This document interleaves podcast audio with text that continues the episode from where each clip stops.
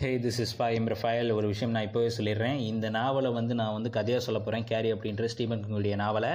ஆனால் பிக்சர்ஸ் எல்லாம் எப்படி கிடைக்குது அப்படின்றது பார்த்தீங்கன்னா நல்ல ஒரு பிளட் ஷீட்டாக பிளட் ஷாட்டாக தான் எல்லாமே கிடைக்குது. ஸோ பிளட்டியாக தான் எல்லா பிக்சர்ஸும் இருக்குது அப்படின்னா போட்டால் கண்டிப்பாக என்னோடய வீடியோ வந்து எடுக்கவும் வாய்ப்பு இருக்குது யூடியூப்பில் அதனால் ஒரு சில ஒரு அஞ்சு அஞ்சு இமேஜஸ் மட்டும்தான் ஓட்டி இந்த கதையை வந்து சொல்கிற மாதிரி இருக்கும். ஸோ அதனால் மன்னிச்சிருங்க.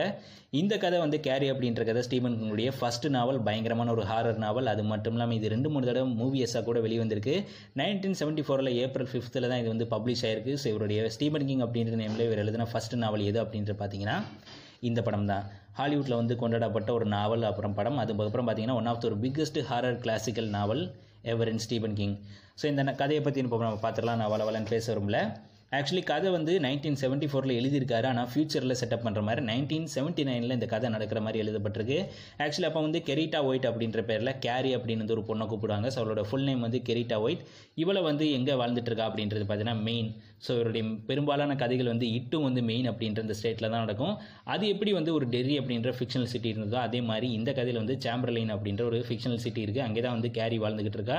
ஸோ கேரி வந்து ஒரு டீனேஜ் கேள் ஆனால் அவள் எப்படிப்பட்டவா அப்படின்றது பார்த்தீங்கன்னா ரொம்ப ஒரு அன்லக்கியான பேசன் அவள் தன்னோட வாழ்க்கையில் நிறைய பேரால் வந்து நெக்லெக்ட் பண்ணப்பட்டவ ரிஜெக்ட் பண்ணப்பட்டவ நிறைய பேரால் வந்து அப்யூஸ் பண்ணப்பட்டவ. ஸோ மொத்தத்தில் சொல்லணும்னா ரொம்ப ஒரு கேலிப்பாவே வளர்ந்து வந்து வச்சுருக்காங்க. ரொம்ப ஒரு ஷை டைப் ஸோ அதனால் வந்து அவளால் வாழ்க்கையில் எந்த ஒரு சந்தோஷத்தையும் அனுபவிக்க முடியல. ஸோ அதே நேரம் அவங்க அப்பா வந்து இறந்த படம் தான் ரால் ஃபைட் அப்படின்றது அவங்க அப்பா பேர். அவங்க அப்பா இறந்த படம் தான் இவ வந்து பிறந்திருக்கா. அதனாலவோ என்னவோ அவங்க அம்மாவான மார்கரெட் ஒயிட்டு இவளை வந்து வெறுத்துட்டு இருக்காங்க. ஸோ அதனால் வந்து அந்த ஸ்ட்ராங் உமன் என்ன பண்ணுவாங்கன்னா அடிக்கடி இவளை வந்து அடிப்பாங்க. அது மட்டும் இல்லாமல் நெக்லேட் பண்ணுவாங்க. ஆனால் அவங்க ஒரு தீவிர கிறிஸ்துவர் ஒரு கிறிஸ்டியன் ஃபெனாட்டிக் ஸோ அதனால் வந்து ரொம்ப ஒரு தீவிரமான கிறிஸ்துவ தீவிரமான உடை. அதுக்கப்புறம் பார்த்தீங்கன்னா அந்த பழக்க வழக்கங்கள் அப்படின்னு சொல்லி அதை இவ பின்பற்றுறதுனாலையும் மற்றவங்க எப்படி பார்ப்பாங்கன்னா மற்றவங்க வந்து இவளை வந்து கேலி பண்ணுவாங்க. அவள் மா அவள் அம்மா கூட வந்து அவளை வந்து குரூவலாக தான் நடத்துவா. மொத்தத்தில் இவள் படிக்கிற ஈவன் ஹை ஸ்கூல்லையும் இவளை வந்து எப்படி யூஸ் பண்ணுவாங்கன்னா நிறைய பேர் இவள் வந்து ஃபஸ்ட் கிரேட்ல இருந்து அதாவது ஐ மீன் ஃபஸ்ட் ஸ்டாண்டர்ட் அப்படின்னு நம்ம சொல்லிட்டு இருக்கோம். ஸோ அந்த மாதிரி அந்த காலகட்டத்தில் இருந்தே அவளை வந்து ஒரு புல் பண்ணவோ ஹேட் பண்ணவோ வந்து ஒரு கூட்டம் இருக்கும். ஸோ அவங்க வந்து என்ன பண்ணுவாங்கன்னா இவளை வந்து எப்போ பார்த்தாலும் இவன் மேலே வந்து வேடிக்கை நிகழ்த்திக்கிட்டே இருப்பாங்க. இவளை வந்து துன்புறுத்திக்கிட்டே இருப்பாங்க. ஏன்னா இவள் போடுற ட்ரெஸ்ஸஸ் வந்து ரொம்ப பழைய ட்ரெஸ்ஸாக இருக்கும். அவளுடைய ஹேர் வந்து என்ன தேய்ச்சோ நீட்டாகவும் இருக்காது. ரொம்ப ஒரு சுருட்ட முடி மாதிரி இருக்கும். மூஞ்சி முழுக்க வந்து பிம்பிள்ஸாக இருக்கும் நம்ம கேரியுடைய முகத்தில். அது போக கொஞ்சம் குண்டாக வேற இருப்பா. ஸோ இந்த மாதிரிலாம் இருக்கிறனால நிறைய பேர் என்ன பண்ணுவாங்கன்னா உன்னோட முகமே வந்து அன்அட்ராக்டிவாக இருக்குது ஸோ நான் வந்து பார்க்கவே பிடிக்கல. நீ வந்து ரொம்ப ரிலீஜியஸாக நடந்துக்கிற. உங்கள் அம்மாவை சொல் பேச்சு கேட்டு அப்படின்னு சொல்லி நிறைய விதத்தில் இவளை வந்து என்ன பண்ணாங்கன்னா ரொம்ப ஒரு கேவலமாக நடத்துவாங்க. ஸோ ஸ்ட்ரேஞ்சாகவும் பார்க்க இருக்கிறனால இவளை வந்து நிறைய பேருக்கு பிடிக்காது. ஆனால் இவ வந்து யாருடைய பிரச்சனைக்கு வந்து போகிறதில்ல இப்படி இருந்தாலும் இவளை வந்து இந்த சமுதாயமும் எப்படி பார்த்துட்டு இருக்குன்னா ரொம்ப கேவலமாக தான் இவளை வந்து பேசிகிட்டு இருக்கு ரொம்ப வந்து மஜா விடாங்க அப்படின்னு நம்ம கேள்விப்பட்டிருப்போம். அதாவது என்ன பண்ணுவாங்கன்னா ஒருத்தன் வந்து ரொம்ப கொஞ்சம் அப்பாவியாக இருந்துட்டு அவனை வந்து கேலி பண்ணுறதே பொழுதாக நிறைய பேருக்கு இருக்கும். ஸோ இந்த மாதிரி ஒரு கேரக்டர் தான் நம்ம கேரி இந்த காலகட்டத்தில் என்ன ஆகுது அப்படின்னு பார்த்தீங்கன்னா அவளுக்கு மொதல் தடவையாக வந்து பீரியட் வருது. ஸோ பீரியட் எப்போ வருது அப்படின்னு பார்த்தீங்கன்னா அவள் வந்து ஜிம் கிளாஸில் ஷவரில் இருக்கும்போது. ஸோ அந்த நேரத்தில் ஜிம் கிளாஸில் இந்த மாதிரி வந்தோடனே சுற்றி இருக்கிற எல்லா பொண்ணுங்களும் என்ன பண்ண ஆரம்பிக்கிறாங்கன்னா அவளுக்கு வந்து இது வந்து புரியல. அவள் என்ன நினைக்கிறான்னா அந்த பீரியட் வந்தோடனே அவள் வந்து தன்னோட அம்மா கிட்டேயும் க்ளோஸ் ஆகல அவங்க அம்மாவும் அவளுக்கு எதுவும் கற்றுக் கொடுக்கல. யார்கிட்டையும் அவள் க்ளோஸாக இருக்க இல்லாதனால அந்த பீரியட் வந்தோடனே அவள் என்ன நினைக்கிறா தன்னோட உடம்புல இருந்து ரத்தம் வெளியேறுது. தான் வந்து சாக போகிறோம் அப்படின்னு நினைக்கிறா.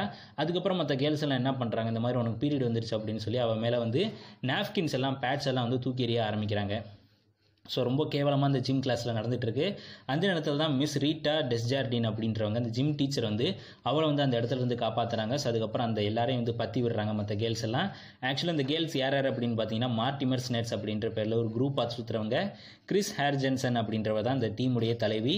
டிரா ஹெலன் ஷூஸ்னெல் அதுக்கப்புறம் பார்த்தீங்கன்னா திபோடியூ சிஸ்டர்ஸ் அப்புறம் பார்த்தீங்கன்னா ரேச்சல் ஜெசிகா. ஸோ இவங்களாம் இந்த கேங்ஸ் இருக்கக்கூடிய இந்த பொண்ணுங்க. இவங்களுக்கு வேலை என்ன அப்படின்றது பார்த்தீங்கன்னா நம்ம கேரியை வந்து எப்போ பார்த்தாலும் வந்து டீஸ் பண்ணிக்கிட்டே இருப்பாங்க ஃபன் பண்ணிக்கிட்டே இருப்பாங்க ப்ராங்க் பண்ணிக்கிட்டே இருப்பாங்க. ஸோ இது மாதிரி எல்லாரும் பண்ணோடனே அவன் வந்து அழுக ஆரம்பிக்கிறா அது மட்டும் இல்லாமல் அவளுக்கு வந்து என்ன தோணுதுன்னா இது வந்து என்னன்னே தெரில பீரியட்னால அவளுக்கு என்னன்னு தெரில ஸோ அப்போ வந்து மிஸ் டெஸ்டார்டின் வந்து அவளுக்கு வந்து புரிய வைக்க முயற்சி பண்ணுறாங்க ஆனால் அவளுக்கு புரியக்கூடிய மனநிலை இல்லை. அவள் வந்து என்ன நினைக்கிறான்னா நம்ம வந்து சாக போகிறோம் அப்படின்னு நினைக்கிறா. இந்த நேரத்தில் மிஸ் ரீட்டாக்கு வந்து அந்த இடத்துல கோவமே வருது. ஜிம் டீச்சரான நானே இவ்வளோ சொல்கிறேனே அப்படின்னு சொல்லி ஒரு வழியாக அவளுக்கு வந்து புரிய வைக்க ஆரம்பிக்கிறாங்க. ஆனால் அந்த நேரத்தில் பார்த்தா ஒரு லைட் வந்து டப்புன்னு வெளிச்சிருது. ஸோ அந்த இடத்துல இருந்தாலும் அவங்களுக்கு அவங்களுக்கு ஒரு விஷயம் புரிஞ்சு போது இவளுக்கு வந்து விவரம் பத்தலை அதனால் வந்து கோவப்பட்டு பிரயோஜனம் இல்லை அப்படின்னு சொல்லி அன்னைக்கு அசிஸ்டன்ட் பிரின்சிபலாக இருக்கக்கூடிய மிஸ்டர் மார்டன் கிட்ட சொல்கிறா இந்த மாதிரி வந்து இவளுக்கு வந்து பீரியட் வந்துடுச்சு இவளை வந்து இன்றைக்கி வந்து லீவ் கொடுத்து அனுப்பிடுவோம் அப்படின்னு சொல்லி அன்றைக்கி ஒரு நாள் வந்து டே ஆஃப் மாதிரி கொடுக்குறாங்க. அப்போ வந்து அவர் வந்து அவரை வந்து கேரி அப்படின்னு கூப்பிடல மிஸ்டர் மார்டன்.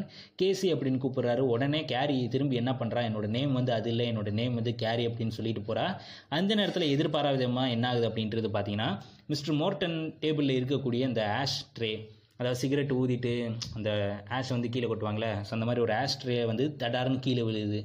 ஸோ இதுக்கப்புறம் என்ன ஆகுதுன்னா தெருவில் நடந்து போயிட்டு இருக்கான். அங்கேயும் வந்து ஒரு அஞ்சு வயசு பையன் வந்து ஓவராக இவளை வந்து புல் பண்ணிக்கிட்டே வர்றான். அவனோட பேர் வந்து டாமி.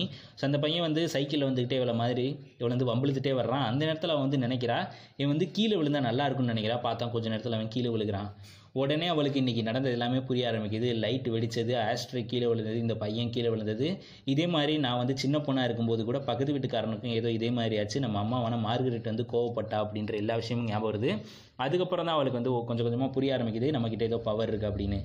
அதுக்கப்புறம் என்ன பண்ணுறா வீட்டுக்கு போய் அம்மா கிட்ட சொல்கிறா மார்கரெட் கிட்ட. உடனே மார்கரெட் வந்து தீவிர கிறிஸ்துவராக இருக்கிறனால இது வந்து கர்ஷ் ஆஃப் பிளட் அப்படின்னு சொல்லி அவளை வந்து அடைச்சி வைக்க ஆரம்பிக்கிறா.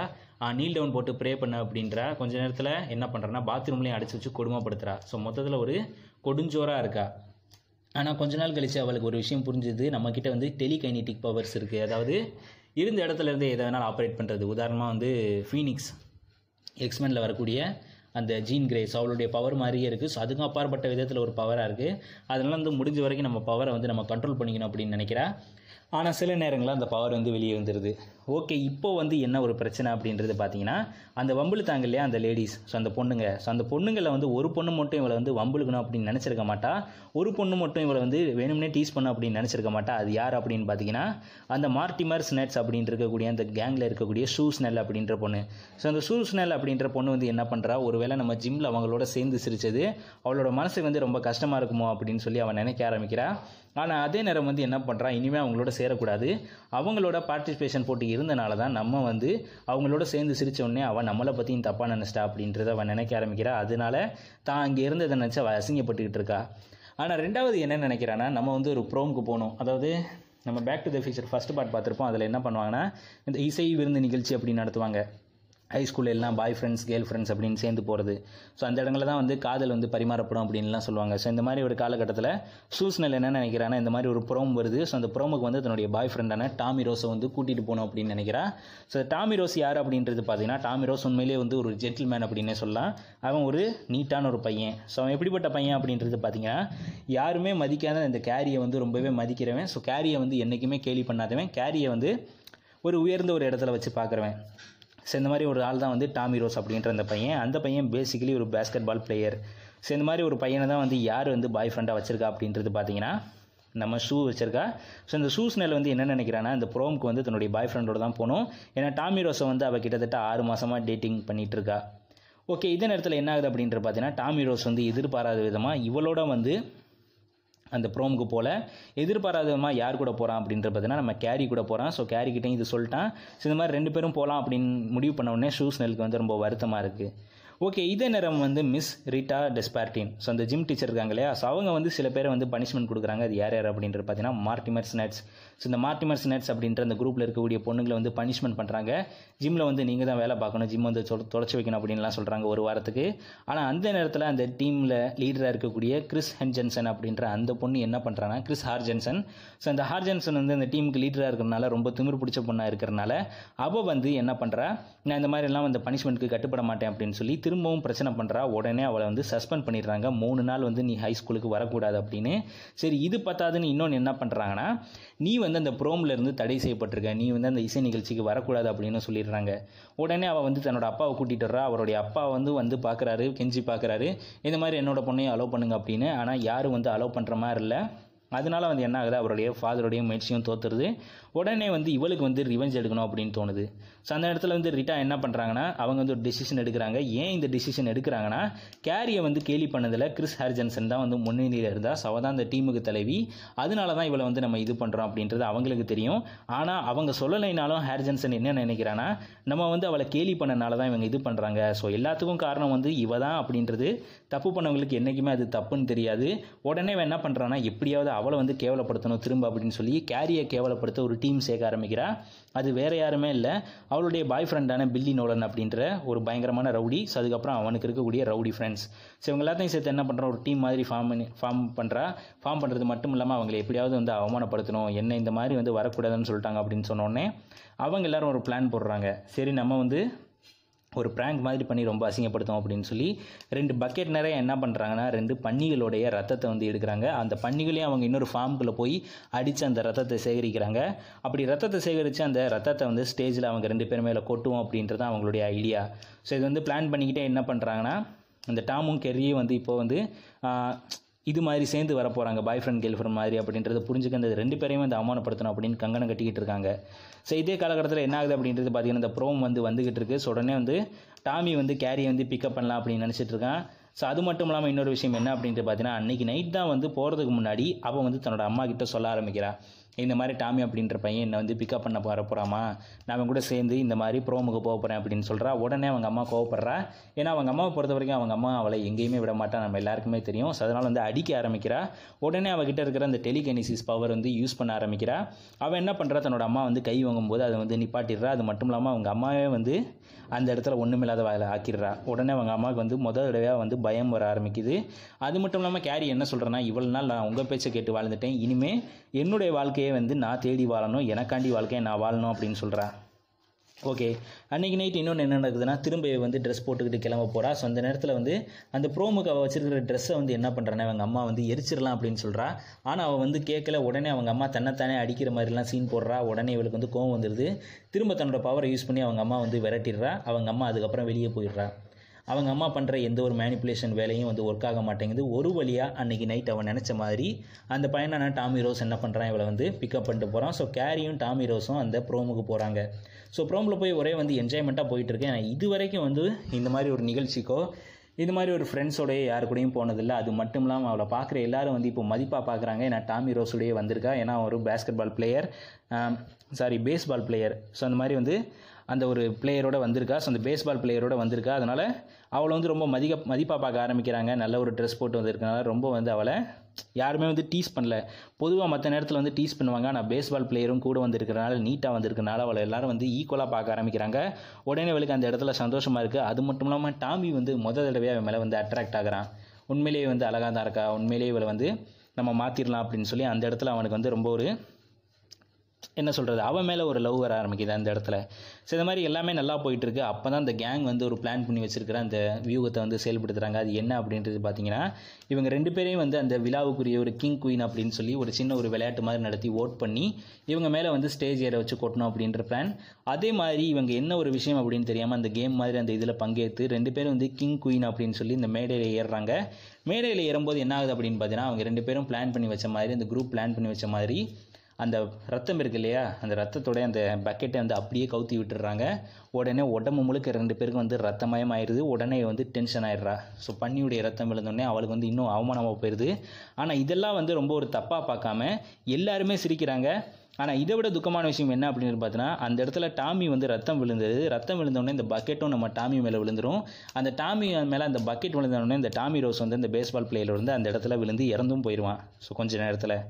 ஸோ இதெல்லாம் யாருமே பார்க்காம இந்த மாதிரி ரத்தம் விழுந்தது வந்து எல்லாரும் சிரிச்சிட்டு இருக்காங்க அப்படின்னு சொல்லி அந்த இடத்த விட்டு ஓட ஆரம்பிப்பா அழுதுகிட்டே. ஆனால் அந்த நேரத்தில் ரிட்டாவும் வந்து சேர்ந்து சிரிப்பாங்க. இது இவளுக்கு இன்னும் கொஞ்சம் ஆத்திரமா இருக்கும்.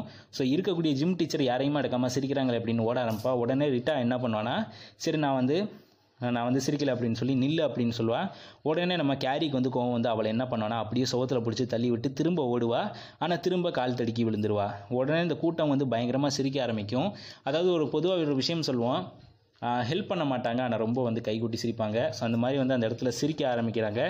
சிரிக்க சிரிக்க அவளுக்கு வந்து தன்னோட கடந்த காலம் ஞாபகம் வருது. தன்னோட கடந்த காலத்தில் எல்லாரும் வந்து சிரித்தாங்க ஆனால் இன்றைக்கி வந்து கிட்டத்தட்ட இத்தனை பேர் மத்தியில் ஒரு ப்ரோம் மத்தியில் கிட்டத்தட்ட ஒரு இரநூறு முந்நூறு பேர் இருக்கிற இந்த இடத்துல வந்து ஸ்டூடெண்ட்ஸ் சீனியர்ஸ் ஜூனியர்ஸ் இருக்கிற இடத்துல தன்னை மாதிரி அவமானப்படுத்தினாங்களே அப்படின்னு சொல்லி ரொம்ப வந்து அவளுக்கு கோபம் வர ஆரம்பிக்குது. அந்த இடத்துல அழுகையும் தாண்டி பயங்கரமாக கோவப்படுறா. ஸோ இந்த இடத்துல இருந்து இந்த கதையை நம்ம முடிக்கலாம். அடுத்த கதையை பார்க்கலாம். ஏன்னா இந்த இடத்துல இருந்து ஒரு ட்விஸ்ட் ஸ்டார்ட் ஆகும். இந்த இடத்துல இருந்தால் கிட்டத்தட்ட கதையே ஸ்டார்ட் ஆகுது அப்படின்னு சொல்லலாம். ஏன்னா இந்த இடத்துல அவங்க பண்ண அந்த சிரிச்ச அந்த தப்பு தான் அந்த பண்ணி ரத்தத்தை கொட்டின தப்பு தான். அதுக்கப்புறம் அவங்க மொத்தமாக அந்த ஊரே வாங்கி கட்டிக்கிச்சு. அது என்ன அப்படின்றத அடுத்த பாட்டில் பார்த்துடலாம் எனக்கு இது ரொம்ப ஒரு நீளமான கதை. ஸோ இவங்க பண்ண எல்லாமே வந்து ஒரு சின்ன தப்பில் தான் வந்து ஆரம்பிக்கும். அந்த மாதிரி இவங்க வந்து பண்ணி இதை கொட்டாமல் இருந்திருக்கலாம். அந்த ரத்தத்தை கொட்டாமல் இருந்திருக்கலாம். அது மட்டும் இல்லாமல் மொத்தத்துலேயே அங்கே இருக்கிற யாருமே வந்து அவளை வந்து ஹெல்ப் பண்ணலை. அவளை வந்து பரிதாபம் அப்படின்னு பார்க்கல. அந்த ஊரில் இருந்த எல்லாருமே அங்கே இருக்கிற சீனியர் ஜூனியர் எல்லாருமே வந்து கை கொட்டி தான் சிரிச்சிருக்காங்களே தவிர அந்த அவன் வந்து இறந்து போனது கூட பார்க்கல. ஓகே இதுக்கப்புறம் அவள் என்ன பண்ணா அப்படின்றது தான் பயங்கரமான ட்விஸ்ட் பயங்கரமான மர்மம். அதை நம்ம அடுத்த வீடியோவில் பார்ப்போம். This is Faheem Rafael God bless you hasta hey this is Faheem Rafael okay கேரியுடைய கடைசி பாகத்தை தான் நம்ம பார்க்க போகிறோம் ஆக்சுவலி கேரி அப்படின்றது ஒரே நாவல் தான். பெரிய கதையாக இருக்கிறனால நம்ம வந்து ரெண்டாக பார்க்குறோம். ஓகே ஏற்கனவே கேரியை வந்து இந்த மாதிரி பண்ணி கொடுப்பு கொட்டி அவனோட லவரையும் வந்து கொட்டிட்டாங்க. இந்த பன்னி ரத்தம் இருந்ததில் அவருடைய லவரும் இறந்து போயிட்டான். இப்போ இவளும் வந்து ரொம்ப அவமானத்தோடு நிற்கிறா எல்லாருமே சிரிக்கிறாங்களே தவிர அவரை வந்து உதவி பண்ண யாருமே இல்லை. ஓகே அதே நேரத்தில் அவளுக்கு வந்து பயங்கரமான ஒரு வெறி வருது. எல்லாரையும் ரிவெஞ்ச் எடுக்கணும் எல்லாரையும் அந்த இடத்துல கொலை பண்ணணும் அப்படின்னு தோணுது. உடனே அவள் என்ன பண்ணுறா தன்னுடைய முழு டெலிகனெட்டிக் பவரை யூஸ் பண்ண ஆரம்பிக்கிறா. யூஸ் பண்ணுறனால முதல்ல நடக்கிற விஷயம் என்ன அப்படின்றது பார்த்தீங்கன்னா அங்கே இருக்கிற கதவு எல்லாமே மூடிடுது கதவு முடுறது மட்டும் இல்லாமல் அங்கே இருக்கிற எலக்ட்ரிசிட்டியை பயன்படுத்தி நெருப்பையும் உருவாக்குறா. உடனே அங்கே இருக்கிற எல்லாரும் வந்து மரண பீதியில் அடிச்சுக்கிட்டு ஓட ஆரம்பிக்கிறாங்க. அவங்களால வந்து கதவை திறக்க முடியல. ஏன்னா கதவு இவளுடைய டெலிகைனெட்டிக் பவர் மூலயமா மூடிடுச்சு ஸோ அதனால் வந்து இப்போ எல்லாரையும் சாகடிக்கணும். அந்த ப்ரோம்லேருந்து எவனுமே உயிரோட போகக்கூடாது அப்படின்ற அந்த வெறியோட எல்லாரையும் இப்போ கொலை பண்ண ஸ்டார்ட் பண்ணுறா இப்போ கொலை பண்ண ஸ்டார்ட் பண்ணவனே வந்து நிறைய பேர் செத்து போகிறாங்க ஃபஸ்ட்டு கொஞ்ச நேரத்தில் யார் செத்து போகிறாங்கன்னா ரெண்டு குழந்தைங்க செத்து போகிறாங்க அதை பார்த்த உடனே இதை வந்து நிறுத்திடலாமா அப்படின்னு நினைக்கிறா. ஆனால் தொடர்ந்து என்ன பண்ணுறாங்கன்னா எலக்ட்ரிக்யூஷனை இவள் அறியாமல் வந்து அவள் வந்து தூண்டி விடுறா. அந்த பசங்க வந்து ரெண்டு பேரும் சின்ன பசங்க இறந்து போயிருந்தாலும் அந்த இடத்துல அவருக்கு என்ன வெறி வருதுன்னா தன்னை வந்து இவ்வளோ வருஷமாக கேலி பண்ணாங்க இப்போவும் கேலி பண்ணாங்க அப்படின்னு சொல்லிட்டு அந்த இடத்துல தன்னுடைய டெஸ்ட்ராயிங் வேலையை ஆரம்பிக்கிறா. கொஞ்சம் கொஞ்சமாக வந்து எல்லாரும் செத்துக்கிட்டு இருக்காங்க. ஆனால் இந்த நேரத்தில் மிஸ் ரீட்டா வந்து என்ன பண்ணுறாங்கன்னா கொஞ்சம் பசங்களோட இன்னொரு சின்ன கதை வழியாக தப்பிச்சிடுறாங்க. அவங்க மட்டும்தான் அவங்களோட சேர்ந்த பசங்க மட்டும்தான் தப்பிச்சிருக்காங்க. மற்ற எல்லா ஸ்டூடெண்ட்ஸும் ஜூனியராக இருக்கட்டும் சீனியராக இருக்கட்டும் எல்லாருமே அந்த இடத்துல வந்து கருகி இறந்து போகிறாங்க எல்லாருமே வந்து செத்து போகிறாங்க அவங்களால வந்து அந்த இடத்துட்டு தப்பிக்க முடியல. சரி இதோட நிறுத்தலாம்ல அப்படின்னு கேட்கலாம். ஆக்சுவலி வெளியும் வந்துட்டா. அந்த ப்ரோமோட வெளியும் வந்து அந்த சாம்பர்லினில் இருக்கக்கூடிய ஒவ்வொரு இடமா வந்து டெஸ்ட்ராய் பண்ண ஆரம்பிக்கிறா. அவருடைய கோபத்துக்கு வந்து அளவில்லாமல் போயிட்டு இருக்கு தன்னோட பவர் யூஸ் பண்ணி என்ன பண்ணுறா ஃபர்ஸ்ட் ஒரு கேஸ் ஸ்டேஷன் வந்து வெடிக்க வைக்கிறா. ஏன்னா கேஸ் ஸ்டேஷன் வெடிச்சாலே போதும். சுற்றி இருக்கிற எல்லாருமே வந்து இறந்து போயிடுவாங்க. ஸோ அந்த மாதிரி கேஸ் ஸ்டேஷனை வெடிக்க வச்சு கிட்டத்தட்ட அது ஒரு ஐம்பது அறுபது பேரை கொண்டுடுறா சரி அதை மட்டுமா அப்படின்னு கேட்டால் அங்கே இருக்கிற தன்னுடைய நெய்பர்ஹுட் அதாவது பக்கத்து வீட்டுக்காரங்க பக்கத்தில் உள்ளவங்க எல்லாரையும் தனக்கு தெரிஞ்சவங்க எல்லாத்தையும் வந்து தன்னோட டெலிகைனெட்டிக் மூலியமாக வந்து கொள்ள ஆரம்பிக்கிறா. அது மட்டும் இல்லாமல் டெலிபத்திக்கலி வந்து இன்ஃபார்மும் பண்ணுறா டவுனில் இருக்கக்கூடிய அந்த முக்கியமான அந்த ரெசிடென்ஸுக்கு வந்து இன்ஃபார்மும் பண்ணுறா இந்த மாதிரி நான் இந்த மாதிரி வந்து அழிவு நடந்துட்டு அப்படின்னு. ஸோ இந்த மாதிரி வந்து பயங்கரமாக எல்லா இடமும் போயிட்டுருக்கு. எங்கே பார்த்தாலும் அலறலும் ஓலவுமா வந்து மரணபீதியுமாக போயிட்டுருக்கு. எல்லாரையுமே வந்து கண்ணில் படுறவங்க எல்லாரையுமே கொண்டுட்டு இருக்கா கிட்டத்தட்ட ஒரு நூறு இரநூறு பேருக்கு மேலேயே வந்து கொண்டுட்டே வர்றா. ஸோ அப்படி வரும்போது என்ன பண்ணுறான்னா அவளுக்கு ஒரு விஷயம் புரியுது. தன்னை வந்து இவ்வளோ நாள் எப்படி அவங்க அவமானப்படுத்தினாங்க. ஸோ அதனால் வந்து இந்த மாதிரி தான் நான் வந்து கொள்வேன் அப்படின்னு. ஓகே அந்த நேரத்தில் வந்து ஷூ வந்து என்ன யோசிச்சுக்கிட்டு இருக்கானா இந்த மாதிரி வந்து நம்ம வந்து அந்த பார்ட்டிக்கு போலையே அந்த ப்ரோமுக்கு போலையே ஏன்னா வந்து ஷூ ஏன் வந்து இந்தளவு பயப்படுறா அப்படின்றது பார்த்தீங்கன்னா அவள் வந்து டாமியால் கற்பமாயிருக்கா கிட்டத்தட்ட வந்து அவள் கற்பமாக இருக்கிறனால அவள் வந்து டாமியை எதிர்பார்த்து காத்துட்ருக்கா. ஆனால் இந்த நேரத்தில் அவன் வந்து இந்த மாதிரி ப்ரோமுக்கு போயிட்டானே சரி நம்ம கூட போய் தேடி பார்ப்போம் அப்படின்னு சொல்லி தேடி பார்க்க போகிறா அதே நேரத்தில் ஷூக்கு இந்த மாதிரி மெசேஜ் வருது இந்த மாதிரி வந்து எக்ஸ்ப்ளோட் ஆகிட்டு இருக்கு அப்படின்னு சொல்லி அவளும் வெளியே வந்து பார்த்தா முக்காவாசி வந்து ஒரு சின்ன ஒரு போர்ஷன் அந்த டவுனில் இருக்கக்கூடிய ஒரு சில போர்ஷன்ஸ் வந்து அப்படியே எரிஞ்சு போய் நாசமாகி கிடக்கு. உடனே அந்த இடத்துல என்ன பண்ணுறான்னா நேராக வந்து கேரி தன்னுடைய அம்மாவோட வீட்டுக்கு போகிறா ஸோ மார்கரெட் ஒயிட்டை பார்க்குறா. அப்போ வந்து மார்கரெட் ஒயிட் கொஞ்சமாக ஒரு கதை சொல்ல ஆரம்பிக்கிறா. உன்னோட அப்பா இறந்த அப்புறம் தான் நீ பிறந்திருக்க. ஸோ அதனால் நீ வந்து சாபக்கேடாக இருக்க. அது மட்டும் இல்லாமல் உன்னோட அப்பா வந்து நான் வந்து கல்யாணம் பண்ணிட்டு இல்லை. உங்கள் அப்பாவும் நானும் ஒரு தடவை நைட்டு கல்யாணம் ஆகிறதுக்கு முன்னாடியே இருந்தோம். ஸோ அதுக்கப்புறம் தான் அந்த நைட் தான் வந்து நீ என்னோட கற்பத்தில் தங்குன அப்படின்னு பேசிக்கிட்டே என்ன பண்ணுறா ஒரு கத்தி எடுத்து அவளுடைய மகளுடைய ஷோல்டர்லேயே குத்துறா. ஷோல்டரில் குத்தின உடனே என்ன ஆகுதுன்னா அந்த இடத்துல அவளுக்கு பயங்கரமாக வலிக்குது. ஆனால் உடனே என்ன பண்ணுறா இந்த அளவுக்கு நீ மீறி போயிட்டே அப்படின்னு சொல்லி கேரி அந்த இடத்துல தன்னோட அம்மாவுடைய ஹார்ட்டை ஸ்டாப் பண்ணிடுறா. இட்ஸ் மீன் அவளை கொண்டுடுறா தன்னோட சொந்த அம்மாவே கேரி கொண்டுடுறா ஏன்னா கேரியா அவள் எப்படி நினைக்கிறானா சாத்தான் அப்படின்னு நினைக்கிறா. நான் கேரி அவளை எப்படி பார்க்குறான்னா அவளை ஒரு பெரிய சாத்தானாக பார்க்குறா. ஏன்னா சின்ன வயசுல இருந்து அவளுக்கு அன்பு அப்படின்ற விஷயத்த அவனோட அம்மாவனை மார்கரெட் தரல. அதனால கேரி அந்த இடத்துல தன்னோட அம்மாவனை மார்கரெட் வெயிட்டையும் கொண்டுட்டு நேராக என்ன பண்ணுறா அவள் வந்து கற்பம் தெரிச்சதா? அவங்க ரெண்டு பேரும் மீட் பண்ணதா சொன்னேன். அந்த ரோடு ஹவுஸ் அப்படின்ற இடத்துக்கு போகிறா அங்கே தான் அவனோட அம்மாவும் அப்பாவும் ரால்ஃப் போயிட்டும் மார்கெட் போயிட்டும் இருந்து கற்பம் தெரிச்ச இடம் அப்படின்றாங்க. அந்த ரோடு ஹவுஸ்க்கு போயிட்டுருக்கா ஸோ அந்த இடத்துல தான் ஒரு விஷயம் புரியுது. ரோடு ஹவுஸில் யார் எல்லாம் இருக்காங்க அப்படின்ட்டு பார்த்தீங்கன்னா இந்த பிரச்சனைக்கு இந்த பன்னி ரத்தத்தை கொட்டினதுக்கு காரணமாக இருந்த கிறிஸ் ஸோ அந்த பொண்ணும் பில்லியும் வந்து அவளுடைய பாய் ஃப்ரெண்டும் அங்கே இருந்துக்கிட்டு ஒன்றா இருக்காங்க. ஸோ அந்த நேரத்தில் என்ன ஆகுது அப்படின்ட்டு பார்த்தீங்கன்னா அவளுடைய ஃப்ரெண்டான ஜாக்கி ஓடி வர்றான். ஸோ ஜாக்கி ஓடி வந்து சொல்கிறான் அவங்க ரெண்டு பேருக்கும் விஷயம் தெரியாது. அந்த பிளானை நாங்கள் எக்ஸிக்யூட் பண்ணோம். ஆனால் அதுக்கப்புறம் வந்து இந்த மாதிரி பிரச்சனை நடந்தது. ஸோ இந்தளவு பிரச்சனைக்கு வந்து காரணமே வந்து கேரி தான். ஸோ அதனால் வந்து எல்லோரும் ஓடிடுங்க. ஏன்னா ரொம்ப கோவமாக எல்லாமே நடந்துட்டுருக்கு. முழுக்க முழுக்க வந்து இந்த சாம்பர்லேனே வந்து டெஸ்ட்ராய் ஆகிட்டு இருக்கு அதனால் இங்கே யாருமே இருக்காதீங்க அப்படின்னு சொல்லி ஹரிபரியாக வந்து எல்லாரையும் கிளப்பி விட்டுட்டு இருக்கான். உடனே வந்து அந்த இடத்துல திடீர்னு கேரியும் அப்பியரன்ஸ் ஆகிறா உடனே இவங்க ரெண்டு பேரும் என்ன பண்ணுறாங்கன்னா கிறிஸும் பில்லியும் காரில் ஏறி தப்பிச்சிடலாம் அப்படின்னு போகிறாங்க ஆனால் அந்த நேரத்தில் தன்னுடைய டெலிகனெட்டிக் பவர் யூஸ் பண்ணி அந்த காரையும் வந்து அந்த ரோடு ஹவுஸ் மேலேயே முட்டி அங்கே வெடிக்க வச்சிடுறா.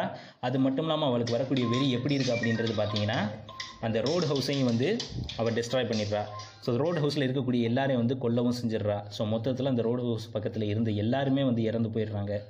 ஸோ இதெல்லாம் முடிஞ்ச உடனே என்ன ஆகுது அப்படின்றது பார்த்தீங்கன்னா அவள் அம் அம்மாவும் இல்லை யாருமே இல்லை.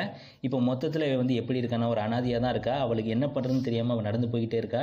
அது மட்டும் இல்லாமல் அந்த ரத்தம் அந்த கத்தியால் குத்துனா இல்லையா ஷோல்டரில் ஸோ அந்த கத்தியால் குத்துன அப்புறம் அவளுக்கு அவளால் வந்து நடக்க முடியல. உடனே வந்து அந்த இடத்துல வந்து மயக்கமாகி அந்த இடத்துல விழுந்து போகிறா ஸோ விழுகிறது மட்டும் இல்லாமல் அதுக்கப்புறம் என்ன ஆகுது அப்படின்றது பார்த்தீங்கன்னா கொஞ்ச நேரத்தில் அந்த இடத்துக்கு வந்து ஷூஸ்னல் வந்து அப்பியரன்ஸ் ஆகிறா. ஷூஸ்னல் அப்பியரன்ஸ் ஆனவுடனே அவளுக்கு வந்து ஒரு விஷயம் தெரியுது. இந்த இடத்துல இருந்தால் அதாவது பிளட் ட்ரையல் அந்த ரத்த துளிகள் வந்து எங்கேருந்து விழுந்திருக்கு அப்படின்றது பார்த்தீங்கன்னா இவளுடைய வீட்டில் இருந்து அதாவது நம்ம மார்கரெட் ஒயிட்டோட வீட்டில் இருந்து கிட்டத்தட்ட ரோடு ஹவுஸ் வரைக்கும் ரத்த துளிகளாக போயிருக்கு. அப்போ கேரி தான் இவ்வளோ பிரச்சனைக்கு காரணம் அப்படின்னு சொல்லி கேரியை பார்க்க போகிறா உடனே கேரி அந்த இடத்துல வந்து மயக்கம் போட்டு விழுந்து கிடக்கா. கொஞ்ச நேரத்தில் கேரி அப்படியே எந்திரிச்சு ஆகாயத்தில் பறக்க ஆரம்பிக்கிறா. உடனே வந்து அவளுக்கு பயம் வந்துடுது. அந்த கேரி உடனே என்ன பண்ணுறானே அவளை வந்து கொல்லலாமா அப்படின்னு யோசிக்கிறா. ஆனால் டக்குன்னு என்ன பண்ணுறா அவளோட மெமரியை வந்து அப்படியே வந்து ரீட் பண்ணுறா ஸோ கண்டிப்பாக வந்து அவள் வந்து இவளை வந்து கேலி பண்ணணும் அப்படின்னு நினைக்கல. அந்த மாதிரி ப்ராங்க் பண்ணணும் அப்படின்ற எண்ணம் அவகிட்ட இல்லை. அதனால் வந்து ஷூ தப்பிச்சிடுறா. ஆனால் என்ன பண்ணுறான்னா தன்னோட தன்னோட வழிகள் எல்லாத்தையும் வந்து தன்னுடைய நினைவுகள் எல்லாத்தையும் வந்து கேரி என்ன பண்ணுறா அவன் மேலே ஏற்றி விட்டுறா ஷூ மேலே. ஸோ ஷூ மேலே ஏற்றி விட்டோன்னே ஷூக்கு வந்து அவங்க அம்மா அவளை குத்துனது. அதாவது தன்னுடைய வலி தன்னுடைய உணர்ச்சி எல்லாத்தையும் வந்து ஏற்றி விட்டனால என்ன ஆகுது அப்படின்றது பார்த்தீங்கன்னா ஷூவுடைய மனநிலை முழுக்க வந்து இந்த கேரியுடைய மனநிலை கேரியுடைய துன்ப நிலை கேரி சின்ன வயசில் இந்தளவுக்கு கஷ்டப்பட்டிருக்கா கேரியுடைய வலி எப்படி இருக்குது எல்லாமே அவளுக்குள்ளே ஏறிடுது. கிட்டத்தட்ட ரெண்டு பேருடைய மைண்ட் செட்டும் மைண்ட் ரீடிங்கும் ஒரே மாதிரி ஆயிடுது. உடனே கொஞ்ச நேரத்தில் கேஷ் கேஷி என்ன பண்ணுறா அதாவது கேரி என்ன பண்ணுறான்னா திரும்ப வந்து மயக்கமாயிடுறா. திரும்ப மயக்கமான உடனே என்ன நடக்குது அப்படின்றது பார்த்தீங்கன்னா கொஞ்ச நேரத்தில் வந்து பயந்துக்கிட்டே ஓடுறா. ஷூ வந்து ஓடுறா. ஷூ ஒன்று உடனே திடீர்னு பார்த்தா அலற ஆரம்பிக்கிறா. அவளுக்கு வந்து பீரியட் வருது. இட்ஸ் மெயின் பீரியட் வருதுன்னா நல்லா ஞாபகம் வச்சுக்கிறேங்க. அவளுக்கு இந்த நேரத்தில் ஏன் பீரியட் வருதுன்னா அவள் வந்து நான் ஏற்கனவே சொன்னேன் டாமியால் கர்ப்பமாயிருக்கா அப்படின்னு. ஆனால் இப்போ பீரியட் வருதுன்னா அவளுக்கு வந்து கர்ப்பம் கலைஞ்சிருச்சு அப்படின்றது அர்த்தம். ஸோ அதுக்கப்புறம் என்ன நடக்குது அப்படின்றது பார்த்தீங்கன்னா கேரியுடைய பாடியை வந்து ஒரு குறிப்பிட்ட ஒரு சமூகம் வந்து ஒரு குறிப்பிட்ட அத்தாரிட்டிஸ் வந்து எடுத்துகிட்டு போகிறாங்க எடுத்துகிட்டு போய் அவங்க வந்து கண்டுபிடிக்கிறாங்க. இந்த மாதிரி இவளுடைய பாடிக்கு வந்து இவளுடைய மூளைக்கு வந்து டெலிகனெட்டிக் அபிலிட்டிஸ் இருக்குது அப்படின்ற விஷயம். இது வந்து ஷூ மூலியமாக எல்லாருக்கும் அடையாளம் காட்டப்படுது. இன்னொரு முக்கியமான விஷயம் என்ன அப்படின்ட்டு பார்த்தீங்கன்னா இதை விசாரிக்க வந்து ஒயிட் கமிட்டி அல்லது ஒயிட் கமிஷன் அப்படின்ற பேரில் ஒரு அமைப்பையும் இவங்க வந்து கவர்மெண்ட்டே வந்து நிர்வகிக்குது. ஸோ இது மூலியமாக வந்து தெரியுது என்ன அப்படின்றது பார்த்தீங்கன்னா கேரி தான் இந்த இதில் பிரச்சனைகளை காரணம் அவருக்கு வந்து டெலிகெனட்டிக் பவர் இருக்குது அப்படின்ற விஷயம் தெரியுது. ஸோ அது மட்டும் இல்லாமல் கிட்டத்தட்ட ஒரு மாதம் ஆயிடுச்சு. ஒரு மாதத்தில் சாம்பர்லின் உலகம் முழுக்க வந்து ஃபேமஸ் ஆயிடுச்சு. உலகம் முழுக்க எப்படி ஃபேமஸ் ஆயிருக்கு அப்படின்றது பார்த்தீங்கன்னா சாம்பர்லின் அப்படின்ற இடம் வந்து ஒரு கோஸ்ட் சிட்டி இது வந்து ஒரு பேய் நகரம். ஸோ நானூற்றி ஐம்பத்தெட்டு பேர் வந்து இறந்துருக்காங்க. ஸோ நானூற்றி ஐம்பத்தெட்டு பேரில் வந்து ப்ரோமில் இருந்தவங்க மட்டும் எத்தனை பேர் அப்படின்றது பார்த்தீங்கன்னா கிட்டத்தட்ட நூற்றி அறுபதுக்கும் மேலான பசங்க ஹை ஸ்கூல் பசங்க. அதில் அறுபத்தேழு பேர் வந்து சீனியர்ஸு தொண்ணூற்றி பேர் வந்து ஜூனியர்ஸு மொத்தத்தில் இந்த ப்ரோம் அப்படின்ற இந்த இசை நிகழ்ச்சி வந்து எப்படி உலகம் முழுக்க குறிப்பிடுறாங்கன்னா பிளாக் ப்ரோம் அப்படின்னு குறிப்பிடுறாங்க. அது மட்டும் இல்லாமல் கிட்டத்தட்ட நிறைய ஃபியூனரல்ஸ் நடக்குது. நிறைய பேர் வந்து அப்புறம் நம்ப ஆரம்பிச்சிட்டாங்க. இந்த இடத்துல இனிமேல் பேய்கள் தான் வளப்போகுது இனிமேல் நம்ம இங்கே இருக்க தேவையில்லை அப்படின்னு அதுக்கப்புறம் கவர்மெண்ட்டே அந்த சிட்டியை வந்து கட்டி எழுப்பணும் அப்படின்னு நினைக்கல. ஏன்னா எல்லாருமே அந்த சிட்டியை விட்டு இத்தனை பேர் இறந்தோடனே இது ஒரு பேய் நகரம் அப்படின்னு சொல்லி சாம்பர்லினை விட்டு எல்லாருமே காலி பண்ண ஆரம்பிக்கிறாங்க. நிறைய பேர் என்ன பண்ணுறாங்கன்னா கேரியை பற்றி பேசலாம் அப்படின்னு நினைக்கிறாங்க. ஆனால் அவங்களுக்கும் வந்து பயம் வருது. எங்கே கேரியை பற்றி பேசினா நம்மளுக்கு ஏதாவது கெடுதல் வருமா அப்படின்னு சொல்லி அங்கே எல்லாரும் இல்லாமல் எல்லோரும் கிளம்ப ஆரம்பிக்கிறாங்க. ஸோ இப்போ வந்து உலகம் முழுக்க எப்படி ஃபேமஸாக இருக்குன்னா இது ஒரு டெலிகைனிசிஸ் பவருடைய ஒரு பேய் வாழ்ந்த இடம் அப்படின்னு சொல்லி எல்லாருக்கும் ஃபேமஸ் ஆக ஆரம்பிக்குது. உடனே சயின்ஸ் என்ன பண்ணுதுன்னா இந்த மாதிரி டெலிகைனிட்டிக் அபிலிஸ் அபிலிட்டிஸ் வந்து இப்போ நம்ப ஆரம்பிக்குது. அதனால் வந்து நம்ம ஷூவை போட்டு படுத்த ஆரம்பிக்கிறாங்க. அவளை பற்றி தெரிஞ்சதெல்லாம் சொல்லுன்னு. ஓகே இதே காலகட்டத்தில் மிஸ் ரீட்டா என்ன பண்ணுறாங்கன்னா மிஸ் ரீட்டாவும் அதுக்கப்புறம் பார்த்தீங்கன்னா பிரின்சிபலும் எல்லாருமே வந்து லீவ் பண்ணுறாங்க அந்த இடத்த விட்டு எல்லாருமே கிளம்புறாங்க. எல்லாரும் கிளம்புறது மட்டும் இல்லாமல் அதுக்கப்புறம் அந்த இடத்துல மனிதர்களே வாழலை. மொத்தத்தில் அவங்க எல்லாரும் கிளம்பிட்டாங்க. தன்னுடைய அனுபவத்தை ஷூஸ் நெல் என்ன பண்ணுறான்னா மைனிமே ஷூஸ் நெல் அப்படின்ற பேரில் எழுதுறா.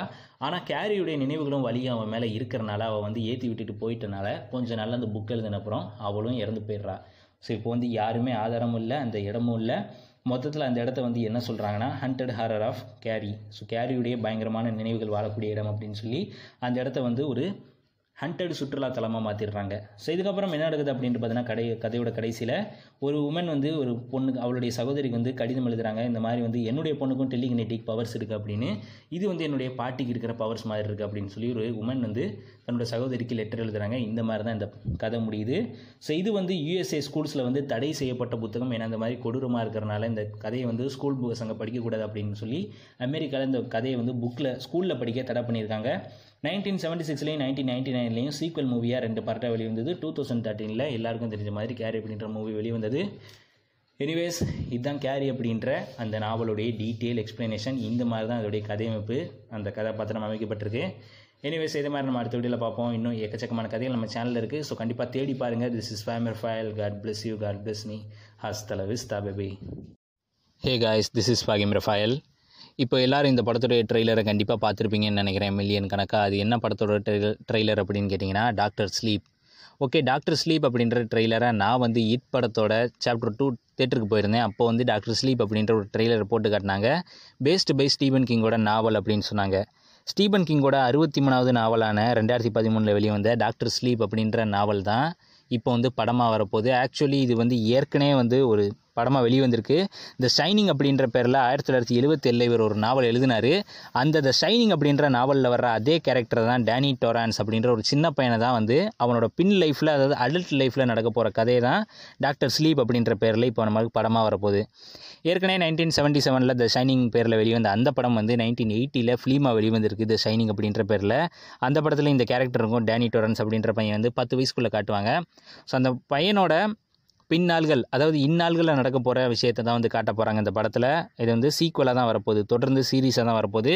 ஸ்டீபன் கிங்கோட அறுபத்தி மூணாவது நாவல் தான் டாக்டர் ஸ்லீப் இது வந்து ரெண்டாயிரத்தி பதிமூணில் வெளிவந்தது. இப்போ வந்து ரெண்டாயிரத்தி பத்தொம்போதில் நவம்பர் எயிட்டில் வந்து படமாக வெளிவரப்போகுது. இந்த படத்தில் முக்கியமான மூணு கேரக்டர்ஸ் யார் யாருன்னு பார்த்தீங்கன்னா எவான் மிக்ரீகர் வந்து டேனி டோரன்ஸ் அப்படின்ற அந்த பையனோட கேரக்டர் பண்ண போகிறாரு இப்போ வயசானவரா.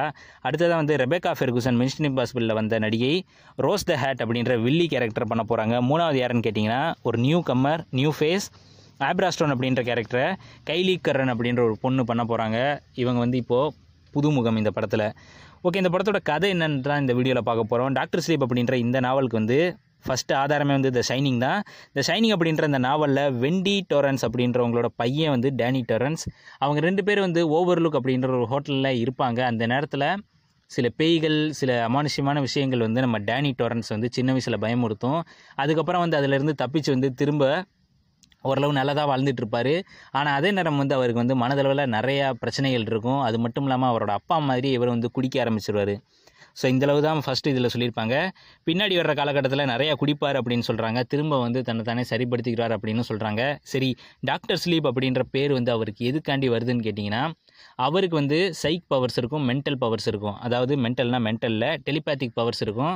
ஸோ ஆவிகளை அவரால் பார்க்க முடியும் ஆவிகள் கூட பேச முடியும். அந்த மாதிரி தான் வந்து ட்ரெய்லர்லேயே காட்டினாங்க. ஸோ அந்த பவர்ஸ் இருக்கிறனால சாகக்கூடிய நிலைமையில் உள்ளவங்க லாஸ்ட் மினிட்டில் உள்ள பேஷண்ட்ஸை வந்து இவர் வந்து ஓரளவு மனதளவில் வந்து நிம்மதிப்படுத்துவார்.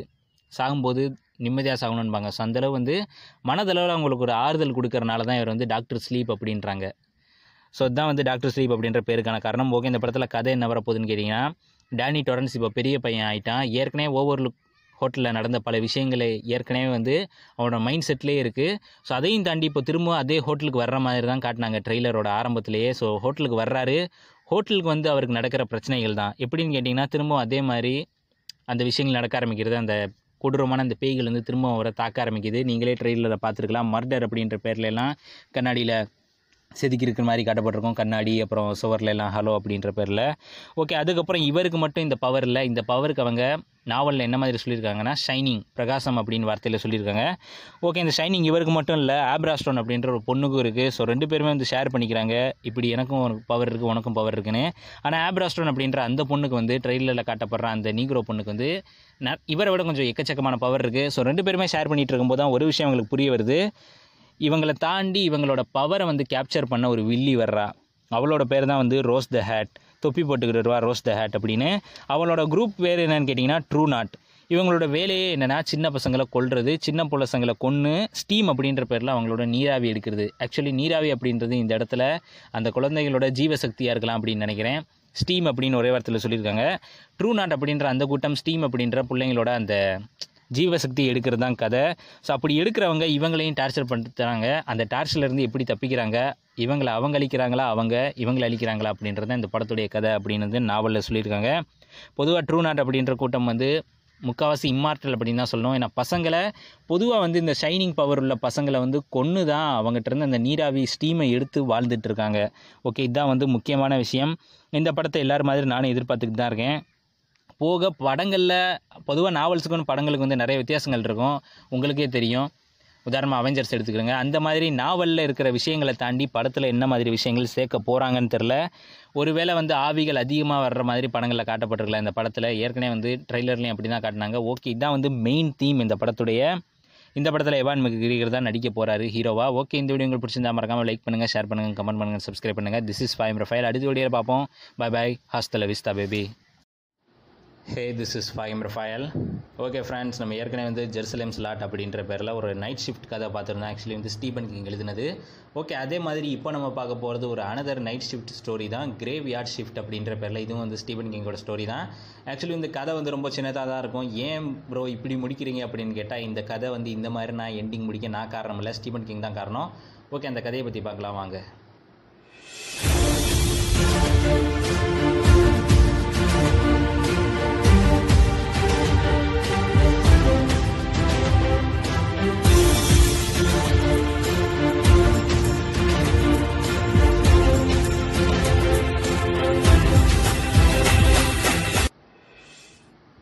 ஓகே ஃபர்ஸ்ட் ஆஃப் ஆல் கதையை பற்றி நான் ஏற்கனவே சொல்லிட்டேன். ரொம்ப சின்ன கதை. முடிவு கொஞ்சம் வித்தியாசமாக இருக்கும். அது ஏன்னு என்கிட்ட கேட்கக்கூடாது? ஓகே ஃபஸ்ட்டு எங்கே தொடங்குது அப்படின்னு கதை அப்படின்னு பார்த்தீங்கன்னா ஒரு இடத்துல தொடங்குது. ஆக்சுவலி வந்து அந்த இடத்தோட பேர் என்ன அப்படின்னு பார்த்தீங்கன்னா மெயின் இட் படத்தில் நம்ம பார்த்த இடம் தான் ஸோ மெயினில் வந்து ஹால் அப்படின்ற ஒரு பையன் இருக்கான். ஸோ வந்து ட்ரிஃப்டராக வேலை பார்த்துட்டு இருக்கான். அது மட்டும் இல்லாமல் இப்போதைக்கு அவன் வந்து எங்கே வேலை பார்த்துட்டு இருக்கான் அப்படின்னு பார்த்தீங்கன்னா டெக்ஸ்டைல் மில்லில் வந்து ஒரு சாதாரண ஒரு வேலை பார்த்துட்டு இருக்கான். ஸோ அந்த மாதிரி சாதாரணமாக ஒரு டெக்ஸ்டைல் மில்லில் வந்து ஒரு ட்ரிஃப்டராக இருக்கும்போது என்ன ஆகுது அப்படின்னு பார்த்தீங்கன்னா ஒரு நாள் வந்து அவனை வந்து ஒரு அவனுடைய பாஸ் கிட்டத்தட்ட அவனுடைய பாஸ் தான் ஒரு ஃபோர்மேன் க்ரூவல் ஃபோர்மேன் இருக்கான். வந்து கொஞ்சம் மோசமானவன். எப்போ பார்த்தாலும் வந்து யாரையாவது வேலை வாங்கிட்டே இருப்பான். அவனோட பேர் என்ன அப்படின்னு பார்த்தீங்கன்னா வார்விக். ஸோ அந்த வார்விக் என்ன பண்ணுறான்னா இவனோட சேர்த்து நிறைய பேரை வந்து கீழே போய் வந்து சப்வேல வந்து இது பண்ணுங்க. அதாவது பேஸ்மெண்ட்டில் போய் நிறைய இடங்களை வந்து க்ளீன் பண்ணுங்க. ஏன்னா ரொம்ப ஒரு பயங்கரமான டஸ்ட்டாக இருக்குது பயங்கரமான நாத்தம் அடிக்குது அப்படின்றான். சரி அப்படி என்ன பேஸ்மெண்ட்டில் அந்த மில்லுக்கு கீழே இருக்கிற அந்த பேஸ்மெண்ட்டில் என்ன பிரச்சனை அப்படின்னு பார்த்தீங்கன்னா ரொம்ப வருஷமாக வந்து அங்கே வந்து எலிகளாக அடைஞ்சு கிடக்கு. எலிகளோட அராஜகம் தாங்க முடியல. ஸோ சத்தமும் ஓவராக இருக்குது அது போக வந்து புழுக்க எலிக்கையை போட்டு ரொம்ப நார் அடிச்சிருச்சு. ஸோ எலி வந்தால் நம்மளுக்கே தெரியும். ஒரு நாள் நம்ம வீட்டுக்கு இல்லைனா எலி வந்தாலே என்ன ஆகும் அப்படின்ற விஷயம். ஸோ அதே மாதிரி இங்கே நிறைய எலி கூட்டமாக இருக்கிறனால இந்த இடம் வந்து நாசக்காடாகி கிடக்கு அப்படின்றான். ஸோ அதுக்கப்புறம் என்ன ஆகுது அப்படின்னு பார்த்தீங்கன்னா அவங்க வந்து எல்லாரும் ஆயத்தமாகறாங்க. கீழே போய் இறங்கி வந்து வேலை பார்த்து அந்த இடத்த வந்து க்ளீன் பண்ணணும். ஓகே இப்போ அது இருக்கட்டும் நம்ம இப்போ அந்த எலி கூட்டத்துக்கு வருவோம். ஆக்சுவலி வந்து ரேட்டுன்னு சொல்கிற பதிலாக ரேட் பேரர்ஸ் அப்படின்னே சொல்லலாம் எம்பையர் அப்படின்னே சொல்லலாம். ஏன் அப்படின்னு பார்த்தீங்கன்னா அந்தளவு வந்து ரேட் கூட்டம் வந்து அங்கே அதிகமாக இருக்குது எலி கூட்டம் வந்து அதிகமாக போயிடுச்சு அது மட்டும் இல்லாமல் ரொம்ப வருஷமாக அந்த இடத்துல வந்து அந்த எலிகள் அங்கே தான் இருந்திருக்கு. வெளி உலக தொடர்பே அந்த எலிகளுக்கு இல்லை. நேச்சர்னா என்னன்னே தெரியாது. ஸோ அந்தளவுக்கு வந்து ரொம்ப ஸ்ட்ரேஞ்சாக வளர்ந்துருக்கு. அங்கே இருக்கிற எலிகள் எல்லாமே வந்து பெருசாக இருக்கும். அதே நேரம் வந்து பயங்கரமாக கொடூரமாக கேவலமாக இருக்கும். இன்னொரு முக்கியமான விஷயம் என்ன அப்படின்னு பார்த்தீங்கன்னா இங்கே இருக்கிற எலிகள் எல்லாமே வந்து வித்தியாச வித்தியாசமான சிற்றினங்களாக மாறிடுச்சு. அதாவது வந்து மியூட்டனேஷன் ஆயிடுச்சு. அல்பினோ மாதிரி இருக்கும் வீசல் மாதிரி இருக்கும் பார்க்க வவ்வால் மாதிரி இருக்கும் இல்லை ரொம்ப பெரிய இந்த கவசம் வச்ச இது மாதிரி இருக்கும். ஸோ வித்தியாச வித்தியாசமான எலிகளாக இருக்குது ஆனால் இவங்களுக்கு எதுவுமே தெரியாது. ஸோ அந்த ஸ்ட்ரேஞ்சான இடத்துக்கு இறங்க ஆயத்தம் பண்ணிட்டு இருக்காங்க. ஆனால் இங்கே எல்லாமே வந்து பெருசு பெருசாக ரொம்ப மோசமாக கற்பனைக்கு அப்பாற்பட்ட அளவு வந்து எலிகள் வந்து மியூட்டனேஷன் ஆயிருக்கு. ஸோ இது தெரியாதவங்களுக்கு அதனால் என்ன பண்ணுறாங்க அப்படின்னு பார்த்தீங்கன்னா இந்த பேஸ்மெண்ட்குள்ளே இறங்க போகிறாங்க ரொம்ப வருஷமாக அந்த பேஸ்மெண்ட்டையும் யாரும் திறக்கல. ஸோ அந்த பேஸ்மெண்ட்குள்ளே இறங்குறதுக்கு முன்னாடி வார்விக் அந்த ஃபோர்மன் என்ன பண்ணுறான் அப்படின்னு பார்த்தீங்கன்னா எகத்தாலமாக ஒரு கேள்வி கேட்குறான். உன் கூட அதாவது ஹாலை தான் உள்ளே கிறப்புறான் அந்த ட்ரிஃப்டர் பையனான ஹாலை வந்து உள்ளே இறக்குறான். ஸோ இந்த ஹால் கிட்ட கேட்குறான் உனக்கு யார் துணைக்கு வேணுமோ? அவங்கள கூட்டிகிட்டு போ அப்படின்றான். உடனே இந்த ட்ரிஃப்டர் பையனான ஹால் என்ன பண்ணுறான் அப்படின்னு பார்த்தீங்கன்னா எனக்கு நீங்கள் தான் வேணும். நீங்களும் கூட வாங்க அப்படின்னு சொல்லி வம்படியாக அவனையும் வந்து இழுத்துட்டு போயிடுறான். ஸோ வேண்டா வெறுப்பா என்ன பண்ணுறான் அப்படின்னு பார்த்தீங்கன்னா இந்த பாஸான ஃபோர்மனான அந்த வார்விக் என்ன பண்ணுறான் நம்ம ஹாலுடைய ஹாலோட சேர்ந்து அந்த இடத்த வந்து பார்க்க இறங்குறான் அதாவது ஃபஸ்ட்டு வந்து அந்த சவ்வே எப்படி இருக்குன்னு பார்த்துட்டு வரணும். ஸோ அதனால் வந்து அந்த பேஸ்மெண்ட்குள்ளே இறங்குறாங்க. ஸோ பேஸ்மெண்ட்டில் சவ்வே வழியாக போகிறாங்க ஸோ பேஸ்மெண்ட்டில் என்ன ஆகுது அப்படின்னு பார்த்தீங்கன்னா ரொம்ப கேவலமாக கிடக்கு. அதாவது அந்த இடம் வந்து பேஸ்மெண்ட்டா அப்படின்னு எண்ணக்கூடிய அளவுக்கு ரொம்ப ஒரு அசிங்கமாக கிடக்கு. ஸோ அதுக்குள்ளே இறங்கி என்ன பண்ணுறாங்கன்னா நாலா பக்கமும் பார்க்குறாங்க. எல்லாமே வந்து அவங்களுக்கு கொஞ்சம் வித்தியாசமாக தெரியுது. ஏதோ ஒன்று அந்த இடத்துல வந்து சரியில்லாத மாதிரி அவங்களுக்கு தோணுது. அப்போ பார்க்குறாங்க. அப்போ பார்த்த ஒரு விஷயம் வந்து அவங்களால வந்து கண்ணுக்குள்ளேயே நிற்கிது ஏன் அப்படின்னு பார்த்தீங்கன்னா அங்கே ஒரு எலியை பார்க்குறாங்க. ஆக்சுவலி வந்து சாதாரண எலி இல்லை. கிட்டத்தட்ட அது ஒரு எரும மாடு சைஸ் அளவு இருக்கும். ஸோ அந்தளவு இந்த ஒரு எலியை பார்க்குறாங்க. அந்த அளவு அந்த எலி வந்து கண்ணும் தெரிய மாட்டேங்குது. அதுக்கு கால் இருக்குது அப்படின்னு தெரிய மாட்டேங்குது. அதாவது அந்த அளவுக்கு வந்து அந்த எலி வந்து அவ்வளோ பெருசாக இருக்குது ரொம்ப ஒரு பயங்கரமாக இருக்குது பார்க்கவே. ஸோ இது வந்து குயின் ரேட் அப்படின்னு புரிஞ்சுக்கிறாங்க. ஏன் அப்படின்னு பார்த்தீங்கன்னா அது முழுக்க முழுக்க வந்து கர்ப்பம் தெரிக்கிறதுக்காண்டி அந்த எலி இருக்குது ஸோ கர்ப்பம் தெரிச்சு தான் அந்த எலியும் இருக்குது அந்த எலி தான் இத்தனை அந்த கர்ப்பம் தெரிச்ச அந்த குயின் ரேட் தான் இத்தனை பாப்புலேஷனுக்கு காரணம் அப்படின்ற விஷயம் புரியுது. உடனே என்ன பண்ணுறாங்க ரெண்டு பேரும் வந்து அந்த ஸ்ப்ரே மூலியமாக அந்த ஒரு மருந்து மாதிரி தெளிக்கிறாங்க. ஆனால் அதுக்குள்ளே என்ன ஆயிடுச்சு அப்படின்னு பார்த்தீங்கன்னா வார்விக்கோட கதை முடிஞ்சிருது. ஏன்னா வார்விக்கு அந்த குயின் ரேட் வந்து முழுங்கிருது. சரி இதிலிருந்து தப்பிக்கலாம் அப்படின்னு நம்ம ஹால் என்ன பண்ணுறான் அப்படின்னு பார்த்தீங்கன்னா அந்த இடத்த விட்டு கிளம்புறான். கிளம்பி ஓடி வர்றான். அப்படி ஓடி வரும்போது எலிகளாக துரத்துது. அவங்க மேலேயும் மெடிசன் தெளிக்கிறான். ஆனால் கொஞ்ச நேரத்தில் என்ன ஆயிடுச்சு அப்படின்னு பார்த்தீங்கன்னா அவனோட வாய்க்குள்ளே நுழைஞ்சு அவனோட சதையை கிழிச்சு அவனோட கண்ணை கிழிச்சு எல்லா எலிகளையும் வந்து நம்ம ஹாலையும் தின்றுது. இதெல்லாம் தெரியாமல் என்ன பண்ணுறாங்க அப்படின்னு பார்த்தீங்கன்னா என்ன இன்னமும் அவங்க வரலையே அப்படின்னு சொல்லி எல்லா ஒர்க்கர்ஸும் வந்து சவ்வேக்குள்ளே அதாவது அந்த பேஸ்மெண்ட்குள்ளே இறங்க போகிறாங்க ஸோ இறங்குனாங்களா? இல்லையா? இந்த மாதிரி தான் கதை முடியுது. Anyways this is Faheem Rafael hasta la vista baby hey this is Faheem Rafael okay friends இந்த வீடியோ நம்ம பார்க்க போகிறது என்ன அப்படின்னு பார்த்தீங்கன்னா நைன்டீன் செவன்ட்டி ஒனில் கவாலியர் அப்படின்ற மேகசினில் வெளிவந்த ஸ்டீவன் கிங்குடைய ஒரு ஷார்ட் ஸ்டோரி ஆக்சுவலி இந்த ஷார்ட் ஸ்டோரி தான் திரும்ப என்னாச்சு அப்படின்னு பார்த்தீங்கன்னா நைன்டீன் செவன்ட்டி எயிட்டில் அவருடைய கலெக்ஷனான நைட் ஷிஃப்ட் அப்படின்ற ஷார்ட் ஸ்டோரி கலெக்ஷனில் இந்த கதையை வந்து நாலாவதாக சேர்த்துருந்தாங்க. மூணாவதாவோ நாலாவதாவோ சேர்த்துருப்பாங்க. ஓகே இந்த கதையோட டைட்டில் என்ன அப்படின்னு பார்த்தீங்கன்னா ஐ எம் த டோர்வே இந்த கதையோட எக்ஸ்பிளனேஷன் பற்றி தான் பார்க்க போகிறோம் வாங்க.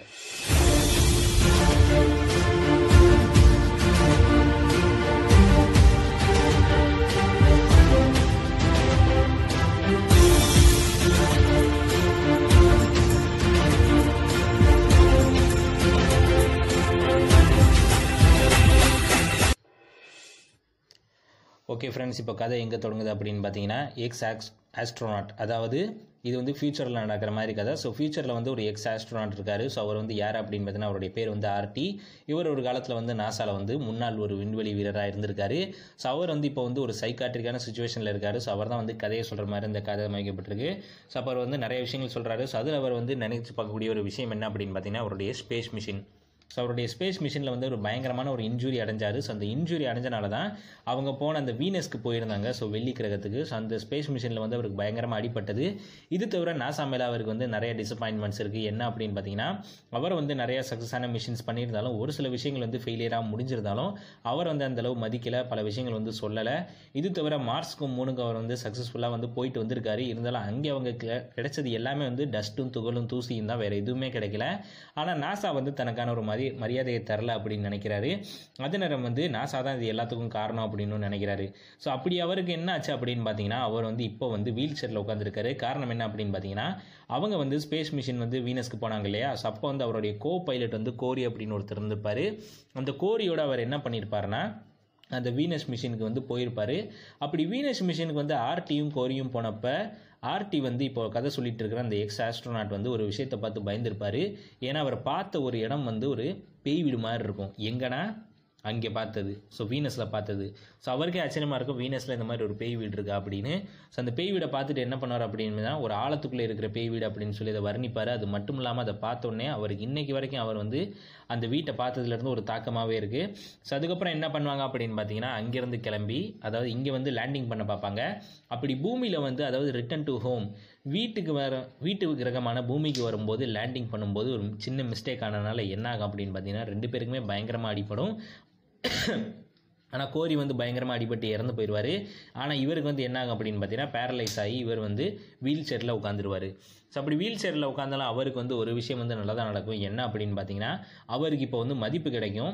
ஸோ மற்றவங்ககிட்டருந்து ஓரளவு மதிப்பு கிடைக்கும். நாசாட்டிருந்து கிடைக்கலனாலும் மற்றவங்ககிட்டருந்து மதிப்பு கிடைக்கும். ஸோ மதிப்பு கிடைச்சது மூலயமா நாசா அங்கே காங்கிரஸ்லேருந்து மெடல்ஸ் அவார்ட்ஸ் எல்லாமே கிடைக்கும். இது தவிர கொஞ்சம் பைசா மணியும் கிடைக்கும்.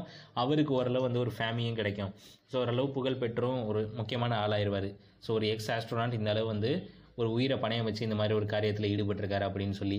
ஸோ இந்த மாதிரி ஆன உடனே ஓரளவு அவருக்கு மதிப்பு கிடைச்சோடனே அவருக்கு வந்து நார்மல் லைஃப் வந்துடுறாரு. ஆனாலும் இப்போ அவரால் ஒரு சில விஷயங்கள் வந்து மறக்காமல் இருக்க முடியல. நாசால அவர் சேர்ந்ததே வந்து ஒரு வெறுப்பாக நினைக்கிறாரு. காரணம் என்ன அப்படின்னு பார்த்தீங்கன்னா கொஞ்ச நேரம் கொஞ்சம் நாள் கழித்து தான் வந்து அவருக்கான அந்த வீக்னஸ் தெரிஞ்சிருக்கு. அவருடைய அந்த கட்டுப்பட்ட கைகளில் இருந்து ஒரு சில வித்தியாசமான சின்ன சின்னதாக கண்ணு மாதிரி தெரிஞ்சிருக்கு. ஸோ அந்த கண்ணுக்கு கடைசியில் என்ன இருக்குது அப்படின்னு பார்த்தீங்கன்னா அந்த கண்ணு வந்து இவரை பார்க்குற மாதிரி இருக்குது இது தவிர அந்த கண்ணு வந்து டோர்வே அப்படின்றாரு. ஏன் அப்படின்னு பார்த்தீங்கன்னா அவர் வந்து வீனஸ் கிரகத்தில் அடிபட்டனால ஸோ அந்த நேரம் வந்து அவருக்கு ஏதோ ஆயிருக்கு. ஸோ அது என்ன விஷயம் அப்படின்னு வந்து அவர் சொல்லலை. ஸோ அந்த மாதிரி அந்த வீனஸ் மிஷின் போனமாக அவர் ஏதோ வந்து அட்டாக் பண்ணியிருக்கு. ஏதோ ஒரு மியூட்டேஷன் ஆயிருக்கு. ஸோ அங்கே இருக்கிற ஏலியன்ஸ் வந்து இது ஒரு டோர்வே மாதிரி யூஸ் பண்ணி இந்த கண்ணு மூலயமா இந்த உலகத்தை பார்க்குறாங்க. இந்த உலகத்தை பார்க்குறது மட்டும் இல்லாமல் அவங்க வந்து உளவாளி மாதிரி இந்த உலகத்தை வந்து இது பண்ணி இந்த உலகத்தை வந்து அழிக்க பார்க்குறாங்க அப்படின்ற ஒரு தாட் வந்து அவருடைய மைண்டில் வந்து செட் ஆகுது. ஸோ அது மட்டும் இல்லாமல் இந்த கையை வந்து கண்ட்ரோல் பண்ண முயற்சி பண்ணுறாரு ஆனால் அந்த கையை அவரால் கண்ட்ரோல் பண்ண முடியல. பேண்டேஜ் வச்சு கட்டி பார்க்குறாரு. இருந்தாலும் வந்து கண்ட்ரோல் பண்ண முடியல. ஒரு சின்ன பையனை வந்து கொண்டுடுறாரு அது நேரம் எல்லாமே தெரிஞ்ச இந்த விஷயங்களும் தெரிஞ்ச அவருடைய ஃப்ரெண்டான ரிச்சர்ட்ரையும் கொண்டுறாரு காரணம் என்ன அப்படின்னு பார்த்தீங்கன்னா இந்த கண்கள் வந்து இந்த டோர்வே அப்படின்னு சொல்லப்படுற இந்த கண்கள் வந்து அவர் வந்து மர்டர் பண்ண வைக்கிது.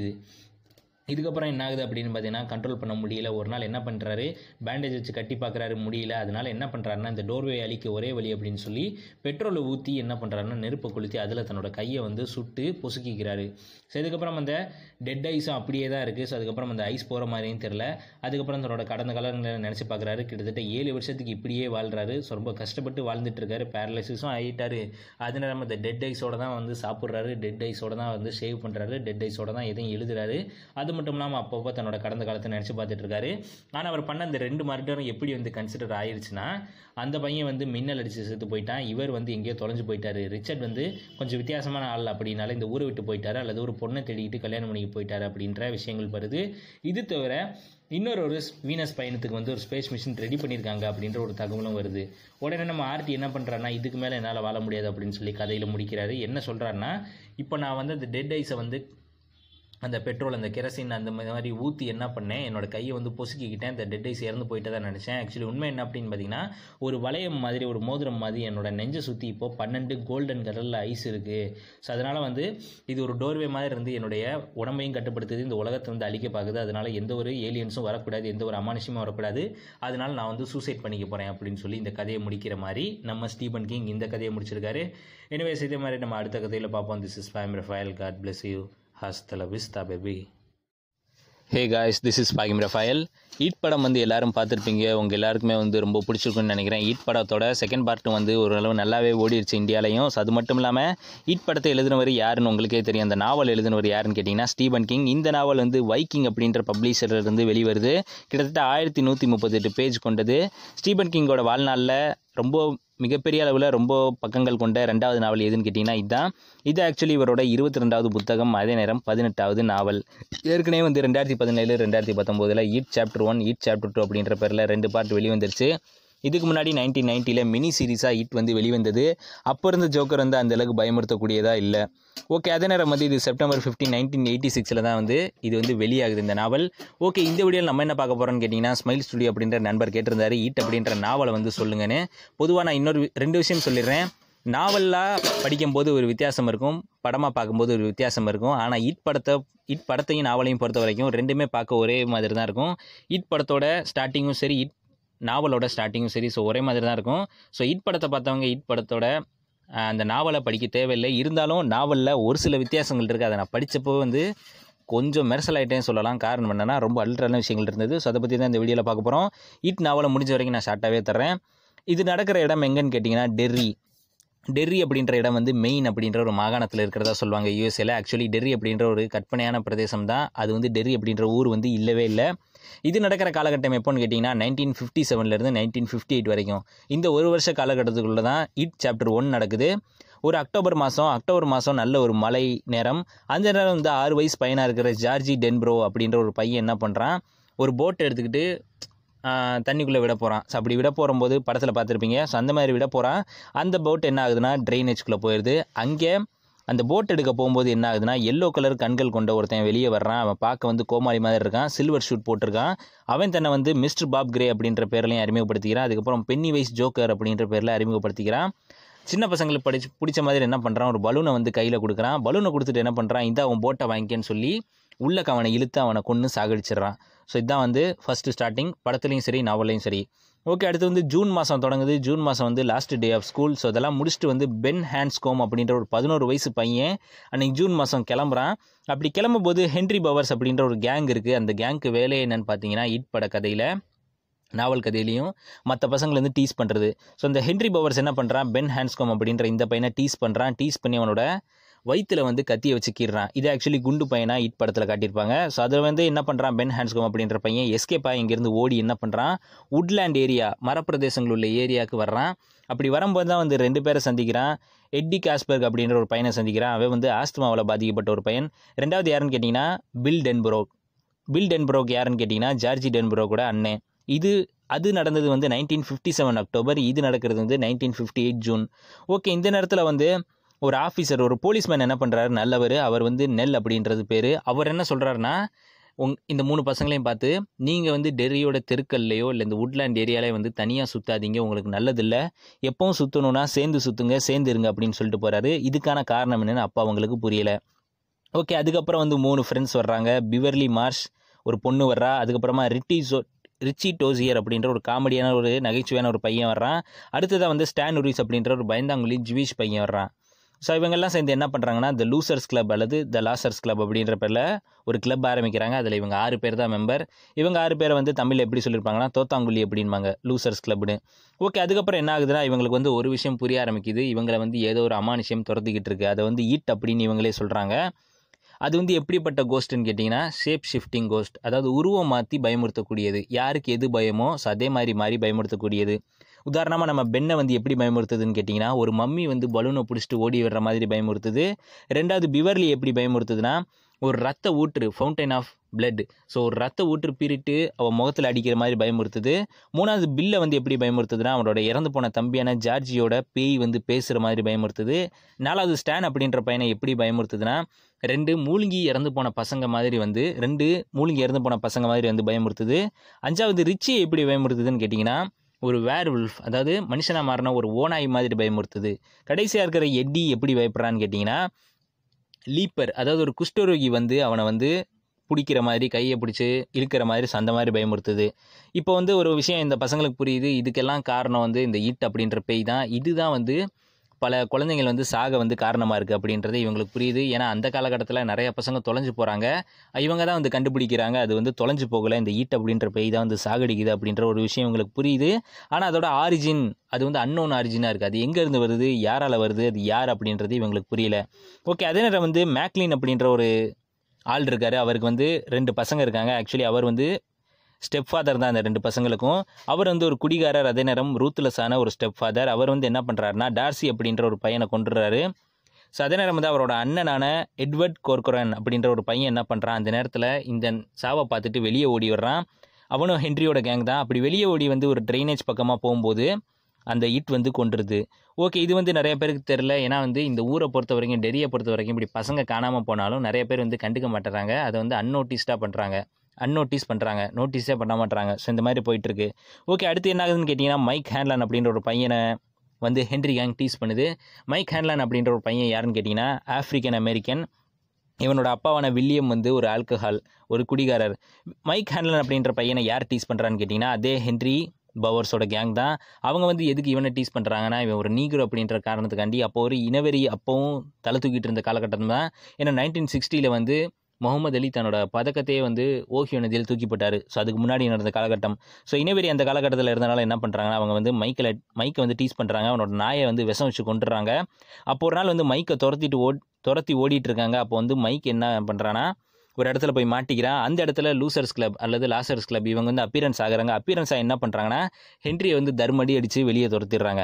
அப்போ ஹென்ரி வந்து சொல்லிட்டு போகிறான் நான் கண்டிப்பாக உங்களை பழி வாங்குவேன் அப்படின்னு ஒரு ரிவெஞ்சை சொல்லிட்டு போகிறான் ஓகே அதே நேரம் வந்து அவன் ரொம்ப வெக்ஸில் இருக்கான். ஓகே இப்போ வந்து மைக்கோட கதைக்கு வருவோம்.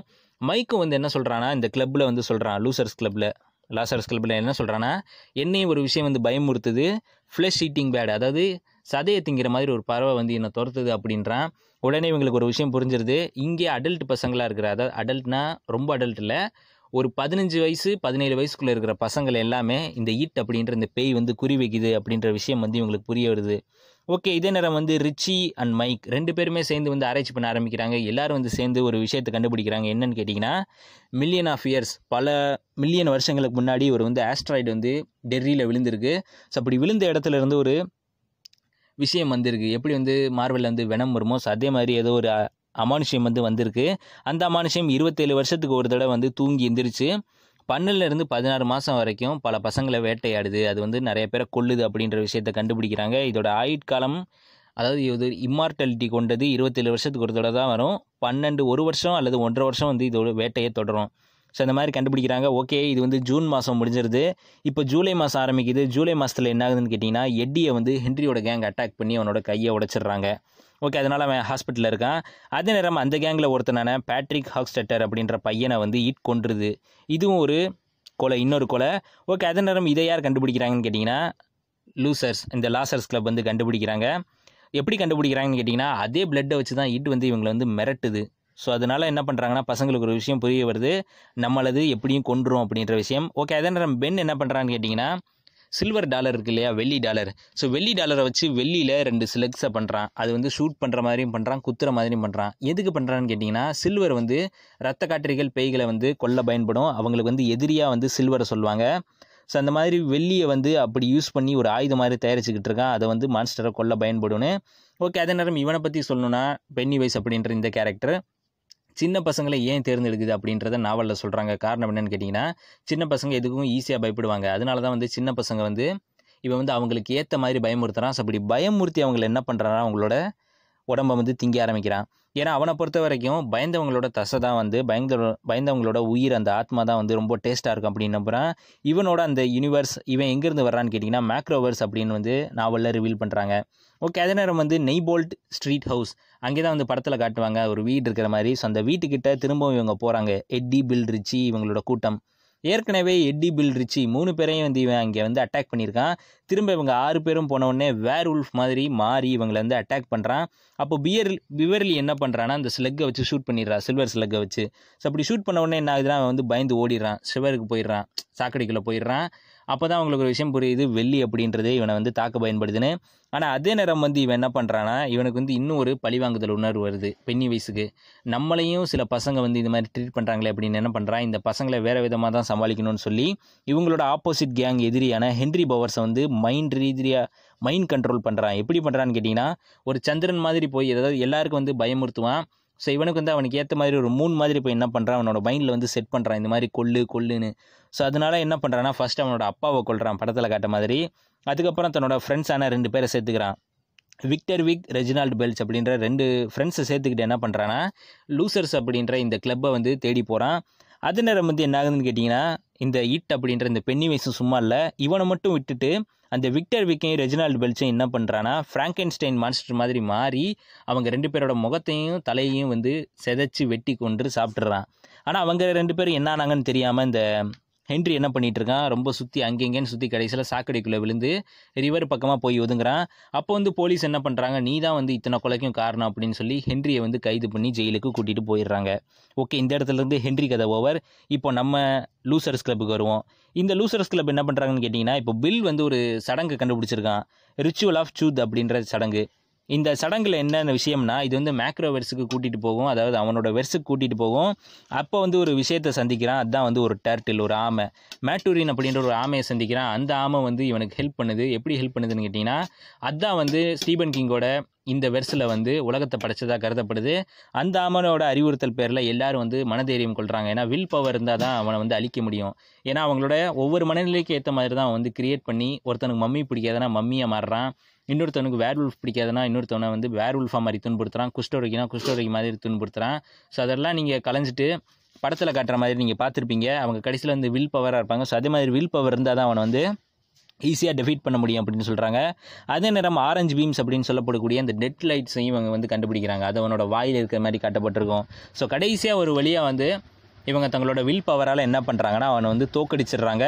திரும்ப வந்து அவனை அவனோட அந்த இடத்துக்குள்ளேயே அனுப்பிடுறாங்க. அதாவது தற்காலிகமாக தான் அனுப்புகிறாங்க படத்தில் காட்டுற மாதிரி. ஸோ தற்காலிகமாக அனுப்பிடுறாங்க. ஓகே இந்த இடத்துல தான் வந்து ஒரு ட்விஸ்ட் இருக்குது நீங்கள் படத்தில் பார்த்துருப்பீங்க பிவர்லியை வந்து அவன் வந்து என்ன பண்ணியிருப்பானா ஒரு இடத்துல தூக்கிட்டு போய் அப்படியே வந்து அந்த இடத்துல மிதக்க விட்டுருப்பான்.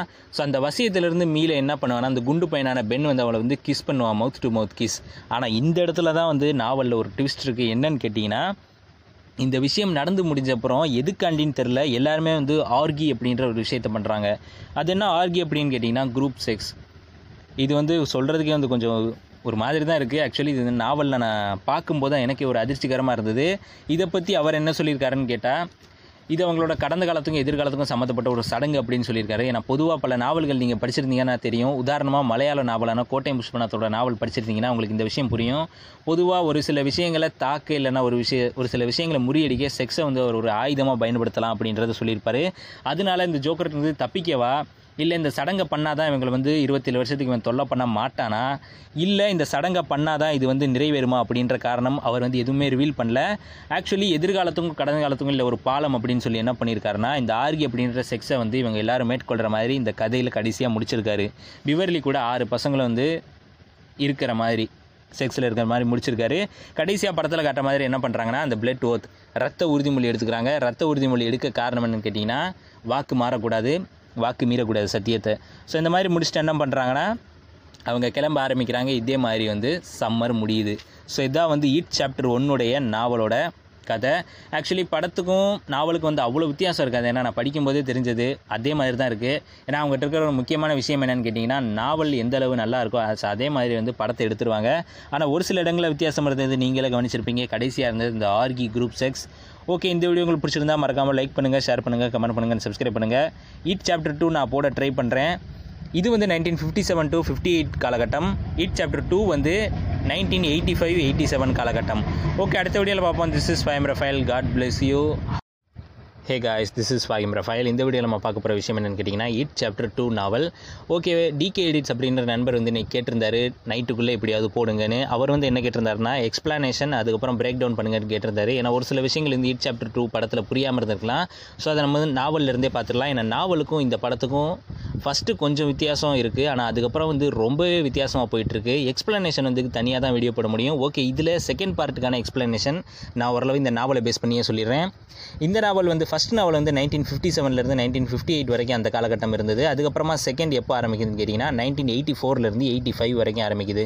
ஸோ அப்போ வந்து ஜூலை மாதம் ஜூலை மாதத்தில் நைன்டீன் எயிட்டி ஃபோரில் டெல்லியில் வந்து ஒரு கார்னிவல் ஃபங்க்ஷன் நடக்குது. அந்த ஃபங்க்ஷனில் மூணு பசங்க சேர்ந்து என்ன பண்ணுறாங்கன்னா அட்ரியன் மெல்லன் அப்படின்ற ஒரு பையனை அடித்து பிரிட்ஜு கீழே தள்ளி விட்டுருந்தாங்க. அவன் ஒரு கே அதாவது ஆண்களோட ஆண் தொடர்பு வைக்கிறவன். ஸோ இது வந்து படத்தில் இப்படி தான் தொடங்கும். அப்போ வந்து என்ன பண்ணுறாங்கன்னா போலீஸ் வந்து அரெஸ்ட் பண்ணிடுறாங்க அந்த மூணு பசங்களை. ஆனால் அந்த மூணு பசங்க என்ன சொல்கிறாங்கன்னா நாங்கள் பிரிட்ஜில் மட்டும்தான் தள்ளி விட்டோம். ஆனால் அவனை வந்து கொல்லலை. ஆக்சுவலி அவனை வந்து ஆற்றுல ஒரு சில்வர் ஷூட் போட்ட ஒரு க்ளவுன் வந்து அவனை தூக்கிட்டு போயிட்டான் அப்படின்றாங்க. அதே வந்து அந்த பையனோட பார்ட்னர் இருக்கான் இல்லையா? அந்த கே பார்ட்னர் அவங்ககிட்ட விசாரிக்கிறாங்க அவனும் அதுதான் சொல்கிறான் ஆனால் இதுக்கு எந்த ஒரு ஆதாரமும் இல்லாதனால அந்த மூணு பசங்களே கைது பண்ணிட்டு போயிடுறாங்க. ஸோ அதுக்கப்புறமும் ஒரே வார்த்தையில் சொல்லணும்னா once again It comes okay அப்போ வந்து மைக் ஹேண்ட்லன் வந்து இதை பார்த்துட்டு இருக்கான். அவன் வந்து எங்கே இருக்கானா? அதே டெல்லியில் வந்து ஒரு சிட்டி லைப்ரரியில் லைப்ரரியனாக ஒர்க் பண்ணிகிட்டு இருக்கான். நிறைய விஷயங்கள் இதை பற்றின விஷயங்களை சேகரித்து எழுதி வச்சுருக்கான். திரும்ப அவன் மற்ற ஆறு மெம்பர்ஸ்க்கு வந்து ஃபோன் பண்ணுறான் லூசர்ஸ் கிளப்புக்கு ஏன்னா என்ன சொல்ல வர்றானா இட் ரிட்டர்ன்ஸ் அது வரப்போகுதுன்னு ஓகே இப்போ பில் டென்பர்க் என்ன பண்ணிட்டு இருக்கான்னு கேட்டிங்கன்னா ஹாரர் படத்தோட அந்த ஹாரர் படங்களுக்கு கதை எழுதிட்டு இருக்கான் ரைட்டரா அவனோட ஒய்ஃப் வந்து ஆட்ரா ஆட்ராவோட என்ன பண்ணிட்டு இருக்கானா இங்கிலாந்தில் இருக்கான். அவன் ஒய்ஃப் வந்து ஆட்ரா வந்து ஒரு ஆக்ட்ரஸ் அதே நேரம் விவர்லி மார்ச் வந்து என்ன பண்ணிட்டு இருக்கான்னு கேட்டிங்கன்னா ஒரு ஃபேஷன் டிசைனராக இருக்கா. அவளுக்கு ஹஸ்பண்ட் வந்து டாம் ரோகன் அப்படின்ற ஹஸ்பண்ட் அவன் அவங்க அப்பா மாதிரி ஒரு சிடு சிடு ரொம்ப கொடூரமான பெருவழி. மூணாவது பென் ஹேண்ட்ஸ்கோம் குண்டு பையன். அவன் இப்போ நீட்டாக இருக்கான். படத்தில் அப்படி தான் காட்டுவாங்க. ஆக்சுவலி அவனும் ஆர்கிடெக்ட் அப்படின்ற பேரில் ஒரு சக்ஸஸ்ஃபுல்லான ஆர்கிடெக்டாக நெப்ராஸ்கா அப்படின்ற மாகாணத்தில் வாழ்ந்துட்டு இருக்கான் நாலாவது நம்ம பார்க்க போகிறது யாருன்னு கேட்டிங்கன்னா ரோச்சி டோசியர் அந்த கண்ணாடி போட்டவன். அவன் வந்து ஒரு டிஸ்க் ஜாக்கியாக லாஸ் ஏஞ்சலஸில் சந்தோஷமாகவே வாழ்ந்துட்டு இருக்கான் அஞ்சாவது வந்து எட்டி காஸ்பிராக் எட்டி காஸ்பிராக் லிமோஷன் ரெண்டல் கம்பெனி அப்படின்ற பேரில் ஒரு கம்பெனி நடத்திட்டு இருக்கான் அவனுக்கும் கல்யாணம் ஆயிடுது கல்யாணம் ஆன பொண்ணு எப்படின்னு பார்த்தீங்கன்னா அவனோட அம்மா மாதிரி. அவன் எங்கே இருக்கான்னு கேட்டிங்கன்னா நியூயார்க்கில் இருக்கான். பிவர்லி சிக்காகோவில் இருக்கா? அதுக்கப்புறமா ஸ்டான் உரிஸ் அப்படின்ற கடைசி பையன் கொஞ்சம் கொஞ்சம் பயந்தங்குழியாக இருப்பான் அந்த ஜூஸ் கை. அவன் வந்து அக்கௌண்டண்ட்டாக அட்லாண்டாவில் இருக்கான். ஓகே இப்போ மைக் மைக் ஹேண்ட்லனோட ஃபோன் வருது. மைக் ஹேண்ட்லனோட ஃபோன் வந்து கண்டினியூஸாக வருது. அப்போ வந்து எல்லாருமே பயப்படுறாங்க என்ன அது திரும்ப வந்துருச்சு? அப்படின்னு. ஏன்னா சின்ன வயசில் அவங்க எதிர்த்து நின்றுட்டாங்க அதுக்கப்புறம் வந்து இருபத்தேழு வருஷம் ஆயிடுச்சு. இப்போ வந்து அவங்களுக்கு அது கேட்கும்போது உண்மையிலே வந்து ஹாரிஃபைங்காக பயங்கரமாக இருக்குது அப்போ வந்து என்ன ஆகுதுன்னு கேட்டிங்கன்னா ஸ்டான் வந்து ஃபோன்லேயே சொல்லிடுறான் என்னால் வர முடியாது அப்படின்னு சொல்கிறான் அதுக்கப்புறம் இக்னோர் பண்ணுறது மட்டும் இல்லாமல் சூசைட் அட்டம் பண்ணிடுறான். எங்கே அட்டம் பண்ணுறான்னு கேட்டிங்கன்னா பேத் டெப்பில் சூசைட் அட்டம் பண்ணிட்டு சுவத்தில் வந்து என்னன்னு எழுதி வைக்கிறானா ஈட் அப்படின்ற பேரில் எழுதி வச்சுட்டு அவன் செத்து போயிடுறான். ஓகே கடைசியாக அவன் என்ன ஆகுதுன்னு கேட்டிங்கன்னா எல்லோரும் வர ஆரம்பிக்கிறாங்க. அப்போ வந்து டாமை வந்து இவன் வந்து ரெஃப்யூஸ் பண்ணுறான் டாம் வந்து பிவர்லியை வந்து ரெஃப்யூஸ் பண்ணுறான் நீ எதுக்கு போகிற அப்படின்ற மாதிரி. அப்போ வந்து பொண்டாட்டியே அடிக்க ஓங்குறான் கையா. அப்போது நம்ம பிவர்லி என்ன பண்ணுறா அவனை அடிச்சு போட்டு ஓடி வந்துடுறான் இதெல்லாம் படத்தில் காட்டுற மாதிரி தான் இருக்கும். ஓகே அதுக்கப்புறம் தான் சேஞ்சஸ் வருது நாவலில் இப்போது லூசர்ஸ் கிளப் வந்து சைனீஸ் ரெஸ்டாரண்ட்டில் மீட் பண்ணுறாங்க மீட் பண்ணி அந்த பழைய விஷயங்களை கடலை போட்டு சந்தோஷமாக இருக்காங்க. ஓகே அதே நேரம் வந்து இப்போ மைக் வந்து பழைய விஷயத்தை எடுத்து வைக்கிறான். திரும்ப அது இருபத்தஞ்சி இருபத்தேழு வருஷத்துக்கு ஒரு தடவை வருது. அது மட்டும் இல்லாமல் பன்னெண்டுலேருந்து பதினாறு மாதம் அது வேட்டையை தொடங்கும். இந்த காலகட்டத்தில் நிறைய பசங்க சாகலாம். அதுக்கு நம்மளே காரணமாக இருந்துடக்கூடாது அப்படின்றான் உடனே மற்றவங்க கேட்குறாங்க எப்படி நம்ம காரணமாக இருப்போம்னு? அதுக்கு நம்ம ஒரே வார்த்தையில் சொல்கிறான் நமக்கு தான் அது யாருன்னு தெரியும். அது எப்படிப்பட்டதுன்னு தெரியும். ஸோ அதனால் நம்ம தான் அழிக்கணும். நம்ம கொடுத்த பிளட் ஓத்த மறந்துட்டீங்களா? ரத்த உறுதிமொழியை மறந்துட்டீங்களா? அப்படின்ற கேள்வியை முன் வைக்கிறான். ஓகே அதே நேரம் வந்து இப்போ பேச ஆரம்பிக்கிறாங்க கடைசி அந்த ஃபர்ச்சூன் குக்கீஸ் அப்படின்ற அதிர்ஷ்ட அதிர்ஷ்ட எழுத்து அல்லது ஏதாவது வரும் அந்த பிஸ்கட்டில் அந்த பிஸ்கட்டை அடித்து உடைக்க ஆரம்பிக்கிறாங்க. பார்த்தா வேறு மாதிரி விஷயங்கள் வருது. ஈட் சம்மந்தமானதாக வருது. உடனே அங்கே வந்து ஈட் வந்து ஹாரிபிள் இல்யூஷனேஷன்ஸ் ரொம்பவே ஒரு பயங்கரமான மாய வித்தைகளை காட்டுறான்.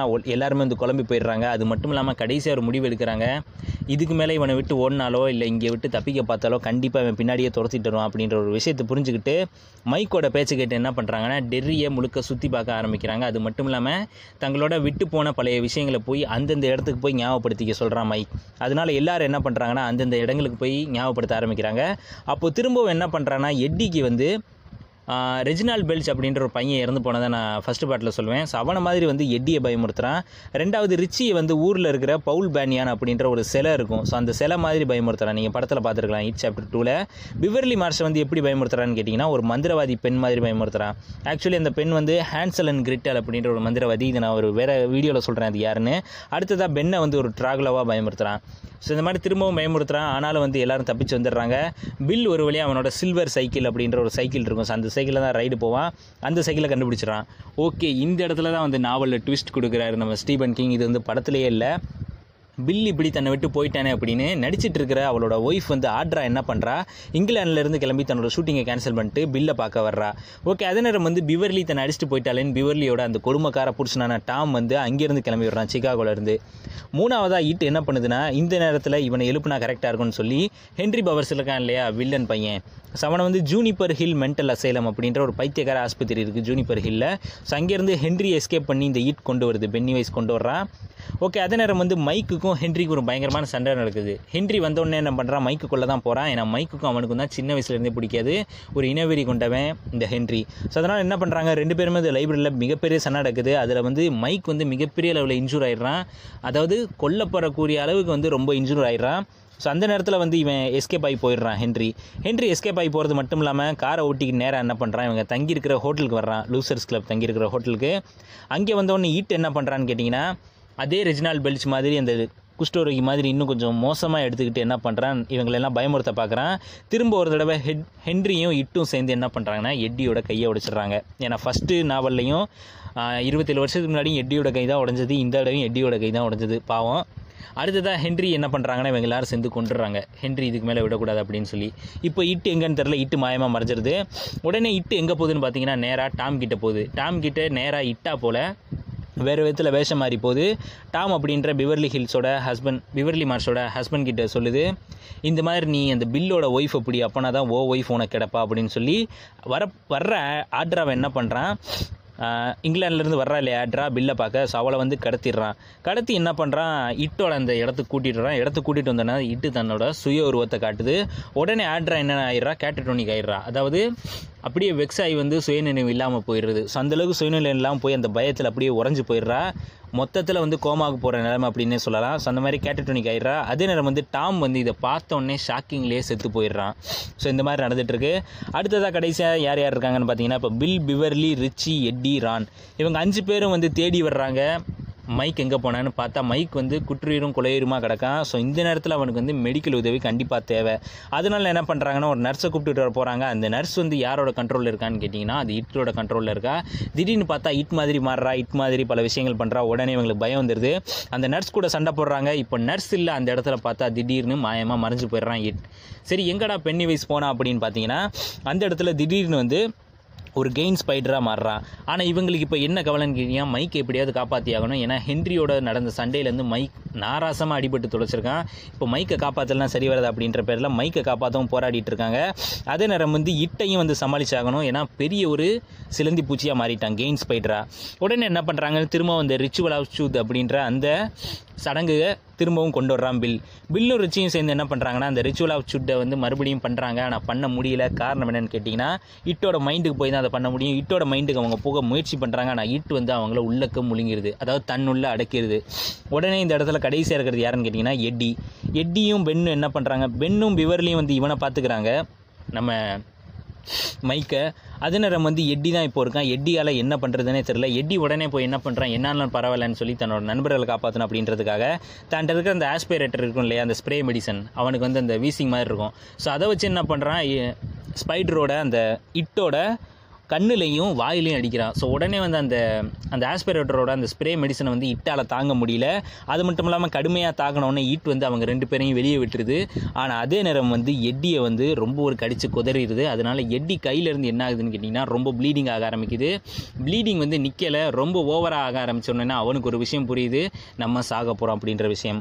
ஓகே இந்த இடத்துல இவனை காப்பாற்றிட்டு இருக்க முடியாது அப்படின்னு சொல்லி என்ன பண்ணுறாங்கன்னா பில் ரிச்சி பென் மூணு பேரும் சேர்ந்து ஈட்டை துரத்த ஆரம்பிக்கிறாங்க. ஏன்னா ஈட் வந்து அந்த ஸ்ப்ரே மெடிசனால் ரொம்பவே காயப்பட்டிருக்கு. இவங்க பண்ண அந்த சடங்காலையும் ரொம்ப காயப்பட்டிருக்கு. ஈட்டு வந்து தப்பிச்சு ஓட பார்க்குது. தப்பிச்சு ஓடி அதுக்கான ஒரு மறைவிடத்தில் போக பார்க்குது இதை வந்து படத்தில் எப்படி காட்டியிருப்பாங்கன்னா அந்த விண்கல் இடம் பட்ட மாதிரி காட்டுவாங்க. ஸோ அந்த இடத்துல போய் வந்து அது மறைய நினைக்கிது. ஆனால் அதே நேரம் வந்து பென் என்ன பண்ணுறான் அது போட்ட ஒரு முட்டையை கண்டுபிடிக்கிறான். ரெண்டு மூணு முட்டைகளாக இருக்குது அது என்ன முட்டைகள் அப்படின்றது அவங்களுக்கு விஷயம் புரியுது. ஏன்னா அது அதோட முட்டைகள் அது மூலயமா அது இன்னொரு சந்ததியோ அல்லது வேறு ஏதாவது வெர்ஷனையோ கொண்டு வர பார்க்கும். அதனால் பென் என்ன பண்ணுறான் நான் அதை பார்த்துக்கிறேன்னு சொல்லி எல்லா எக்ஸையும் வந்து உடச்சி போட்டுடுறான். எல்லா லைட் எக்ஸையும் உடச்சி போட்டுறான். பாதி அதோட சக்தி குறைஞ்சிருது. ஓகே அதே நேரம் என்ன பண்ணுறாங்கன்னா பில்லும் ரிச்சியும் திரும்ப அந்த ரிச்சுவல் ஆஃப் சுட்டை கொண்டு வர்றாங்க. அந்த சடங்கை பண்ணுறாங்க அதே நேரம் எப்பவும் போல் வில் பவராக இருந்தால் மட்டும்தான் இட்டை வந்து பென்னி வயசை கொல்ல முடியும். ஸோ திரும்ப அவங்களுக்கு வந்து வில் பவராக வந்து எதிர்க்கிறாங்க. இந்த இடத்துல நிறைய பேர் வந்து கேட்ட கேள்வி என்ன நான் தேட்டர்லேருந்து வெளியே வரும்போது சில பேர் சொல்லிட்டு இருந்தாங்க. கோமாளி கோமாளின்னு சொன்னோடனே அவன் என்ன இறந்து போயிடுவான் அப்படின்னு. ஆக்சுவலி இட்டுக்கிட்ட இருக்கிற அந்த தியரி என்னன்னு கேட்டிங்கன்னா பயம் பயம் இருக்கக்கூடாது. பயம் இல்லாமல் அவனை எதிர்த்தோம்னா கண்டிப்பாக அவனை வந்து சாகடிக்கலாம். மொத்தத்தில் அவன் ஒரு டம்மி பீஸ் ஆயிடுவான். இதை வந்து ஃபஸ்ட் பார்ட்லேயே சொல்லியிருப்பாங்க. ஸோ அதான் இங்கே தியரி திரும்பவும் வில்லுரிச்சியும் வில் பவர் அவனை வந்து எதிர்க்க ஆரம்பிக்கிறாங்க. எதிர்க்க ஆரம்பிச்சோடனே தான் அவங்களுக்கு ஒரு விஷயம் புரியுது. அவனுக்கு ஒரு ஹார்ட் இருக்குது கடைசியில் என்ன பண்ணுறான் பில் எடுத்து அந்த ஹார்ட்டை வந்து அப்படியே நசுக்கி அழிச்சிடுறான். இது வந்து யார் எடுக்கிற மாதிரி காட்டுவாங்கன்னா மைக் எடுக்கிற மாதிரி காட்டிருப்பாங்க படத்தில். ஆக்சுவலி நாவல் எடுக்கிறது யாருன்னு கேட்டிங்கன்னா Bill Bill crushes is heart Bill வந்து அதை ஹார்ட்டை வந்து அப்படியே க்ரஷ் பண்ணிடுவான். உடனே வந்து அது இறந்து போயிடும். அதாவது மொத்தமாக இறந்து போயிடும். இனிமேல் இட்டால் திரும்ப வர முடியாது. Killing it once and for all ஒரு தடவை கொன்னா இனிமேல் மொத்தமாக வர முடியாது. ஸோ இந்த மாதிரி முடியுது. ஓகே அதே நேரம் வந்து திரும்ப இங்கே வர்றாங்க. இந்த இடத்த விட்டு போகணும்னு சொல்லி என்ன பண்ணுறாங்கன்னா எட்டியவும் தூக்குறாங்க. அதே நேரம் வந்து ஆட்ராவையும் தூக்குறாங்க. ஏன்னா ரெண்டு பேருமே வந்து அது தொடர்பான சுற்றில இடங்களில் தான் இருக்காங்க. ஸோ இந்த இடத்த விட்டு போகணும். ஏன்னா அவன் இருக்கிறதே வந்து இந்த பாதாள சாக்கடை தான். அங்கே தான் வந்து ஆட்ராவும் மயங்கி விழுந்து கிடக்கா எட்டியும் அங்கே தான் மயங்கி விழுந்து கிடக்கான் ஏன்னா அவங்க ஹாஸ்பிட்டல் போல் இவனை ட்ரீட்மெண்ட் பண்ணணும்னு நினைக்கிற அப்போவே வந்து அந்த இடத்துல வந்துடுவான் அதனால் என்ன ஆயிருப்பாங்கன்னா இவங்க அந்த சாக்கடைக்குள்ளேயே மாட்டியிருப்பாங்க. ஸோ அந்த எட் அந்த இடத்துல எட்டியை காப்பாற்ற முயற்சி பண்ணுவாங்க. ஆனால் எட்டியை காப்பாற்ற முடியாது. காரணம் என்னென்னு கேட்டிங்கன்னா ஓவர் ரத்தம் வந்து ப்ளீட் ஆனதுனால பிளட் வந்து ப்ளீடிங் ஆனதுனால அவன் சாகிற நிலைமையில் இருப்பான். ஸோ அதனால் அவனே வந்து எல்லாரையும் போக சொல்லிடுவான் அதனால் அவனை விட்டுட்டு வந்துடுவாங்க அவன் இறந்து போயிடுவான். ஸோ அடுத்தபடியாக யார் இருக்கான்னு கேட்டிங்கன்னா ஆட்ரா அப்படின்னு ஒரு ஒய்ஃப் இருக்கா? ஸோ அவளை கூட்டிக்கிட்டு மேலே வருவாங்க. மேலே வரும்போதே அவங்களோட காயங்கள் எல்லாம் மறைஞ்சு போயிடும் காரணம் என்ன அவங்க சின்ன வயசில் வந்து ஏழு பேர் வந்து அந்த தழும்பு போட்டிருப்பாங்க. பிளட் ஓத்து கொடுத்துருப்பாங்க. இந்த மாதிரி ரத்த உடன்படிக்கை அப்படின்னு ஸோ அந்த உடன்படிக்கை பண்ணப்போ அந்த கீரல் விழுந்திருக்கும்ல கையில். ஆனால் அந்த கீரல் இப்போ அவங்க கையில் இருக்காது எல்லாமே மறைஞ்சு போயிடும் அப்போ தான் அவங்களுக்கு ஒரு விஷயம் புரிய வரும். இனிமேல் இட்டால் எந்த தொந்தரும் இல்லை. ஃபைனலி ஓவர் அப்படின்ற விஷயம் புரிய வரும். ஆனால் அதே நேரம் வந்து என்னாகும்னு கேட்டிங்கன்னா இட்டு இறந்த இதே டைமில் வந்து ஒரு மிகப்பெரிய ஒரு புயல் வந்து டெர்ரி சிட்டியை தாக்கும். அந்த டெர்ரியை தாக்கும்போது தான் மைக் ஒரு வார்த்தை சொல்லுவான். இனிமேல் டெர்ரியோட இந்த அமானுஷங்கள் எல்லாமே அழிஞ்சிடும் அதனால தான் இந்த புயல் தாக்குது. ஏன்னா இந்த புயல் வந்து இது வரைக்கும் டெல்லியில் மெயினில் அதாவது மெயின் அப்படின்ற அந்த மாகாணத்தில் இது வரைக்கும் இந்த அளவு மோசமான ஒரு புயல் தாக்குனதில்லை அப்படின்னு சொல்லுவான். அவன் சொல்லிட்டு இருக்கும்போது என்ன ஆகும்னு கேட்டிங்கன்னா அந்த புயல் ரொம்ப வேகமாக அடித்து அந்த சிட்டியில் உள்ள மெயினான இடங்களே வந்து கொலாப்ஸ் பண்ணிடும் இனிமேல் இட்டால் வர முடியாது அப்படின்ற அறிகுறி தான் இந்த வந்து புயல். ஓகே கடைசி எல்லாரும் அவங்க வீட்டுக்கு போக ஆரம்பிச்சிருவாங்க. இப்போ எல்லாருமே வந்து நியூ லைஃப் தொடங்க ஆரம்பிச்சிருவாங்க. இதுதான் வந்து ஹாப்பி எண்டிங் ஆனால் ஸ்டாண்ட் செத்துட்டான். அதுக்கப்புறமா நம்ம எட்டியும் செத்துட்டான். இப்போ மைக் என்ன பண்ணுறான்னு கேட்டிங்கன்னா மைக் வந்து எல்லாத்தையும் எழுதி வச்சுருப்பான். அதெல்லாம் விட்டு இப்போ ரிலீஃப் ஆகிட்டான் ஏன்னா இவ்வளோ நாள் வந்து போராடினது எதுக்காண்டினா இந்த இட்டு அழிக்கணும் அப்படின்ற விஷயத்துக்காண்டி தான் அவன் லைப்ரரியில் இருந்து நிறைய விஷயங்கள் எழுதி வச்சுருப்பான். இப்போது லைப்ரரியை விட்டு வேறு எங்கேயாவது இடத்துக்கு போய் சந்தோஷமாக வாழணும்னு நினைக்கிறான். அதே நேரம் வந்து ரிச்சி என்ன பண்ணுறான் திரும்ப அவன் கலிஃபோர்னியாவுக்கு போயிடுறான். அந்த டிஸ்க் ஜாக் அப்படின்ற டிஸ்க் ஜாக்கி அப்படின்ற வேலையை பார்க்கவே போயிடுறான். அடுத்ததாக வந்து பென் அண்ட் பிவர்லி. ரெண்டு பேருமே வந்து ஒருத்தர் ஒருத்தர் சின்ன வயசுலேருந்தே பிடிக்கும். அதனால் என்ன பண்ணுறாங்கன்னா ரெண்டு பேருமே கல்யாணம் பண்ணிக்கலாம் அப்படின்ற நினப்பில் ரெண்டு பேருமே வந்து கல்யாணம் பண்ணி கப்புள்ஸ் ஆயிடுறாங்க. அந்த இடத்த விட்டு கிளம்பிடுறாங்க. கடைசியாக யாருன்னு கேட்டிங்கன்னா அந்த இடத்த விட்டு கிளம்புறது நம்ம பில். பில் வந்து கடைசியாக கிளம்புறான். ஆனால் அதே நேரம் வந்து தன்னோட ஒய்ஃபை குணப்படுத்த என்ன நினைக்கிறான்? அந்த சைக்கிளில் ஒரு ரைடு கூட்டிகிட்டு போவோன்னு தன்னோட ஒய்ஃபை அந்த சில்வர் சைக்கிளில் ஒரு ரைடு கூட்டிகிட்டு போகிறான் என்ன மேஜிக் என்ன பவரான்னு தெரில உடனே அவனோட ஒய்ஃப் வந்து அந்த கேட்டட்டோனிக்லேருந்து விடுபட்டு பழைய ஆட்ரா மாதிரி ஆயிடுறான். ஓகே இதுதான் வந்து ஒரு ஹாப்பி எண்டிங் அவனோட ஒய்ஃபும் வந்து சரியாயிடுறா.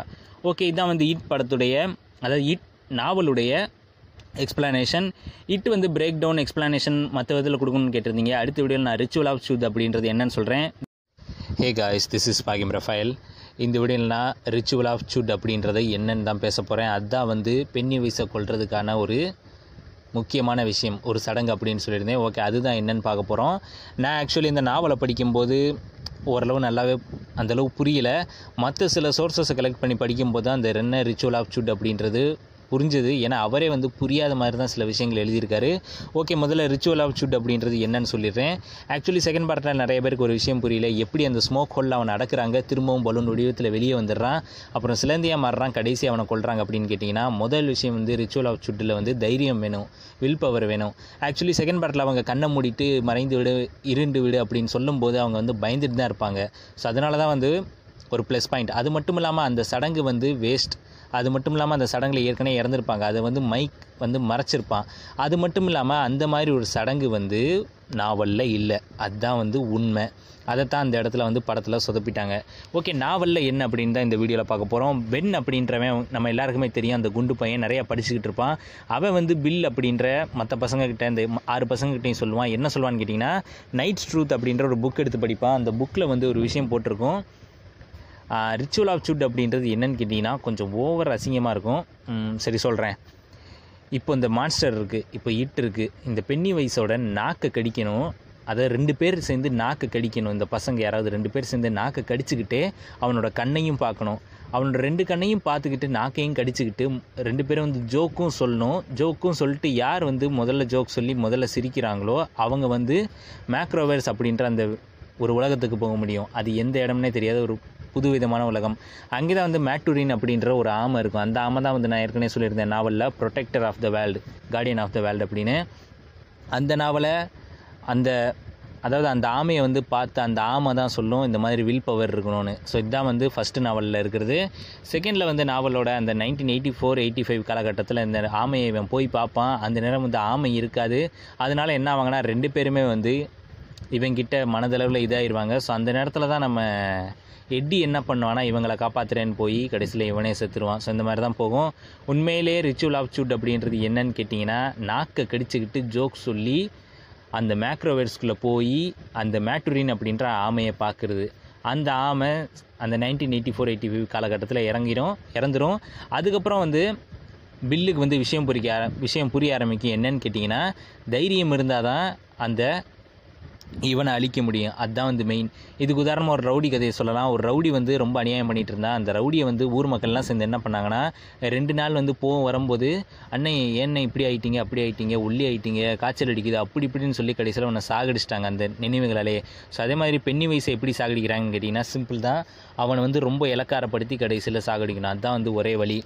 அதுக்கு ரிச்சுவல் ஆஃப் சுட் அப்படின்றது ஒரு வழியாக காமிச்சிருப்பாங்க. அது வழியாக போய் அந்த ஆமைட்ட அது என்ன ஆலோசனை அப்படின்னு தான் கேட்டுட்றாங்க மொத்தத்தில் இதை விட அந்த உங்களோட வில் பவர் தான் தேவை. ஓகே இதுதான் வந்து எக்ஸ்ப்ளனேஷன் ஓகே அடுத்த வீடியோ பார்ப்போம். This is Fahim Rafael hasta la vista baby hey this is Fahim Rafael கொஞ்ச நேரத்துக்கு முன்னாடி ஸ்டீபன் கிங்கோட நைட் ஷிஃப்ட் ஸ்டோரிஸ் கலெக்ஷன் பற்றி நான் வீடியோ போட்டேன். ஸோ அதோட கலெக்ஷனில் அது முதல் கதையான ஜெருசலேம் ஸ்லாட் அப்படின்ற கதை பற்றி தான் பார்க்க போகிறோம் ஆக்சுவலி இது ஒன் ஆஃப் த ஒரு பெஸ்ட் ஸ்டோரி அது மட்டும் இல்லாமல் ஸ்டீபன் கிங் நைன்டீன் செவன்டி ஃபைவ்ல எழுதின சேலம் ஸ்லாட் அப்படின்ற நாவலுடைய ப்ரீக்வெல் தான் இந்த புத்தகம். ஸோ இது வந்து நைன்டீன் செவன்ட்டி எயிட்டில் எழுதப்பட்டது. ஓகே வளவலன்னு பேச வேணாம். இந்த கதைகளை போகலாம் வாங்க வீடியோக்குள்ள போகலாம்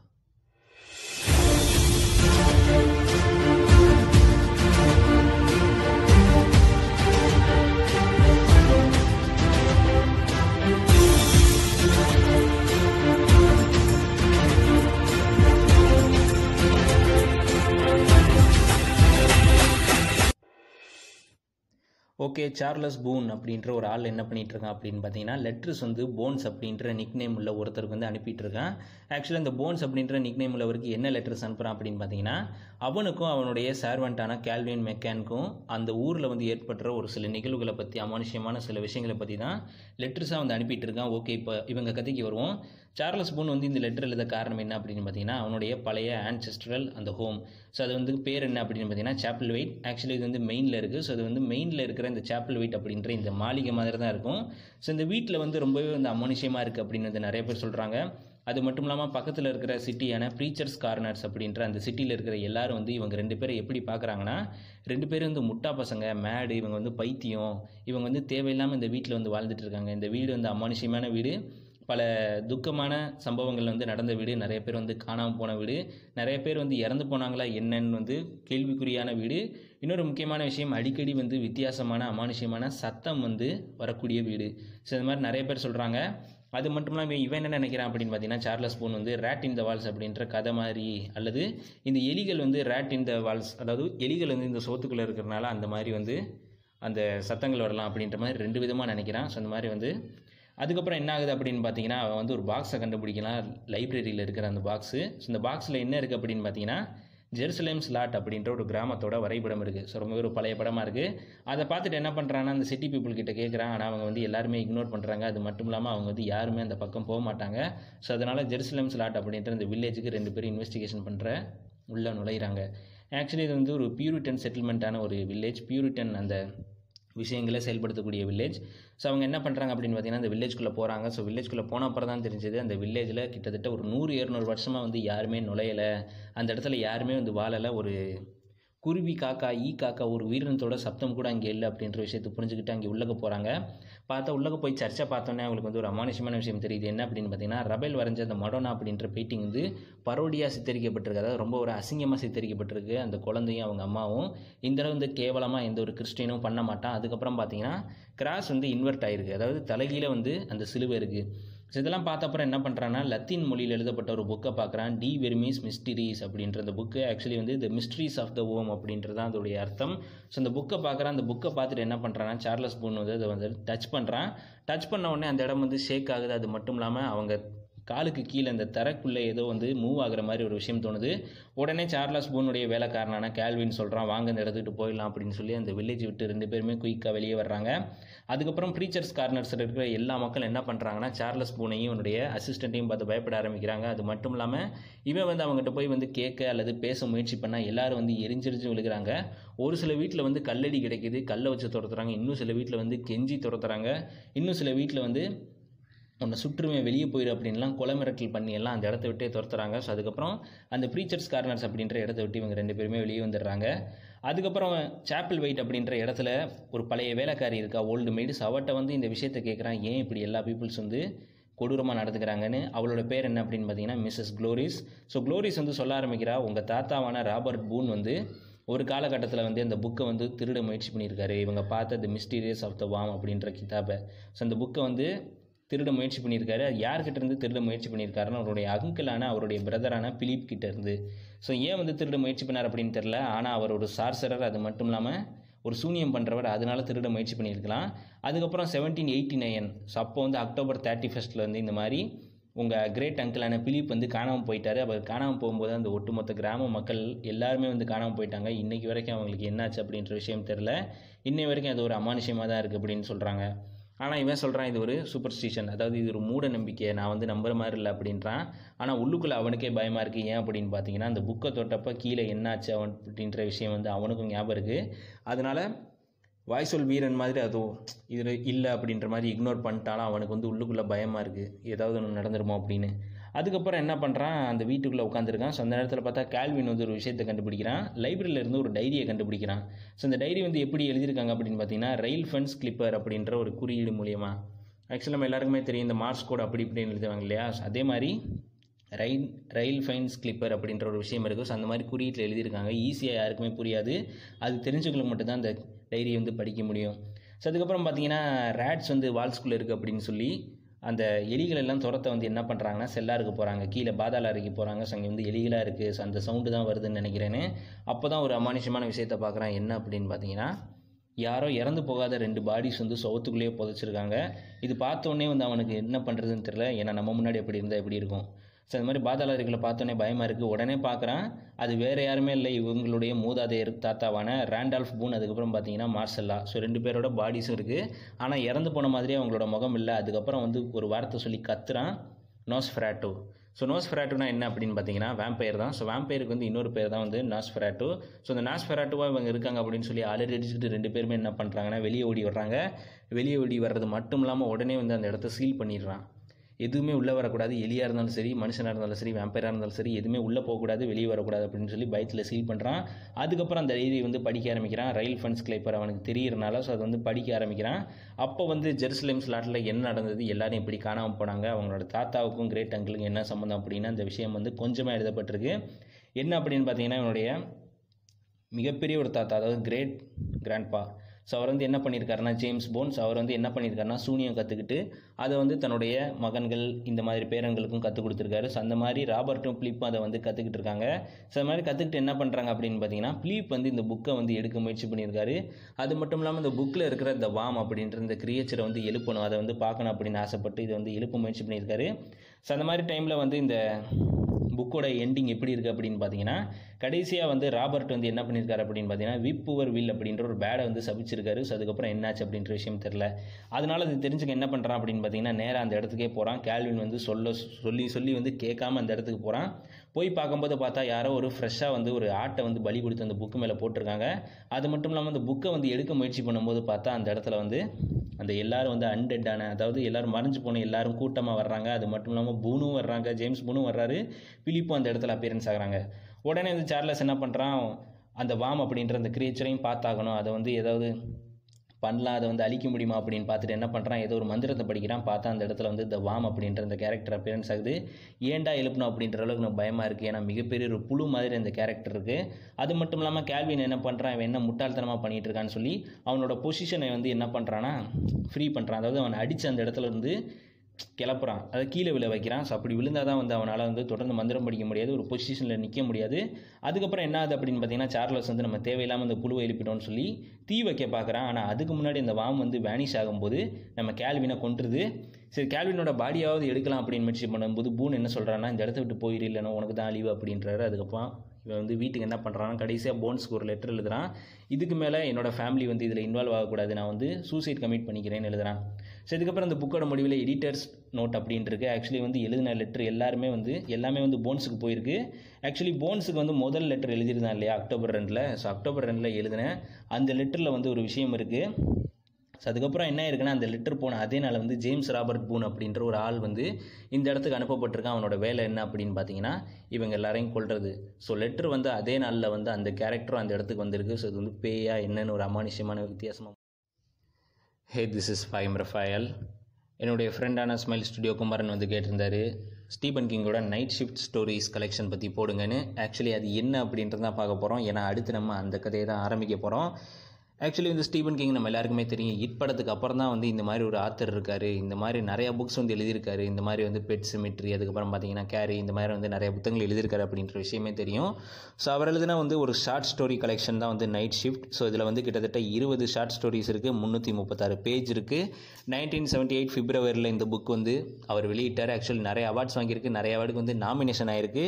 இது முழுக்க முழுக்க ஸ்டீபன் கிங்கோட ஹாரர் ஜேனரில் எழுதப்பட்ட கதைகள் தான். இதில் இருக்கிற எல்லா கதையுமே வந்து இருபது ஷார்ட் ஸ்டோரிஸுமே வந்து ஹாரர் ஜேனர் தான். One of the number one best seller okay இந்த கதை வந்து எப்படி பப்ளிஷ் பண்ணார் அப்படின்னு பார்த்தீங்கன்னா ஆக்சுவலி வந்து அவர் வளர்ச்சி அடைகிற காலகட்டத்துக்கு முன்னாடி அவரோட லைஃப் ஹிஸ்ட்ரி பற்றி பார்த்துருந்தோம். சின்ன வயசுலேருந்தே வந்து என்ன பண்ணியிருப்பாருனா நான் அதை பற்றி வீடியோ போட்டிருந்தேன் லைஃப் ஹிஸ்ட்ரி பற்றி ஸோ அதில் வந்து சின்ன வயசுலேருந்தே என்ன பண்ணிடுவாருனா நிறையா வந்து கதைகள்லாம் எழுதி சின்ன சின்ன இந்த பத்திரிகைகளுக்கு விடுறது. அதுக்கப்புறம் பார்த்தீங்கன்னா அவரோட ஸ்கூல்லேயே வந்து பத்திரிக்கை மாதிரி ஆரம்பித்து அதை விற்கிறது இந்த மாதிரி தான் அவருடைய வாழ்க்கை ஆரம்பித்தது அந்த மாதிரி அவர் எழுதின கதைகள் அந்த மாதிரி அவர் காலகட்டத்தில் சின்ன வயசில் இருக்கும்போது எழுதின கதைகள் அதுக்கப்புறம் ஒரு சில சின்ன சின்ன பத்திரிகைகளுக்கு எழுதின கதைகள் முக்கியமான கதைகள் அதில் இருக்கிற பெஸ்ட்டாக இருக்கிற கதைகள். ஸோ இந்த மாதிரி கதைகள் எடுத்து தான் வந்து இதில் வந்து கொடுக்க ஆரம்பித்தார் அவர் எழுதின பழைய கதைகள் ஸ்டார்ட் ஷார்ட் ஸ்டோரிஸ் எல்லாம் எடுத்து என்ன பண்ணார்னா நைட் ஷிஃப்ட் அப்படின்ற பேரில் கொடுத்தாரு. இது தவிர நைட் ஷிஃப்ட்டில் வந்து ஒரு நாலஞ்சு கதைகள் வந்து அவர் ஃப்ரெஷ்ஷாக அந்த காலகட்டத்தில் எழுதின கதை. அதாவது முன்னாடி வந்து அவர் எழுதின கதை எழுதி பப்ளிஷ் ஆன கதை அதுக்கப்புறம் இதில் வந்து அடிஷ்னலாக சேர்த்தது அவருடைய அந்த திங்கிங்கில் எழுதப்பட்ட கதை. உதாரணமாக சொல்லணும்னா ஃபஸ்ட்டு கதையான ஜெருசலேம் ஸ்லாட் வந்து சேலம் ஸ்லாட் அப்படின்ற அந்த நாவலோட ப்ரீகுயில் தான். ஸோ அந்த மாதிரி தொடர்ச்சி எழுதியிருப்பார். இதே மாதிரி வந்து நிக் நேமில் கூட எழுதியிருக்காரு அவர் அந்த காலகட்டத்தில். ஸோ நிக் நேமில் எழுதின கதைகள் இதுக்கப்புறம் இந்த கதைகள் வந்து நிறையா ஃபிலிம்ஸ் ஆகிருக்கு டிவி சீரிஸ் ஆகிருக்கு இது வந்து பென்ட் ஹவுஸ் காஸ்மோபொலிஷன் அதுக்கப்புறம் பார்த்தீங்கன்னா கேலரி உப்ரிஸ் மெயின் மேகசின்ஸ் இந்த மாதிரி சின்ன சின்ன மேகசின்ஸில் வந்து எழுதின கதைகள். இது தவிர சொல்லணும்னா இவருடைய இந்த நைட் ஷிஃப்ட் அப்படின்ற இந்த புக்குக்கு வந்து யார் வந்து இன்ட்ரோ கொடுத்துருக்காரு அப்படின்னு பார்த்தீங்கன்னா அவருடைய ஃபேவரட் ஆத்தரான ஜான் டி மெக்டொனால்டு ஓகே இதில் எத்தனை கதைகள் இருக்குன்னு பார்த்துருவோம். ஜெருசலேம் ஸ்லாட் கிரேவியார்ட் ஷிஃப்ட் அதுக்கப்புறம் பார்த்தீங்கன்னா night surf I am the doorway the mangler the boogeyman grey matter battleground trucks sometimes they come back strawberry spring the ledge the lawnmower man quitters inc I know what you need children of the corn அதுக்கப்புறம் பார்த்தீங்கன்னா the last rung of the last rung on the ladder the man who loved flowers one for the road the woman in the room so இந்த இருபது கதைகள் தான் night shift அப்படின்ற இந்த short stories கலெக்ஷனில் இருக்குது இதில் நம்ம அடுத்து நம்ம பார்க்க போகிறது என்ன அப்படின்னு பார்த்தீங்கன்னா ஃபஸ்ட்டு கதையான ஜெருசலேம் ஸ்லாட் ஓகே எனிவேஸ் இதுதான் வந்து நைட் ஷிஃப்ட்டோட இன்ட்ரோடக்ஷன் இனிமேல் கதையை பற்றி பார்க்க ஆரம்பிக்கலாம். வாங்க வீடியோக்குள்ளே போகலாம் அடுத்த வீடியோவில்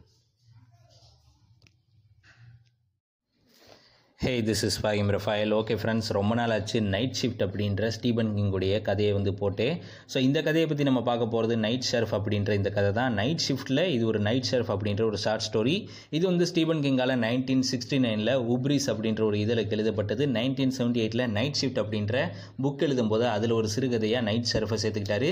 இதோடைய கதையமைப்பு பற்றி தான் பார்க்க போகிறோம் வாங்க வீடியோக்குள்ளே போகலாம்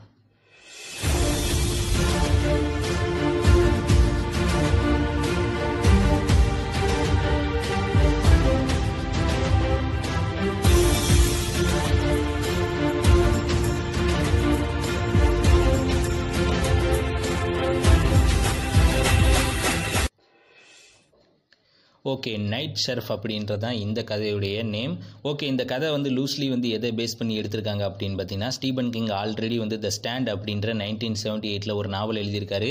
அந்த நாவலை கிட்டத்தட்ட வந்து பேஸ் பண்ணி எடுக்கப்பட்ட கதை தான். அதில் வரக்கூடிய அந்த பிளாட்டையும் அதில் வரக்கூடிய சில ஒரு சில விஷயங்களையும் ரிலேட் பண்ணி எழுதப்பட்ட ஒரு சின்ன கதை தான் வந்து நைட் ஷெர்ஃப் ஓகே இப்போ கதை எங்கே தொடங்குது அப்படின்னு பார்த்தீங்கன்னா நியூ ஹாம்ஷயர் அப்படின்ற ஒரு இடம் இருக்குது நம்ம எல்லாருக்குமே தெரியும். நியூ ஹாம்ஷயரில் வந்து ஆன்சன் பீச் அப்படின்ற ஒரு பீச்சுடைய ஒரு பகுதி இருக்குது அங்கே பார்த்தீங்கன்னா ஈவினிங் டைமாக இருக்குது கொஞ்ச நேரத்தில் வந்து இருட்டாக போகக்கூடிய நேரம். அப்போ வந்து என்ன பண்ணிட்டு இருக்காங்க அப்படின்னு பார்த்தீங்கன்னா கொஞ்சம் ஃபார்மர் காலேஜ் ஸ்டூடெண்ட்ஸ் வந்து ஒரு குரூப்பாக வந்து டிஸ்கஸ் பண்ணிட்டு இருக்காங்க அவங்க எல்லாம் வந்து ரொம்ப பயந்து போயிருக்காங்க. எதுல இருந்தும் வந்து சர்வைவ் ஆன மாதிரி இருக்குது எதுல இருந்து சர்வைவ் ஆயிருக்காங்க அப்படின்னு பார்த்தீங்கன்னா ஒரு மிகப்பெரிய ஒரு பிளேக் மாதிரி ஒரு நோய். கிட்டத்தட்ட வந்து அந்த பிளேக் நோய் வந்து எப்படி ஆரம்பிச்சது அப்படின்னு பார்த்தீங்கன்னா ஒரு வைரஸால் ஆரம்பிச்சது. அந்த வைரஸ்க்கு வந்து ஒரு பேர் இருக்குது ஏ சிக்ஸ் அப்படின்ற பேர். இது தவிர அந்த வைரஸ்க்கு வந்து என்ன பேர் சொல்லுவாங்க அப்படின்னு பார்த்தீங்கன்னா கேப்டன் ட்ரிப்ஸ் ஓகே இந்த கேப்டன் ட்ரிப்ஸ் அல்லது ஏ சிக்ஸ் அப்படின்ற இந்த வைரஸ் தான் வந்து உலகம் முழுக்க பரவன அந்த பிளேக் நோய்க்கு காரணம். கிட்டத்தட்ட இன்றைக்கி நம்ம பார்த்துட்டு இருக்கிற கொரோனா வைரஸை விட ரொம்ப மோசமாக வந்து என்ன பண்ணியிருக்குன்னா இந்த ஏ சிக்ஸ் அப்படின்ற கேப்டன் ட்ரிப்ஸ் அப்படின்ற இந்த வைரஸ் வந்து உலக உலகத்தில் வந்து முக்காவாசி பகுதிகளை அழிச்சிருச்சு. இது வந்து எங்கேருந்து ஸ்டார்ட் ஆயிருக்குன்னா சவுத் ஈஸ்ட் ஏஷியா ஸோ தென்கிழக்கு ஆசியாவிலேருந்து ஸ்டார்ட் ஆகி உலகம் முழுக்க பரவி கிட்டத்தட்ட நிறைய பேர் அழிச்சிருச்சு. இப்போ ஹியூமனிட்டி அப்படின்ற ஒரு விஷயமே வந்து கேள்விக்குறியாக இருக்குது ஸோ அந்தளவுக்கு ஆக்கின வைரஸ் தான் வந்து இந்த ஏ சிக்ஸ் அப்படின்ற வைரஸ் ஓகே இப்போ வந்து இந்த பீப்புள்ஸ் அதாவது இந்த காலேஜ் ஸ்டூடெண்ட்ஸ் முன்னாள் காலேஜ் ஸ்டூடெண்ட்ஸ் தான் வந்து கொஞ்சம் பேர் மிஞ்சிருக்காங்க அதுவும் ஆன்சன் பீச் பக்கத்தில். இவங்க இப்போ எப்படி இருக்காங்க அப்படின்னு பார்த்தீங்கன்னா எப்படியாவது நம்ம வந்து தப்பிச்சாகணும் அப்படின்னு வந்து ஒரு வெறியோடு இருக்காங்க. ரொம்ப வந்து பயங்கரமான ஒரு மனநிலையோடு இருக்காங்க. இன்னொரு முக்கியமான விஷயம் அவங்க வந்து ஏதோ ஒரு கடவுளையும் நம்புகிறாங்க ஸோ அப்போ ஒரு மனுஷனை பார்க்குறாங்க. அந்த மனுஷன் என்ன பண்ணிகிட்டு இருக்கான் அப்படின்னு பார்த்தீங்கன்னா இறக்குற கண்டிஷனில் இருக்கான். ஏ சிக்ஸ் அப்படின்ற இந்த வைரஸால் பாதிக்கப்பட்டு இன்னும் கொஞ்ச நேரம் விட்டால் வந்து இறந்துருவான் அப்படின்ற கண்டிஷனில் இருக்குது அவனை வந்து க்யூர் பண்ண முடியாது. ஏன்னா இந்த வியாதியை வந்து க்யூர் பண்ண முடியாது. ஸோ அப்படி பார்க்கும்போது அவங்க என்ன பண்ணுறாங்கன்னா அவங்க டீமாக சேர்ந்து ஒரு நெருப்பு குவியல் மாதிரி நம்ம வந்து இந்த கேம்ப் எல்லாம் போகும்போது நெருப்பு குவியல் வந்து உருவாக்குவாங்க. நெருப்பு இது மாதிரி ஸோ பயிரை அப்படின்பாங்க. அதில் போய் என்ன பண்ணுறாங்கன்னா பிளாக் மேஜிக்குடைய அடையாளமாக இவனை வந்து என்ன பண்ணுறாங்கன்னா இது இறந்துட்டு இருக்கிற மனுஷனை போய் அதில் வந்து தள்ளி விட்டுறாங்க. அவனை தள்ளி விட்டு சில பேர் என்ன பண்ணுறாங்கன்னா இது வந்து ஏ சிக்ஸ் அப்படின்ற வைரஸ்க்கு எதிராக கடவுளுக்கு நம்ம வந்து படையல் மாதிரி பண்ணுறோம் அப்படின்னு வந்து அந்தளவு வந்து ரொம்ப ஒரு கொடூரமாக மாறிட்டாங்க. ஏன்னா அவங்கள பொறுத்த வரைக்கும் அவங்க வந்து தப்பிச்சா போதும் அப்படின்னு நினைக்கிறாங்க. கடவுளை நம்புகிறாங்க அதுவும் வந்து கிட்டத்தட்ட ஒரு பிளாக் மேஜிக் சாத்தானிக் கடவுள் மாதிரி நம்புகிறாங்க இந்த பலி கொடுத்தா நம்மளை வந்து கடவுள் காப்பாற்றிடுவார் அப்படின்ற மைண்ட் செட் அவங்களுக்கு வந்துடுது ஏ சிக்ஸ் வைரஸ்க்கு எதிராக ப்ரொடெக்ஷன் அப்படின்னு. ஓகே இந்த நேரத்தில் பெர்னி அப்படின்ற ஒரு பையன் இருக்கான். ச வந்து தன்னோட கடந்த காலத்தை நினச்சி பார்த்துட்டு இருக்கான். அடிக்கடி வந்து இவன் வந்து டே ட்ரீம் பார்த்துட்டு இருக்கான். பகல் கனவு கண்டுட்டு இருக்கான். ஆன்சன் பீச்சில் அவன் முன்னால் வாழ்ந்த காலகட்டம் அவனுடைய இந்த விளையாட்டு காதல் விளையாட்டு ஸோ இதெல்லாம் வந்து அங்கே நினச்சி பார்த்துட்டு இருக்கான். ஆனால் உண்மை என்ன அப்படின்னு பார்த்தீங்கன்னா நிறைய பேர் என்ன நினைக்கிறாங்கன்னா இவங்க வந்து வைரஸால் பாதிக்கப்படல அப்படின்னு நினைக்கிறாங்க. ஆனால் உண்மை என்ன அப்படின்னு பார்த்தீங்கன்னா கதையை கேட்குறவங்களுக்கு சொல்லிடுறேன். ஃபஸ்ட்டு வந்தது வந்து ஏ டூ வைரஸ் அந்த ஏ டூ வைரஸோட பாதிப்பிலிருந்து மீண்டு இப்போ இவங்க வாழ்ந்துட்டு இருக்காங்க அந்த ஏ டூ வைரஸுடைய இன்னொரு முதிர்ச்சி தான் வந்து ஏ சிக்ஸ் வைரஸ். இவங்கெல்லாம் என்ன நினைக்கிறாங்கன்னா ஏ டூ வைரஸ் பாதிச்சனால நமக்கு வந்து ஏ சிக்ஸ் அப்படின்ற இந்த வைரஸ் வந்து நம்மளை பாதிக்காது. அதனால் நமக்கு வந்து இம்யூனிட்டி பவர் இருக்குது அதாவது ஒரு ஒரு தடவை மலேரியா வந்துட்டா இன்னொரு தடவை மலேரியா வராது அப்படின்னு சொல்லுவாங்க. ஸோ அந்த மாதிரி ஏ டூ வைரஸ் பாதிச்சனால ஏ சிக்ஸ் வைரஸ் பாதிக்காது அப்படின்னு நினைக்கிறாங்க. ஆனால் கொஞ்ச நாள் கழிச்சு தான் தெரியுது அவங்கள ஒரு ஃப்ரெண்டுக்கு ஏ சிக்ஸ் அட்டாக் பண்ணுது. அதே நேரம் பெர்னியுடைய லவரான சூசி சொல்கிறா இதுதான் நம்மளோட எண்ட் அப்படின்றா. நம்மளுக்கு வந்து இம்யூனிட்டி வந்து கிராண்ட் பண்ணல. ஸோ ஏ சிக்ஸ் வந்து நம்மளை தாக்க போகுது அப்படின்னு. அதே மாதிரி வந்து ஏ சிக்ஸ் எல்லாரையும் தாக்குது. பெர்னிக்கு தன்னோட முடிவு தெரிஞ்சிருது. இதுக்கு மேலே எதையும் நம்பி பிரயோஜனம் இல்லை. நம்மளும் சாவை நோக்கி தான் போயிட்டு இருக்கோம் அப்படின்னு நினைக்கிறான். ஸோ இந்த மாதிரி அவன் என்ன பண்ணுறான்னா கடைசியாக அந்த ஏ சிக்ஸ் அப்படின்ற வைரஸை ஏற்றுக்கிட்டு அவன் வந்து சாக தயாராக இருக்கான். இந்த மாதிரி தான் ஸ்டீபன் கிங் கதையை முடிச்சிருக்காரு. இவ்வளோ நேரம் கதையை கேட்டு கதை வந்து நல்லா இல்லைன்னா என்ன திட்டாதீங்க. போய் நேராக அமெரிக்கா போங்க ஸ்டீபன் கிங்கை திட்டுங்க. This is if I'm ரஃபைல் hasta la vista baby hey guys this is ஃபாகிம் Raphael smile studio அப்படின்ற நண்பர் கேட்டிருந்தாரு. ஸ்டீபன் கிங் பற்றி சொல்லுங்கன்னு. இன்றைக்கி நம்ம எல்லாருக்குமே ஸ்டீபன் கிங் தெரியும். ஈட் படம் மூலியமாக உலகம் முழுக்க பிரபலம் ஆயிட்டார். ஆனால் ஏற்கனவே அவர் பிரபலம் தான். இருந்தாலும் நம்மளுக்கு வந்து ஈட் படம் மூலியமாக தான் தெரியும். ஓகே இவரை பற்றி பேசணுன்னா இவரை ஒரே வார்த்தையில் சொல்லிடலாம். Novels of horror fantasy mystery so இந்த மாதிரி விஷயங்களாக தான் இவரோட நாவல்களில் இருக்கும். கிங் ஆஃப் ஹாரர் அப்படின்னு சொல்லுவாங்க. இந்த ஸ்டீபன் கிங்கோட முழு பெயர் வந்து ஸ்டீபன் எட்வின் கிங் இவர் வந்து September twenty one nineteen forty செவனில் நம்மளுக்கு சுதந்திரம் கிடைச்ச அதே வருஷத்தில் பிறந்திருக்காரு. இப்போ அவருடைய வயசு வந்து 72 ரெண்டு வயசு ஆகுது இவர் வந்து மெயின் அப்படின்ற இடத்துல தான் பிறந்திருக்காரு. ஸோ அந்த மெயின் வந்து நம்ம எல்லாருக்குமே தெரியும். டெர்ரி மெயின் அப்படின்னு ஈட்டில் குறிப்பிட்டிருப்பாங்க. ஸோ அந்த இடம் தான். ஸோ அந்த ஊரில் தான் பிறந்திருக்காரு யூஎஸ்எல் இவரோட அப்பா வந்து டொனால்ட் எட்வின் கிங். இவங்களோட அம்மா வந்து நெல்லி ரூத் கிங். இவருக்கு வந்து ஒரு அண்ணன் இருக்கார் டேவிட் எட்வின் கிங் அப்படின்னு. ஆனால் இவரோட அப்பா வந்து இவருக்கு ரெண்டு வயசானப்பவே இவர் வந்து விட்டு போயிட்டார். ஏன்னா பொதுவாக வந்து ஃபாரினில் எல்லாம் கொஞ்சம் வயசானவொடனே இல்லை குழந்தை பெற்றவொடனே சில பேர் வந்து விட்டு போயிடுவாங்க ஸோ அந்த மாதிரி விட்டு போனவொடனே அவங்க அம்மாவுக்கு வந்து ரொம்ப கஷ்டமாக இருந்தது. ஏன்னா ரெண்டு வந்து பசங்க ரெண்டு குழந்தைங்களை வச்சுட்டு அவங்களால சமாளிக்க முடியல. இதனால் என்ன பண்ணாங்கன்னா இந்தியானா விஸ்கான்சின் ஸ்ட்ராட்ஃபோர்டு அப்படி இப்படி நிறைய ஊருக்கு வந்து மாறி மாறி போய்கிட்டே இருந்தாங்க. அதுக்கப்புறம் என்ன பண்ணாங்கன்னா ஒரு நிரந்தரமாக வேலை கிடைக்கல. திரும்ப வந்து மெயினுக்கே திரும்பி வர்றாங்க அவங்களோட ஃபேமிலியோட ஃபேமிலியோட வந்தப்போ ஒரு கேர்டேக்கராக வந்து லோக்கல் ஒரு மென்டல் அசைலமில் அவங்களுக்கு ஒரு வேலை கிடைக்குது. இந்த மன ரீதியாக பாதிக்கப்பட்டவங்களை பார்த்துக்கிற அந்த கேர்டேக்கர் வேலை. ஓகே அம்மா அது அதை பண்ணிட்டு இருக்காங்க. அதே நேரத்தில் வந்து இவர் வந்து ஹை ஸ்கூலில் படிச்சுக்கிட்டு இருக்காரு. ஆனால் இவருக்கு வந்து தன்னோட வாழ்க்கையில் நடந்த இந்த கசப்பான சம்பவங்கள்னால கடவுள் மேலே அதுக்கப்புறமா அவர் இருக்கிற கிறிஸ்டியானிட்டி மேலே அவருக்கு நம்பிக்கை இல்லாமல் போகுது. ஓகே அதுக்கப்புறம் என்ன ஆகிறாரு? துர்ஹாம் அண்ட் லிஸ்பன் ஹை ஸ்கூல்ஸ்ல தொடர்ந்து படிக்கிறாரு. ஹை ஸ்கூலில் படிக்கும் போதே வந்து ஸ்டோரிஸ் எழுத ஆரம்பிக்கிறாரு. இவருக்கு ஸ்டோரி ஸ்டோரிஸ் எழுத எது இன்ஸ்பயர்னு கேட்டிங்கன்னா ஈசி காமிக்ஸ் ஈசியில் ஈசி காமிக்ஸ் அப்படின்ற ஒரு பப்ளிஷிங் இருந்தது. அதில் வந்து எல்லாமே வந்து ஹாரர் க்ரைம் ஃபிக்ஷன் அதுக்கப்புறமா வந்து மர்டர் இந்த சம்மந்தமான காமிக்ஸாக தான் வரும் கதைகளாக ஸோ அந்த கதைகளை பார்த்து இவர் என்ன பண்ணுறாருன்னா ஹாரர் காமிக்ஸ் எழுத ஆரம்பிக்கிறாரு. ஹாரராக வந்து எழுத ஆரம்பிக்கிறாரு. டேவ்ஸ் ராக் அப்படின்ற ஒரு லோக்கல் நியூஸ் பேப்பர் இவங்க அண்ணன் நடத்துகிற ஒரு சின்ன ஒரு நியூஸ் பேப்பரில் கதையெல்லாம் எழுதி என்ன பண்ணுறாருன்னா தன்னோட ஃப்ரெண்ட்ஸ் கிட்டையும் ஸ்கூலில் உள்ள டீச்சர்ஸ் இவங்க எல்லா எல்லாருக்கிட்டையும் வந்து சேல்ஸ் பண்ண ஆரம்பிக்கிறாரு. ஸோ இந்த மாதிரி போயிட்டுருக்கு அதே நேரம் வந்து மூவிஸை பேஸ் பண்ணி அப்போ கதைகள் எழுதிட்டு இருக்காரு. அதுக்கப்புறம் என்ன ஆகுதுன்னா இவர் வந்து முதல் முதல்ல வந்து ஒரு ஃபேன்சைன் அப்படின்ற ஒரு லோக்கல் காமிக் ஸோ அது வந்து வந்து அன்அஃபிஷியலான லோக்கல் காமிக் சின்ன ஒரு பத்திரிக்கை அந்த பத்திரிக்கையில் தான் முதல் முதல்ல வந்து I was a teenage grave robber அப்படின்ற நைன்டீன் சிக்ஸ்டி ஃபைவ்ல ஒரு கதை எழுத ஆரம்பிக்கிறாரு. இதுதான் இவர் வந்து ஒரு முக்கியமான ஒரு பப்ளிஷான நிறைய பேருக்கு தெரிஞ்ச ஒரு சின்ன காமிக்ஸில் எழுதின முதல் கதை. அதுக்கப்புறம் என்ன ஆகுதுன்னா இந்த கதையை வந்து ரிவைஸ் பண்ணி stories of suspense in a half world of terror அப்படின்ற பேர்களெல்லாம் வந்து எழுத ஆரம்பிக்கிறாரு. இதே காலகட்டத்தில் இவருக்கு வந்து Scholastic art and writing award கிடைக்குது.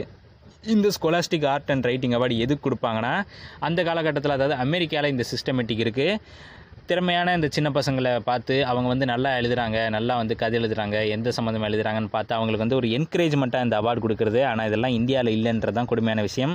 ஸோ அந்த ஒரு என்கரேஜ்மெண்ட் அவார்டு இவருக்கு கிடைக்குது. அது மட்டும் இல்லாமல் யூனிவர்சிட்டி ஆஃப் மெயினில் சேர்ந்து நைன்டீன் செவன்ட்டியில் பிஏல இங்கிலீஷில் பிஏ பண்ணுறாரு பிஏ இன் இங்கிலீஷ் ஸோ முடிச்சுட்டு என்ன பண்ணுறாருன்னா வேலை தேடுறாரு. ஆனால் அதே காலகட்டத்தில் மெயின் கேம்பஸ் அப்படின்ற அந்த ஒரு யூனிவர்சிட்டியோட நியூஸ் பேப்பரில் ஸ்டீவ் கிங்ஸ் கார்பைஸ்ட்ரக் அப்படின்ற பேரில் ஒரு கதை எழுதுறாரு. ஸோ இந்த மாதிரி ஒரு லைஃப் போயிட்டுருக்கு. அதே நேரம் வந்து பர்டன் ஹேட்லன் அப்படின்ற ஒரு இங்கிலீஷ் டீச்சரை பார்க்குறாரு. அவர் வந்து ரைட்டிங் ஒர்க் ஷாப் நடத்திட்டு இருக்காரு நிறைய கதை எழுதுறவங்க அவங்களுக்கெல்லாம் ட்ரைனிங் கொடுத்து. தன்னோட வாழ்க்கையில் ஒரு விளக்கேற்றி வச்சவர் அப்படின்னு யாரை இவர் சொல்லுவார்னா பர்டன் ஹேட்லினை தான் சொல்கிறாரு அது மட்டும் இல்லாமல் தான் பார்த்ததுலேயே வந்து சிறந்த ஒரு இங்கிலீஷ் டீச்சர் அப்படின்னும் அவர் தான் சொல்கிறாரு ஓகே அதே காலகட்டத்தில் தான் அங்கே வந்து அதே ஒர்க் ஷாப்பில் இந்த கதை எழுதி ஒர்க் பண்ணிட்டு இருந்த தபிதா ப்ரூஸ் அப்படின்ற ஒரு ஃப்ரெண்டை பார்க்குறாரு அவங்க தான் இவரோட ஃபியூச்சர் ஒய்ஃப் ஸோ அதுக்கப்புறம் லைப்ரரியில் தான் ஃபஸ்ட்டு மீட் பண்ணுறாங்க அதுக்கப்புறம் நைன்டீன் செவன்ட்டி ஒனில் மேரேஜ் பண்ணிக்கிறாங்க. ஆனால் அதுக்கு முன்னாடியே நைன்டீன் செவன் சிக்ஸ்டி செவனில் இவர் வந்து ப்ரொஃபஷனலாக ஒரு கதை எழுதுறாரு. அதுதான் வந்து இவரோட முதல் ப்ரொஃபஷனல் ஸ்டோரி அது வந்து த கிளாஸ் ஃப்ளோர் அப்படின்ற பேரில் எழுதினார். அதுக்கப்புறம் வந்து நிறைய வந்து ஷார்ட் ஸ்டோரிஸ் எழுதி கேவலியர் ஆடம் இந்த மாதிரி சின்ன சின்ன பத்திரிகைகள் லோக்கல் லோக்கல் மெயினில் இருக்கிற பத்திரிகைகளுக்கு எல்லாம் கொடுக்குறாரு. அதுக்கப்புறம் நைட் ஷிஃப்ட் அப்படின்ற பேரில் ஒரு சின்ன ஒரு புக்காகவும் அது வெளிவருது. ஆனால் இவருக்கு வந்து ஒரு நாவலிஸ்ட் ஆகணும்னு ஆசை. ஆனால் அதே நேரம் வந்து வேலையும் கிடைக்கல. ஸோ வேலையும் கிடைக்காதனால என்ன பண்ணுறாருன்னா வேலைக்காண்டி ட்ரை பண்ணிட்டு இருக்காரு. கொஞ்சம் கஷ்டமாக தான் இருக்குது அதுக்கப்புறம் ஒரு வழியாக ஹாம்டன் அகாடமியில் வந்து இவர் ஒரு டீச்சரை வந்து ப்ரொமோட் ஆகி ஸோ அதுக்கப்புறம் டீச்சரை வேலை பார்க்க ஆரம்பிக்கிறாரு. ஓகே அதே நேரம் வந்து நைன்டீன் செவன்ட்டி த்ரீல தான் இவருடைய முதல் நாவல் வருது. ஆக்சுவலி அவர் அதுக்கு முன்னாடியே வந்து மூணு நாலு நாவல்கள் எழுதி முடிச்சிட்டாலும் பப்ளிஷ் ஆனது என்னவோ கேரி அப்படின்ற அந்த நாவல் தான் முதல்ல பப்ளிஷ் ஆகுது. பப்ளிஷிங் ஹவுஸ் வந்து டபுள் ஸ்டே இதை பப்ளிஷ் பண்ணுறதுக்கு அதாவது இதை எழுதுறதுக்கு முன்னாடி இந்த நாவல் வந்து ரொம்பவே வந்து மண்டை சூடாச்சு. காரணம் என்னன்னு கேட்டிங்கன்னா ஃபஸ்ட்டு நம்ம சாதாரணமாக கதை எழுதும்போது நம்மளுக்கு ஒன்றுமே தெரியாது. ஆனால் ஒரு நாவலாக எழுதணும் அப்படின்ற ஒரு இது வந்தோடனே ஒரு பப்ளிஷிங் ஹவுஸ்க்கு எழுதுகிறோம் அப்படின்ற ஒரு மனநிலை வந்தோடனே சத்தியமாக வந்து தடுமாறுவோம். அந்த மாதிரி தடுமாறி என்ன பண்ணார்னா நிறைய தடவை எழுதி வந்து குப்பை தொட்டிக்கு தான் போட்டார். இது நல்லா இல்லை அது நல்லா இல்லைன்னு. கடைசியில் இவரோட ஒய்ஃப் வந்து ஹெல்ப் பண்ணாங்க. எல்லா ஆம்பளைங்க பின்னாடி ஒரு பெண் இருப்பாங்க அப்படின்ற மாதிரி இவரோட வெற்றிக்கு பின்னாடி இவங்களோட தபிதா ஸ்ப்ரூஸ் அப்படின்ற தபிதா கிங் அப்படின்ற எங்களோட ஒய்ஃப் தான் இருந்தாங்க. காரணம் கேட்டிங்கன்னா இவங்களோட ஒய்ஃபும் வந்து ஒரு நாவலிஸ்ட் ஸோ அந்த லெவலில் இருந்தனால கதை எழுதுனதுனால அந்த விஷயத்தை புரிஞ்சுக்கிட்டு இவர் கதை எழுத ஹெல்ப் பண்ணாங்க. அதுக்கப்புறம் ஒரு வழியாக அந்த புக் வந்து வெளிவருது. ஸோ இந்த ப இந்த புக்கில் வந்து என்ன கதைன்னு கேட்டிங்கன்னா கேரி கேரி ஒயிட் அப்படின்ற ஒரு ஸ்டூடெண்ட் இருப்பான். ஸோ அந்த ஸ்டூடெண்ட்டை சுற்றி நடக்கிற மிஸ்டீரியஸான த்ரில்லரான விஷயங்கள் தான் இந்த பட இந்த கதையுடைய சாராம்சம். அது மட்டும் இல்லாமல் இந்த கதை வந்து படமாக கூட அதுக்கப்புறம் வெளிவந்தது. இது ஒரு நல்ல ஒரு ஹியூஜ் சக்ஸஸ் ஆன உடனே நியூ அமெரிக்கன் லைப்ரரி என்ன பண்ணுறாங்க நாலு லட்சம் அமெரிக்கன் டாலருக்கு இதோட ரைட்ஸை வாங்குறாங்க பேப்பர் பேக் ரைட்ஸை ஸோ அதுக்கப்புறம் தான் இவருடைய லைஃப் வந்து ஓரளவு டெவலப் ஆக ஆரம்பிக்குது. ஆனால் அதே காலகட்டத்தில் இவங்க அம்மா இறந்துடுறாங்க. நைன்டீன் செவன்ட்டி செவனில் இவருடைய முக்கியமான நாவலான த ஷைனிங் வெளிவருது. இந்த ஷைனிங்கோட கண்டினியூஸ் தான் இப்போ வர போகிற டாக்டர் ஸ்லீப் ஓகே அதுக்கப்புறம் யூனிவர்சிட்டி ஆஃப் மெயினில் வந்து இந்த எழுதுகிற வேலையில் வந்து முக்கியமான பிஸியாக இருக்கார். ஆனால் அதே நேரம் வந்து நைன்டீன் எயிட்டி ஃபைவ்ல ஹீரோஸ் ஃபார் ஹோப் அப்படின்ற பேரில் எக்ஸ்மென் காமிக்ஸ்க்கும் சின்ன ஒரு இன்ட்ரோடக்ஷன் மாதிரி கொடுக்குறாரு. அதுலேயும் கொஞ்சம் எழுதியிருக்காரு. இது எதுக்காண்டி வந்து எழுதினாருன்னு கேட்டிங்கன்னா ஆஃப்ரிக்காவில் வந்து ஒரு பஞ்சம் இருந்தது. ஸோ அந்த நேரத்தில் வந்து இந்த காமிக்ஸில் இவர் ஒரு சேவை பண்ணணும் அப்படின்ற மாதிரி எழுதுறாரு. அதே நேரம் இவரோட சேர்ந்து ஆலன் முரே ஸ்டான்லி இவங்கெல்லாம் எழுத ஆரம்பிக்கிறாங்க. ஓகே இதுக்கப்புறம் வந்து இவருக்கு நிறையா வந்து விஷயங்கள் அதாவது என்ன சொல்கிறதுனா நிறைய நாவல்கள் எழுதி தள்ள தள்ள கிட்டத்தட்ட வந்து ஓரளவு மிகப்பெரிய அளவு ஃபேமஸ் ஆகிட்டார் ஆனால் இவர்கிட்ட கேட்டிங்கன்னா இவர் சொல்கிற விஷயம் என்னென்னா எப்படி ஒரு நாவலாசிரியர் ஆகணும்? அதாவது எப்படி கதை எழுதணும் அப்படின்னு கேட்டிங்கன்னா ஃபஸ்ட் நம்மளுக்கு வந்து விருப்பம் இருக்கணும். நான் வந்து கதை எழுதுவேன் அப்படின்ற நம்பிக்கை இருக்கணும். ஸோ நம்பிக்கையும் அந்த ஃபீல்டு மேலே நமக்கு ஆசை இருந்தால் மட்டும்தான் இது வந்து சாதிக்க முடியும் அப்படின்ற விஷயம். ரெண்டாவது என்னென்னா ஒரு நாளைக்கு நாலுலேருந்து ஆறு மணி நேரம் வந்து கதை எழுதணும். ரெண்டாயிரம் வார்த்தையாவது எழுதணும். ஸோ இதெல்லாம் இருந்தால் தான் ஒரு நாவலாசிரியர் ஒரு எழுத்தாளராக ஒரு முக்கியமான விஷயம் மேலான வந்து கற்பனை. ஸோ இதெல்லாம் வந்து முக்கியம் அப்படின்னு அவர் வந்து சொல்லியிருக்காரு. அது மட்டும் இல்லாமல் இவருக்கு ரோல் மாடல் யாருன்னு கேட்டிங்கன்னா ரிச்சர்ட் மேட்சன் அவருடைய நாவலான த ஷ்ரிங்க்லிங் மேன் அப்படின்ற நாவல். ஸோ இது வந்து இவரோட ஒரு ரோல் மாடல் அப்படின்னு சொல்லிக்கலாம் இன்ஃப்ளூயன்ஸாக இது தவிர இவர் வந்து ஃபவுண்டேஷன் வச்சுருக்காரு. நாலு மில்லியன் யூஎஸ் டாலர்ஸ் வந்து வருஷம் வருஷம் வந்து இவரோட ஃபவுண்டேஷன்லேருந்து மற்றவங்களுக்கு கொடுக்குறாங்க அப்படின்ற விஷயம் இருக்குது அது போக இவருக்கு மூணு பசங்க இருக்காங்க. நயோமி கிங் அப்படின்ற இவரோட பொண்ணு ஆனால் இவரோட பொண்ணை பற்றி அவ்வளோ தெரில ஆனால் லெஸ்பியன் பார்ட்னரோட லெஸ்பியனிசமில் இருக்காங்க அப்படின்ற விஷயம் மட்டும் தெரியுது. இவரோட மகன்களான Owen King Joe Hill Joe King Joe ஹில்லோட உண்மையான பேர் ஜோசப் கிங் ஸோ இந்த ரெண்டு பேருமே வந்து இவரை மாதிரியே வந்து நாவலிஸ்ட் ஆகிட்டாங்க ஷார்ட் ஸ்டோரிஸ் எழுதுவாங்க. ஒரு காலத்தில் இவருக்கு வந்து என்னென்ன பழக்கங்கள் இருந்துச்சுன்னு கேட்டிங்கன்னா இவர் ட்ரிங்க் பண்ணிட்டு இருந்தார் சிகரெட் பிடிச்சிட்டு இருந்தார் கொக்கைன் பண்ணிட்டு இருந்தார். கொக்கைன் எல்லாம் யூஸ் பண்ணுவார். நைன்டீன் எயிட்டிஸ்க்கு அப்புறம் தான் இவர் ஓரளவு நிலமை நல்லா ஆனதுக்கப்புறம் அந்த பழக்கத்தை எல்லாம் விட்டதாக சொல்லுவார். ஒரு தடவை காரை ஸ்பீடாக ஓட்டி லோக்கல் போலீஸ் கிட்ட ஃபைனும் கட்டியிருக்காரு. அந்த ஃபைன் எதுலேருந்து கட்டினார்னா அப்போ அவருக்கு கிடைச்ச அந்த நாவல்ல இருந்து. அந்த ஷார்ட் ஸ்டோரி காசுலேருந்து. ஓகே அதுக்கப்புறம் ஒரு தடவை இவர் கார் ஆக்சிடென்ட் ஆகிருக்கு காலை வெட்டி எடுக்க கூட ட்ரை பண்ணாங்க. ஆனால் அதுக்கப்புறம் இவர் நம்பிக்கையாக நடந்து நடக்க ஆரம்பிச்சிட்டனால. இவர் வந்து தப்பிச்சிட்டாரு. இது தவிர இவருக்கு வேறு என்ன பென் நேம்ஸ் இருக்குன்னு கேட்டிங்கன்னா Richard Bachman John Swithen Beryl Evans இது வரைக்கும் இவர் வந்து அறுபத்தொரு நாவல் இரநூறுக்கு மேலே short stories world horror world fantasy O Henry award national magazine award mystery writers of America award mystery writers of America award international horror guild award இப்படின்னு நிறைய award வாங்கியிருக்காரு. பிரிட்டிஷ்ல இருந்தும் ஃபேண்டசி அவார்டு வாங்கியிருக்காரு. இவரோட நெட்ஒர்த் வந்து நானூறு million US dollars one of the richest author of the world JK Rowling மாதிரி. So அடுத்தபடியாக சொல்லணும்னா இவரோட நாவல்கள் முக்கியமான நாவல் என்னென்னு பேசிடுவோம் அதுதான் வந்து முக்கியமானது. The shining insomnia doctor sleep bag of bones it skeleton crew misery the dark tower series Carrie Dolores Claiborne pet cemetery Christine the dead zone so இது தவிர படங்களாக வெளிவந்த இவருடைய நாவல்கள் it it chapter two Christine the Shawshank redemption pet cemetery part one part two doctor sleep வரப்போது sometimes they come back creepshow needful things misery so அந்த மைசரியை பார்த்து தமிழில் ஜூலி கணபதி அப்படின்ற படம் எடுத்தாங்க.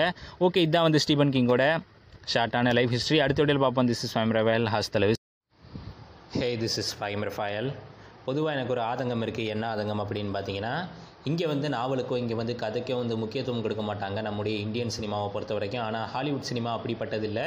அங்கே வந்து நாவலாக இருந்தாலும் சரி சிறுகதையாக இருந்தாலும் சரி எந்த ஒரு சின்ன ஒரு காமிக்காக இருந்தாலும் சரி ஸோ அதில் வர்ற கதை அவங்களுக்கு வந்து பிடிச்சி போச்சுன்னா அதை வந்து கண்டிப்பாக படமாக எடுத்துருவாங்க. ஸோ அந்தளவுக்கு வந்து அவங்க வந்து கதையாசிரியர்களுக்கு வந்து முக்கியத்துவம் கொடுக்குறாங்க கதைக்கு முக்கியத்துவம் கொடுக்குறாங்க. அதனால தான் ஸ்டீபன் கிங் அப்படின்ற ஆத்தர் நம்ம எல்லாருக்கும் இன்றைக்கி உலகம் முழுக்க தெரியும். ஆனால் அதுக்கு முன்னாடியே வந்து ஹாலிவுட்டில் நைன்டீன் எயிட்டிஸ்லேருந்தே அவர் வந்து நல்லா ஃபெமிலியராக நிறைய பேருக்கு தெரியும். ஓகே அவருடைய சில நாவல்கள் வந்து கிட்டத்தட்ட படங்களாக வெளிவந்திருக்கு. இருபத்தேழு நாவல்கள் முப்பது படங்களாக வெளிவந்திருக்கு. அது என்னென்னு தான் பார்க்க போகிறோம் வாங்க வீடியோக்குள்ள போனால்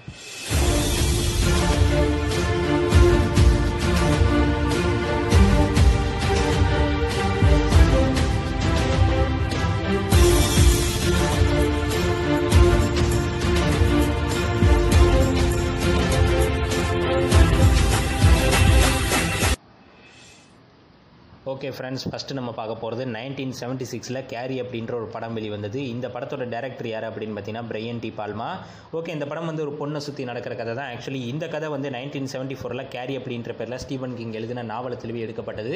ஃபஸ்ட்டு ஃபஸ்ட்டு ஒரு படம் வருதுன்னா ஸ்டீபன் கிங்கோட நாவல அது கேரி படம் தான். அதுக்கப்புறம் நைன்டீன் எயிட்டியில் த ஷைனிங் அப்படின்ற படம் ஸ்டான்லி கூப்ரிகோட டேரக்ஷனில் வெளிவருது. இந்த படம் வந்து த ஷைனிங் அப்படின்ற பேரில் ஸ்டீபன் கிங் எழுதின நைன்டீன் செவன்ட்டி செவனில் வந்து நாவலை பேஸ் பண்ணி எடுக்கப்பட்ட படம் தான். இதுக்கப்புறம் ஒரு சீக்வல் கூட வந்திருக்கு. நைன்டீன் எயிட்டி த்ரீல மூணு படங்கள் வெளிவந்திருக்கு. கூஜோ அப்படின்ற ஒரு நாயை பற்றின ஒரு படம். ஸோ அது வந்து ரொம்ப பயங்கரமாக இருக்கும். ஸோ இந்த படத்தில் வந்து இந்த படத்தோட டேரக்டர் யார் அப்படின்னு பார்த்தீங்கன்னா லூயிஸ் டீக் இந்த படம் வந்து நைன்டீன் எயிட்டி ஒனில் வெளிவந்த கூஜோ அப்படின்ற ஸ்டீவன் கிங்கோட நாவலை தெளிவி அதுக்கப்புறம் ரெண்டு வருஷம் கழிச்சு எடுக்கப்பட்ட படம். அதுக்கப்புறம் அதே நைன்டீன் எயிட்டி த்ரீல த டெட் ஜோன் அப்படின்ற பேரில் ஒரு படம் வெளிவருது. இந்த படத்தோட டேரக்டர் யார் அப்படின்னு பார்த்தீங்கன்னா டேவிட் குரோனன்பர்க் இந்த படம் வந்து நைன்டீன் செவன்ட்டி நைனில் ஸ்டீபன் கிங்கோட நாவலாக வெளிவந்த த டெட் ஜோன் அப்படின்ற அந்த நாவலை தெளிவி எடுக்கப்பட்ட படம் தான். அதுக்கப்புறம் கிறிஸ்டின் அப்படின்ற ஒரு படம் வெளிவருது. ஆக்சுவலி கிறிஸ்டினும் நைன்டீன் எயிட்டி த்ரீ தான். இந்த படத்தில் வந்து ஒரு கார் வந்து கொள்ற மாதிரி காட்டப்பட்டிருக்கும். காரில் வந்து ஏதோ ஒரு ஒரு ஃபோர்ஸ் இருக்கிற மாதிரி ஒரு பயங்கரமான ஃபோர்ஸ் இந்த படத்தோட டேரக்டர் யார் அப்படின்னு பார்த்தீங்கன்னா ஜான் கார்மெட்டர் இது வந்து நைன்டீன் எயிட்டி த்ரீல அதே வருஷத்தில் அவர் எழுதினார் இந்த கிறிஸ்டின் அப்படின்ற நாவல் ஸோ இந்த நாவல் ஒரு படமாக வெளிவந்திருக்கு. இதுக்கப்புறம் நைன்டீன் எயிட்டி ஃபோரில் வந்து ஃபயர் ஸ்டார்டர் அப்படின்ற ஒரு படம் வெளிவருது. இந்த படத்தோட டேரக்டர் யார் அப்படின்னு பார்த்தீங்கன்னா மார்க்கெல் லெஸ்டர். இந்த படம் வந்து நைன்டீன் எயிட்டியில் ஃபயர் ஸ்டார்டர் அப்படின்ற பேரில் ஸ்டீபன் கிங் எழுதின நாவல தெளிவு எடுக்கப்பட்ட படம். அதுக்கப்புறம் நைன்டீன் எயிட்டி ஃபைவ்ல வந்து சில்வர் புல்லட் அப்படின்ற பேரில் ஒரு படம் வெளிவருது. இந்த படத்தோட டேரக்டர் யார் அப்படின்னு பார்த்தீங்கன்னா டேன் அட்டியஸ் ஆக்சுவலி இந்த படம் வந்து cycle of the werewolf அப்படின்ற பேரில் நைன்டீன் எயிட்டி த்ரீல நம்ம ஸ்டீவன் கிங் ஒரு நாவல் எழுதியிருக்காரு. ஸோ அந்த நாவலை பேஸ் பண்ணி எடுக்கப்பட்ட படம் தான் சில்வர் புல்லட் ஓகே அதுக்கப்புறம் வந்து ஸ்டாண்ட் பை மீ அப்படின்ற படம் வந்து ராப் ரெய்னரோடைய டேரக்ஷனில் நைன்டீன் எயிட்டி சிக்ஸில் வெளிவருது. இந்த படங்கள் இந்த படம் வந்து நாலு சின்ன பசங்களை பற்றின கதை மாதிரி வரும். கம்மிங் ஏஜ் படம். ஓகே இந்த படம் வந்து த பாடி அப்படின்ற ஸ்டீபன் கிங்கோட நைன்டீன் எயிட்டி டூவில் வெளிவந்த நாவலத்தில் எடுக்கப்பட்ட படம். ஓகே அதுக்கப்புறம் வந்து பார்த்தீங்கன்னா நம்ம அருணால் நடித்த த ரன்னிங் மேன் அப்படின்ற படம் வெளிவருது. ஸோ இந்த படம் வந்து நைன்டீன் எயிட்டி செவனில் வெளிவருது. பவுல் மைக்கேல் கிளாசர் அப்படின்றவருடைய டைரக்ஷனில் ஆக்சுவலி இந்த படம் வந்து அதுக்கு முன்னாடியே வந்து த ரன்னிங் மேன் அப்படின்ற பேரில் நைன்டீன் எயிட்டி டூவில் அஞ்சு வருஷத்துக்கு முன்னாடியே ஸ்டீபன் கிங் எழுதின நாவலை பேஸ் பண்ணி தான் இதுவும் வருது. ஓகே இதுக்கப்புறம் ஒரு ஃபேமஸான படமான மேரி லேம்பர்ட்டுடைய டைரக்ஷனில் நைன்டீன் எயிட்டி நைனில் வெளியாகுது பெட் செமெட்ரி அப்படின்ற படம். ஸோ இந்த பெட் செமெட்ரி அப்படின்ற கதையை வந்து ஆக்சுவலி நைன்டீன் எயிட்டி த்ரீலே அவர் வந்து எழுதி முடிச்சிட்டாரு பெட் செமெட்ரி அப்படின்ற பேரில். அதுக்கப்புறம் ஆறு வருஷம் கழிச்சு தான் இந்த படம் வந்து வெளிவருது. ஓகே இதுக்கப்புறம் வந்து நைன்டீன் நைன்ட்டியில் வந்து மைசரி அப்படின்ற ஒரு நாவல் எழுதுகிறாரு இதை டைரக்ட் பண்ணது யார் அப்படின்னு பார்த்தீங்கன்னா ராப் ரைபரி அப்படின்றவர் தான். ஸோ அதான் வந்து அவர் தான் வந்து படத்தை டைரக்ட் பண்ணியிருக்காரு. சேம் நேம் தான் மைசரி அப்படின்ற நாவல் நைன்டீன் எயிட்டி செவன் படம் வந்து நைன்டீன் நைன்ட்டி ஓகே இது தவிர இதே படத்தை வந்து இதே படத்தோட கதையை வந்து இந்த நாவலை வந்து தமிழ்லையும் எடுத்திருக்காங்க. ஜெயராம் சரிதா அதுக்கப்புறம் பார்த்தீங்கன்னா ரம்யா கிருஷ்ணன் நடித்து ஜூலி கணபதி அப்படின்ற பேரில் ஒரு சைக்காலஜிக்கல் மூவி வெளிவந்தது ஸோ அதுவும் வந்து மைசரி அப்படின்ற நம்ம ஸ்டீவன் கிங்கோட நாவலையும் அந்த படத்தையும் பார்த்து எடுக்கப்பட்ட படம் தான். ஓகே இதுக்கப்புறம் வந்து நைன்டீன் நைன்டி த்ரீயில் வந்து த டார்க் ஹாஃப் அப்படின்ற பேரில் ஒரு படம் வெளிவருது. ஆக்சுவலி இந்த படம் வந்து நைன்டீன் எயிட்டி நைனில் வெளிவந்த த டார்க் ஹாஃப் அப்படின்ற ஸ்டீவன் கிங்கோட நாவலை தெளிவி எடுக்கப்பட்ட படம். இந்த படத்தோட டேரக்டர் யார் அப்படின்னு பார்த்தீங்கன்னா ஜார்ஜ் ஏ. ரொமீரோ. ஓகே இதுக்கப்புறம் என்ன நடக்குதுன்னு பார்த்தீங்கன்னா அதே நைன்டீன் நைன்டி த்ரீல வந்து நீட்ஃபுல் திங்ஸ் அப்படின்ற ஒரு ஃபேமஸான ஒரு நாவல் படமாக வெளிவருது. நீட்ஃபுல் திங்ஸ் அப்படின்ற பேரில் ஃப்ரேசர் கிளார்க் ஹெஸ்டன் அப்படின்றவர் தான் இந்த படத்துடைய டேரக்டர் இந்த நாவல் எது அப்படின்னு பார்த்தீங்கன்னா நைன்டீன் நைன்டி ஒனில் அதுக்கு வரதுக்கு ரெண்டு வருஷத்துக்கு முன்னாடி நீட்ஃபுல் திங்ஸ் அப்படின்ற நாவலை எழுதி முடிச்சிட்டாரு. ஓகே இதுக்கப்புறம் தான் வந்து முக்கியமான ஒரு நாவல் முக்கியமான ஒரு படம்.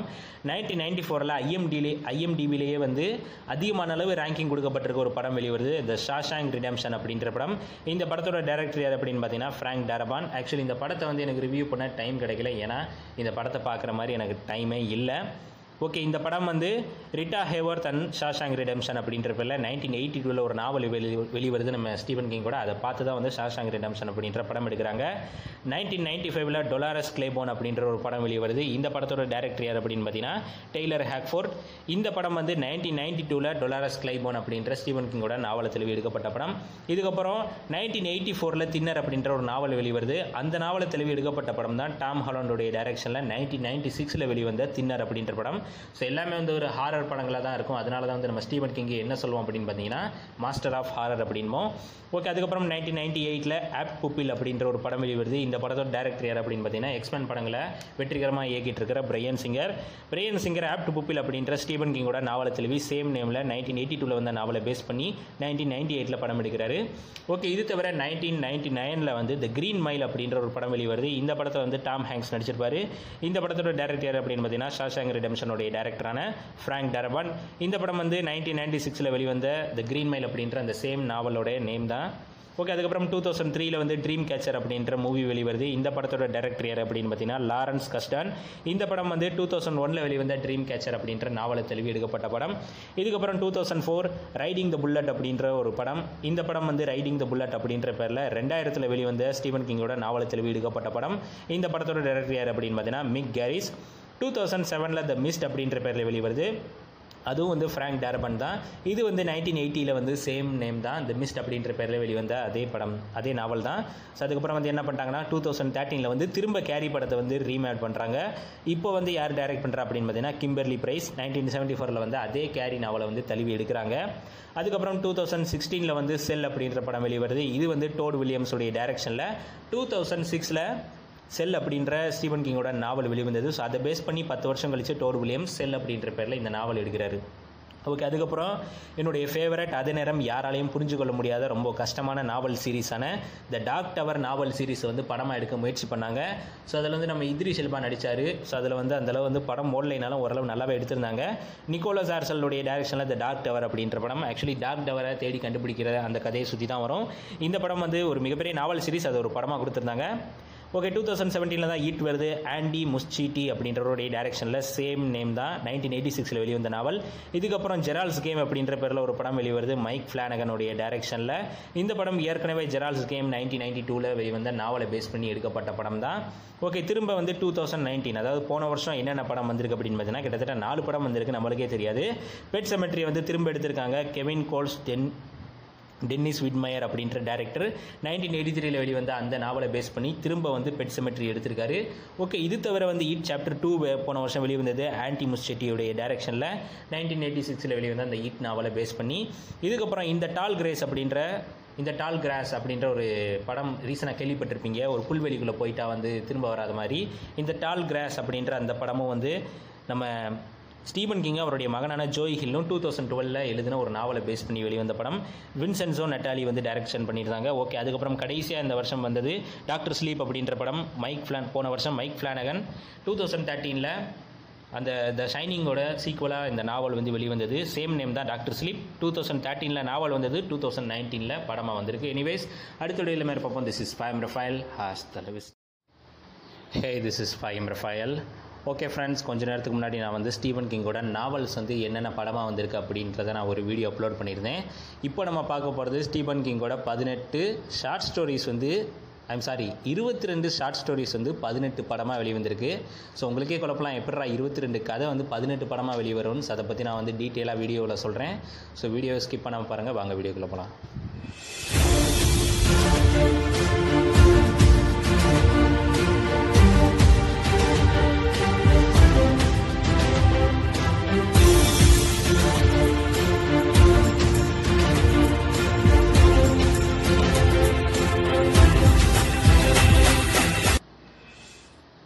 ஆக்சுவலி ஸ்டீபன் கிங் வந்து நாவல் தான் எழுதியிருக்காரு அப்படின்னு நினைக்கிறாங்க. இல்லை நிறைய ஷார்ட் ஸ்டோரிஸ் கலெக்ஷன் எழுதியிருக்காரு.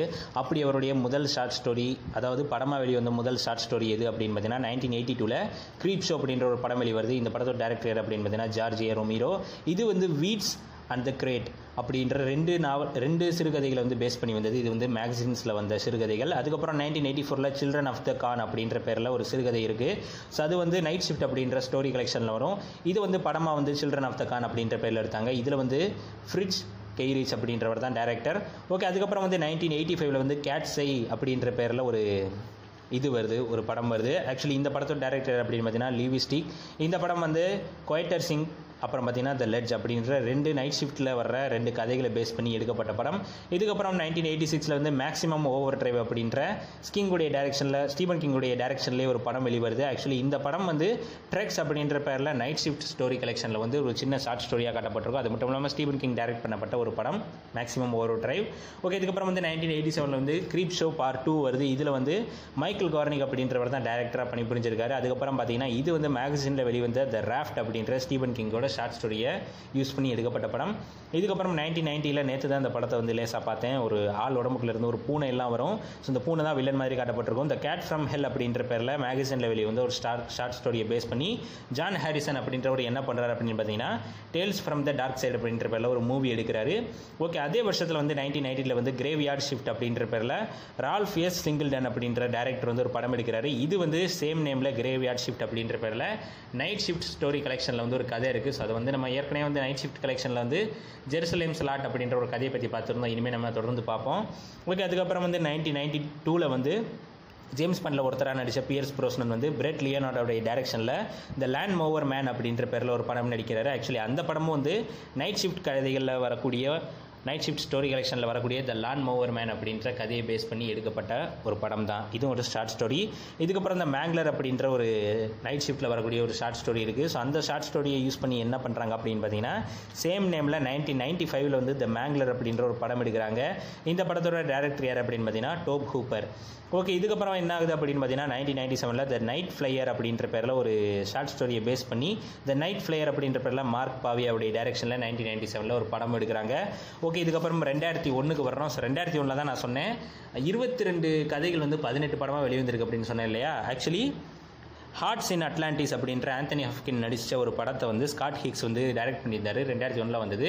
ஆக்சுவலி இந்த படத்தில் வந்து எத்தனை கதைகள் எத்தனை ஷார்ட் ஸ்டோரி சேர்ந்துருக்கு அப்படின்னு பார்த்தீங்கன்னா அஞ்சு ஷார்ட் ஸ்டோரிஸ் சேர்த்துருக்காங்க. ஸோ அதனால தான் அப்படி சொன்னேன். Low man in yellow coats hearts in Atlantis blind Willie why we are in Vietnam heavenly shades of night are falling so அஞ்சு சிறுகதைகளை வந்து ஒரே படத்தில் வந்து பூத்திருக்காங்க. ஸோ அதனால தான் இருபத்தி ரெண்டு கதைகள் பதினெட்டு படங்கள் அப்படின்னு சொன்னேன். ஓகே இதுக்கப்புறம் என்ன ஆகுது அப்படின்னு பார்த்தீங்கன்னா நம்ம ஜானி டப்பு வந்து சீக்ரெட் விண்டோ அப்படின்ற படத்தில் டேவிட் கோயப்போட டைரக்ஷனில் நடிக்கிறார் ரெண்டாயிரத்தி நாலில். இதுவும் வந்து ஃபோர் பாஸ்ட் மிட் நைட் அப்படின்ற ஒரு கலெக்ஷன் ஸ்டோ ஸ்டோரி கலெக்ஷன் ஸ்டீபன் கிங்கோட அதில் இருந்தால் இந்த படத்தை எடுக்கிறாங்க. ரெண்டாயிரத்தி ஏழில் ஒன் ஃபோர் ஜீரோ எயிட் அப்படின்ற ஒரு படம் வெளிவருது. இது வந்து டைரக்ட் பண்ணது யார் அப்படின்னு பார்த்தீங்கன்னா மிக்காயல் ஹாப்ஸ்டாம் இது வந்து பிளட் அண்ட் ஸ்மோக் அப்படின்ற ஒரு ஸ்டோரி கலெக்ஷன்லேருந்து எடுக்கப்பட்ட ஒரு கதை. இதுக்கப்புறம் நோ ஸ்மோக்கிங் அப்படின்ற பேரில் ஹிந்தியில் ஒரு படமோ ஏதோ ஒரு ரிலீஸ் ஆனது அப்படின்னு கேள்விப்பட்டேன். அனுராக் காஷ்யப்புடைய டைரக்ஷனில் ரெண்டாயிரத்தி ஏழில். இது வந்து கோய்டர் சிங் அப்படின்ற அந்த கதையை வந்து ரெண்டாவது தடவை இவர் வந்து ரீமேக் பண்ணி நைட் ஷிஃப்ட்டில் வரக்கூடிய அந்த ஒரு கதை தான். ஸோ அந்த கதையை திரும்ப இவர் எடுத்து படமாக பண்ணார். ஓகே அதுக்கப்புறம் ரெண்டாயிரத்தி ஒம்போதில் என்ன ஆகுது அப்படின்னு பார்த்தீங்கன்னா டோலன்ஸ் கேடிலாக் அப்படின்ற பேரில் ஜெஃப்ட் பெஸ்லி வந்து ஒரு படத்தை டைரக்ட் பண்ணுறாரு இது வந்து nightmares and dreamscapes அப்படின்ற ஸ்டோரி கலெக்ஷன் எடுக்கப்பட்ட படம். இதுக்கப்புறம் two thousand fourteen a good marriage Peter ரஸ்கினுடைய டைரக்ஷனில் வருது. ஃபுல் டார்க் நோ ஸ்டார்ஸ் அப்படின்ற அந்த கலெக்ஷனில் இருந்து ரெண்டாயிரத்தி பத்தில் எடுக்கிறாங்க. இது தவிர மெர்சி அப்படின்ற படம் வந்து பீட்டர் கார்னுடைய டைரக்ஷனில் ரெண்டாயிரத்தி பதினாலில் வெளியாகுது. இது வந்து கிரம்மா அப்படின்ற பேரில் வெளிவந்த ஒரு சிறுகதையை பயன்படுத்தி எடுக்கப்பட்ட படம். ஓகே கடைசியாக எந்த ஒரு சிறுகதையை வந்து ஸ்டீபன் கிங்குடைய சிறுகதையை படமாக எடுத்தாங்க அப்படின்னு பார்த்தீங்கன்னா டூ தௌசண்ட் செவன்டீனில் நைன்டீன் டுவெண்ட்டி டூ அப்படின்ற ஒரு சிறுகதை. இது வந்து ஜாக் ஹில்டிச் அப்படின்ற டேரக்டர் எடுக்கிறாரு. இது வந்து எங்கே எடுக்கிறாங்க அப்படின்னு பார்த்தீங்கன்னா டூ தௌசண்ட் டெனில் வந்து ஒரு ஷார்ட் ஸ்டோரி கலெக்ஷன் ரிலீஸ் ஆனது அப்படின்னு சொன்னேன் இல்லையா? Full dark no stars so அதில் இருந்தால் இந்த கதையை வந்து இன்னொரு தடவை எடுத்திருக்காங்க.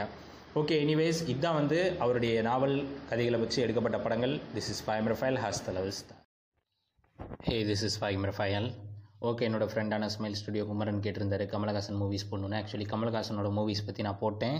இப்போ அவர் கேட்டிருந்தது த டார்க் டவர் யூனிவர்ஸ் அப்படின்ற ஸ்டீபன் கிங்கோட அந்த நாவல் சீரீஸ் ஆக்சுவலி இது கொஞ்சம் சிக்கலாக தான் இருந்தது. கொஞ்சம் அலசி பார்த்ததில் இருந்தாலும் என்னால் எந்தளவு கவர் பண்ண முடிச்சதோ அந்த அளவு கவர் பண்ணி உங்களுக்கு இந்த வீடியோவில் தர்றேன். அது மட்டும் இல்லாமல் இனி வரும் நாட்களில் அந்த நாவல்ஸை பற்றி நான் தர முயற்சி பண்ணுறேன் வாங்க வீடியோக்குள்ளே போகலாம்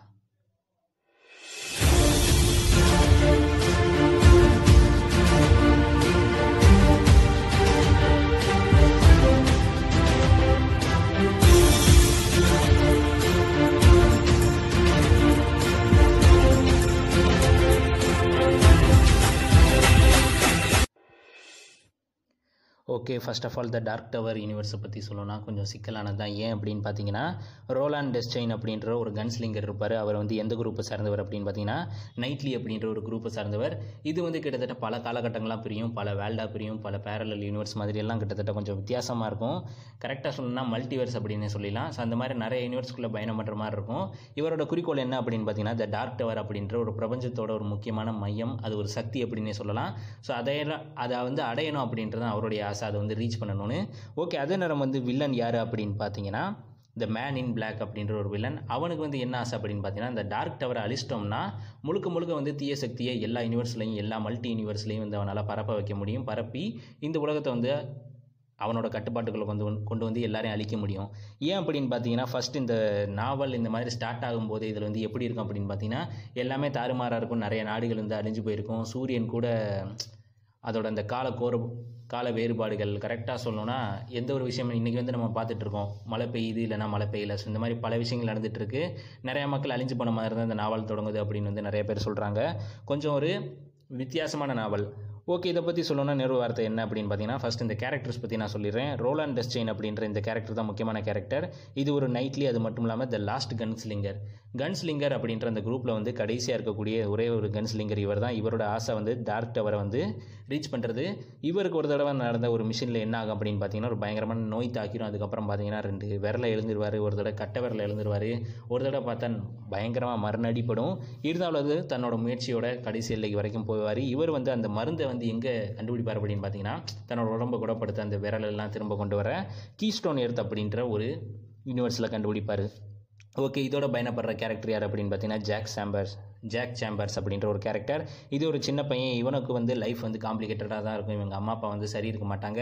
இந்த பையனும் ரோலாண்ட் டெஸ்டைன் அப்படின்ற இந்த ஹீரோவோட இந்த கன்ஸ்லிங்கரோட பயணம் போகிற மாதிரி தான் கதாபாத்திரம் அமைஞ்சிருக்கும். ஆக்சுவலி இந்த கன்ஸ்லிங்கர் அப்படின்ற கதாபாத்திரத்தை the man with no name அப்படின்ற நம்ம க்ளின் டீஸ்ட் ஒன்று நடித்த அந்த கதாபாத்திரத்தை பார்த்து அதை வந்து ரெஃபர் பண்ணி தான் வந்து எடுத்திருக்காரு அப்படின்றாங்க. இது தவிர வில்லனான த மேன் இன் பிளாக் அப்படின்ற இந்த வில்லன் எப்படிப்பட்டவன் அப்படின்னு பார்த்தீங்கன்னா அவனுக்கு வந்து இந்த டார்க் டவரை கண்டுபிடிச்சு வந்து அழிக்கணும் அப்படின்றத ஆசை. ஸோ அந்த மாதிரி போகும். இவன் ஒரு ஈவில் சார்சரர் இவனால் எல்லா மந்திரங்களும் செய்ய முடியும். உதாரணமாக என்னன்னு பார்த்தீங்கன்னா இவனால் ஷேப் ஷிஃப்டிங் பண்ண முடியும் உருமாற முடியும். ரெண்டாவது வந்து எனர்ஜி உருவாக்க முடியும். அதுக்கப்புறம் பார்த்தீங்கன்னா அந்த விப்ஜிஆர் மாதிரிலாம் உருவாக்குவான். இன்னொரு விஷயம் என்னென்னா காலங்களை கடந்து போக முடியும். அதே நேரம் வந்து டைமையும் கட்டுப்பாட்டுக்குள்ளே ஓரளவு வைக்க முடியும். இன்னொரு முக்கியமான விஷயம் என்னென்னு பார்த்தீங்கன்னா யூனிவர்ஸை வந்து மாறி மாறி போக முடியும். அடுத்த வேல்டில் என்ன நடக்குது அப்படின்ற விஷயத்தை இவனால் பார்க்க முடியும். இவன் வந்து இந்த rule over the world so rule over the world இந்த உலகத்தை ஆளணும் அப்படின்றது அவனோட ஆசை. அது மட்டும் இல்லாமல் எல்லா யூனிவர்ஸையும் கைப்பற்றணும். அதே நேரம் வந்து இந்த உலகத்தில் அப்போ அதாவது அந்த யூனிவர்ஸில் வந்து நான் ஏற்கனவே சொல்லிடுறேன். சூரியனாக இருக்கட்டும் சூரியன் உதிக்கிற விஷயங்களாக இருக்கட்டும் கால முரண்பாடுகள் எல்லாத்துக்கும் காரணம் யார் அப்படின்னு பார்த்தீங்கன்னா இந்த இந்த மேன் இன் பிளாக் அப்படின்றதால தான் இவனுக்கு நிறைய பேர் இருக்குது வால்டர் அப்படி இப்படின்லாம் அதுக்கப்புறம் ரிச்மண்ட் அப்படின்லாம் சொல்லுவாங்க. ஓகே இவன் வந்து யாருக்கு ஒர்க் பண்ணுற மாதிரி ஒரு சில நேரங்களில் கதை வரும் அப்படின்னு பார்த்தீங்கன்னா த கிரிம்சன் கிங் அப்படின்ற ஒரு பயங்கரமான ஈவில் வில்லன் அவனுக்கு இதே ஆசை தான் ஸோ ஒரு காலகட்டத்தில் இந்த த மேன் இன் பிளாக் அப்படின்ற இந்த வில்லன் வந்து த கிரிம்சன் கிங்க்கு ஒர்க் பண்ணுற மாதிரி காட்டப்பட்டிருக்கும். ஓகே இதோட அந்த வேல்ஸ் யூனிவர்ஸ் என்னென்ன அப்படின்னு பார்த்தீங்கன்னா அது கொஞ்சம் முரண்பாடாக தான் இருக்கும். ஆல் வேல்ட் அப்படின்ற ஒரு இடம் இருக்குது அதுதான் ஹோம் வேல்ட் ஆஃப் ரோலன் ரோலனுக்கு அதுதான் ஹோம் வேல்ட் அங்கிருந்து தான் செயல்படுறாங்க. அது மட்டும் இல்லாமல் இந்த ஆல் வேல்ட் அப்படின்ற இந்த உலகம் வந்து மூணு பிரிவுகளாக டிவைட் ஆகிருக்கும் இன் வேல்டு மிட் வேல்டு இதில் அதிகமாக இவங்க பயணம் போகிறது மிட் வேல்டு இதுக்கப்புறம் பார்த்தீங்கன்னா இதே இடத்துல தான் வந்து என்ன இருக்குது அப்படின்னு பார்த்தீங்கன்னா பிளேஸ் ஆஃப் கேன் ஸோ கேன்னா நான் என்னன்னு சொல்லிடுறேன். இந்த டார்க் டவருக்கு பேர் தான் கேன் அது மட்டும் இல்லாமல் இதில் தான் வந்து எல்லா ஒரு சக்திகளும் இருக்குது. ஆறு பீம்ஸ் இருக்குது பன்னெண்டு கார்டியன்ஸ் இருக்காங்க. அதில் ஒரு கார்டியன் யார் அப்படின்னு பார்த்தீங்கன்னா இட் நாவலில் வந்து நான் ஒரு விஷயம் சொல்லியிருந்தேன் இட் நாவலில் மேட்டுரின் அப்படின்ற ஒரு ஆமை வந்து வாந்தி எடுத்து தான் இந்த பிரபஞ்சம் உருவானதா? நம்ம ஸ்டீவன் கிங்கோட அந்த காமிக் தியரி அந்த கதை தியரி ஸோ அந்த மேட்டுரின் அப்படின்ற அந்த ஒரு கார்டியனும் வந்து இதோட வந்து பாதுகாக்கிறதா கருதப்பட்டிருக்கும். ஆக்சுவலி அந்த இட்லயே வந்து அது வந்து இறந்து போயிடுச்சு நம்ம எல்லாருக்குமே தெரியும். இது தவிர சொல்லணும்னா இந்த டார்க் டவரை பற்றி சொல்லணும்னா அதுதான் வந்து எல்லாத்துக்கும் சென்டர் அதாவது இந்த உலகம் படைப்பு படைக்கப்பட்டதாக இருக்கட்டும் எல்லா உலக விஷயங்களுக்கு அதுதான் சென்டர் அது மட்டும் இல்லாமல் ரோலன் அதை முயற்சி பண்ண தான் அதை கண்டுபிடிக்க தான் முயற்சி பண்ணிகிட்டு இருக்காரு அது தவிர என்ன ஆகும் அப்படின்னு பார்த்தீங்கன்னா மெயின் ஸ்ட்ரீம் எர்த் அப்படின்ற ஒரு யூனிவர்ஸ் இருக்குது அதில் பார்த்தீங்கன்னா நிறைய நாவல்ஸோட கொலாபரேஷன் இங்கே இருக்கும். இட்டு சாப்டரோட அந்த டெரிமைன் அப்படின்ற நகரம் வந்து இந்த இடத்துல இருக்கும். அதுக்கப்புறம் பார்த்தீங்கன்னா ஜெருசலேம் ஸ்லாட் அதுக்கப்புறம் இன்னும் சில நாவல்ஸோட இடங்களும் இருக்குது இது தவிர எட்டி டீன்ஸ் ஹோம் யூனிவர்ஸ் அப்படின்ற ஒரு யூனிவர்ஸ் அதுக்கப்புறம் பார்த்தீங்கன்னா பூயா மூன் அப்படின்ற ஒரு டீம் ட்ரீம் வேல் இது எல்லாமே வந்து கனவுலகம் தான். ஸோ அடுத்தபடியாக சொல்லணும் இந்த செல் யூனிவர்ஸ் அதுக்கப்புறம் இந்த நுல் அதுக்கப்புறம் பார்த்தீங்கன்னா உர் அப்படின்ற நிறைய கிரகங்கள் நிறைய யூனிவர்ஸ் இந்த மாதிரி பல யூனிவர்ஸாக இருக்கும். இதுக்குள்ளே பயணம் போகிறது கடைசியாக வந்து இந்த இடத்த கண்டுபிடிக்கிற மாதிரி. இது கொஞ்சம் சிக்கலான கதை தான். எனக்கே வந்து கொஞ்சம் நேரம் கழிச்சு ஒன்றுமே புரியலை. ஸோ அந்தளவு கஷ்டமாக இருந்தது. அதுக்கப்புறம் சொல்லணும்னா இவங்க வந்து எந்த குரூப்பை வச்சு செயல்படுறாங்க அப்படின்னு பார்த்தீங்கன்னா இந்த ரோல் அண்ட் டெஸ்டைன் அப்படின்ற இந்த ஆள் வந்து கா காட்டெட் அப்படின்ற ஒரு குரூப் ஆக்சுவலி இந்த காட்டெட் அப்படின்ற குரூப் எப்படிப்பட்டவங்க அப்படின்னு பார்த்தீங்கன்னா இந்த கா அப்படின்ற வார்த்தை பவர் ஆஃப் த யூனிவர்ஸ் அப்படின்னு சொல்லப்படுற கா அப்படின்ற அந்த வார்த்தையிலேருந்து எடுக்கப்பட்டது. இவங்களோட வேலை என்ன அப்படின்னு பார்த்தீங்கன்னா இந்த மெம்பர்ஸ் வந்து ஃபஸ்ட்டு சொல்லிடுறேன். நம்ம ரோலன் டெஸ்டைன் லாஸ்ட் கன்ஸ்லிங்கர் அதுக்கப்புறம் பார்த்தீங்கன்னா சூசன்னா எட்டி ஜாக் சேம்பர்ஸ் அதுக்கப்புறம் ஓய் அப்படின்ற ஒரு சின்ன ஒரு மிருகம். ஸோ இவங்களுக்கெல்லாம் என்ன வேலை அப்படின்னு பார்த்தீங்கன்னா இந்த ரீ டவரை ரீச் பண்ணோம். அதே நேரம் வந்து இந்த ஈவில் சார்சரர் இருந்து இந்த உலகத்தை காப்பாற்ற முயற்சி பண்ணோம். ஸோ இந்த மாதிரி ரொம்ப நீளமான பயணமாக தான் இந்த கதை போகும். இவங்களோட சிம்பிள் என்னன்னு பார்த்தீங்கன்னா வாட்டர் இது தவிர நிறையா இதுக்கு முன்னாடி எழுதின அந்த கேரி புக்காக இருக்கட்டும் இட் சாப்டராக இருக்கட்டும் எல்லாமே வந்து இதில் வந்து கிராஸ் ஓவர் ஆகும். அடுத்தபடியாக சொல்லணும்னா யூனிவர்ஸே வந்து கொஞ்சம் குழப்பமாக இருக்கும். கதையே வந்து கொஞ்சம் மாறி மாறி இருக்கும். அதை வந்து படிக்கும்போதே நம்மளுக்கே குழப்பமாக இருக்கும். முயற்சி பண்ணி நான் போடுறேன். ஸ்டீபன் கிங்கோட ஒன் ஆஃப் த பெஸ்ட் அப்படின்னு சொல்லிடலாம். இது தவிர இந்த படமும் வந்திருக்கு. இட்ரிஸ் எல்பா நடிச்சு த டார்க் டவர் அப்படின்ற மூவி ரெண்டாயிரத்தி பதினேழில். கதை கொஞ்சம் குழப்பமாக இருந்தனால படம் அந்தளவு ஓடலை. இன்னொரு முக்கியமான விஷயம் என்னென்னா எத்தனை புக் வந்திருக்கு அப்படின்னு நான் சொல்லிடுறேன். நைன்டீன் எயிட்டி டூவில் த டார்க் டவர் த கன்ஸ்லிங்கர் அப்படின்ற பேரில் மொதல் நாவல் வந்தது. இதுக்கப்புறம் த டார்க் டவர் அப்படின்ற அதே பேரில் the drawing of the three அப்படின்ற பேரில் நைன்டீன் எயிட்டி செவனில் ஒன்று வந்தது. இது தவிர the waste lands nineteen ninety one wizard and glass nineteen ninety seven the little sisters of Eluria nineteen ninety eight அதுக்கப்புறம் உல்ஃப்ஸ் ஆஃப் த கேலா ரெண்டாயிரத்தி மூணு song of Susannah two thousand four the dark tower அப்படின்ற பேரில் two thousand four அதுக்கப்புறம் பார்த்தீங்கன்னா கடைசியாக ரெண்டாயிரத்தி பன்னெண்டில் ஒரு நாவல் எழுதினார். அதுதான் வந்து இந்த சீரீஸ்லேயே எண்டிங்காக இருக்கிறது the wind through the keyhole so இந்த மாதிரி நிறையா சொல்லலாம். ஒரு சின்ன கதை தான். அதை வச்சுக்கிட்டு நிறைய கதைகள் பேஸ் பண்ணி வரும். ஓகே நான் முயற்சி பண்ணுறேன் இந்த நாவலெல்லாம் நான் வந்து சொல்கிற மாதிரி ஏற்கனவே நம்ம ஒரே ஒரு நாவல் மட்டும்தான் இப்படி பார்த்துருந்தோம். ஷெர்லா ஹோம்ஸ் மட்டும். ஓகே இனி வரும் நாட்களில் நான் எப்படியாவது முயற்சி பண்ணி போடுறேன். என்னால் முடிஞ்ச வரைக்கும் உங்களுக்கு ரெஃபர் பண்ணி இந்த டார்க் டவரை நான் என்னன்னு சொல்லிட்டேன் அடுத்த வீடியோ மாதிரி பார்ப்போம். திஸ் இஸ் ஃபைம் ஃபைல் hey this is if I'm ரஃபைல் okay friends இந்த வீடியோவில் நம்ம பார்க்க போகிறது என்ன அப்படின்றது பார்த்தீங்கன்னா நைன்டீன் எயிட்டி டூவில் ஸ்டீபன் கிங் வந்து டிஃப்ரெண்ட் சீசன்ஸ் அப்படின்ற ஒரு நாவலா கலெக்ஷன் எழுதினார். ஸோ அதில் இடம் பிடிக்கக்கூடிய ஒரு த பாடி அப்படின்ற ஒரு ஃபேமஸான நாவலா பற்றி தான் இந்த வீடியோவில் வந்து நம்ம டீட்டெயிலாக அதோட கதையை வந்து எக்ஸ்பிளைன் பண்ண போகிறோம் ஆக்சுவலி நாவலா அப்படின்றதும் நாவல் அப்படின்றதும் என்னென்ன வித்தியாசங்கள் இருக்குது அப்படின்றத நம்ம சேனலில் வந்து பிளேலிஸ்ட்டில் சொல்லியிருக்கோம். எனிவேஸ் த பாடி அப்படின்ற இந்த நாவல் வந்து கதையோட ஹீரோவே வந்து அந்த நரேட்டர் மாதிரி ஒர்க் பண்ணியிருக்காரு. ஸோ கோர்டி அப்படின்ற ஒரு ஹீரோ தான் வந்து இந்த கதையில் வந்து மெயின் ஹீரோ அது மட்டும் இல்லாமல் நைன்டீன் சிக்ஸ்டீஸில் அவருக்கு நேர்ந்த அவருடைய சின்ன வயசு அனுபவங்களை தான் இந்த கதையில் வந்து நமக்கு சொல்லிட்டு இருக்காரு. ஸோ கோர்டி லா சான்ஸ் தான் இந்த கதையை சொல்கிறவர் இந்த கதையோட ஹீரோ நைன்டீன் சிக்ஸ்டீஸில் மெயினில் வந்து கோர்டி வந்து ஒரு மோசமான வாழ்க்கையை வாழ்ந்திருக்காரு. அவருக்கு வந்து மூணு ஃப்ரெண்ட்ஸ் இருந்திருக்காங்க. ஸோ அவங்களுக்கு வந்து மோசமான வாழ்க்கை தான் அமைஞ்சிருக்கு. இந்த கோர்டி யார் அப்படின்னு பார்த்தீங்கன்னா பன்னெண்டு வயசில் அவருடைய வாழ்க்கையில் நடந்த நைன்டீன் சிக்ஸ்டீஸில் மெயினில் நடந்த ஒரு முக்கியமான அனுபவம் தான்.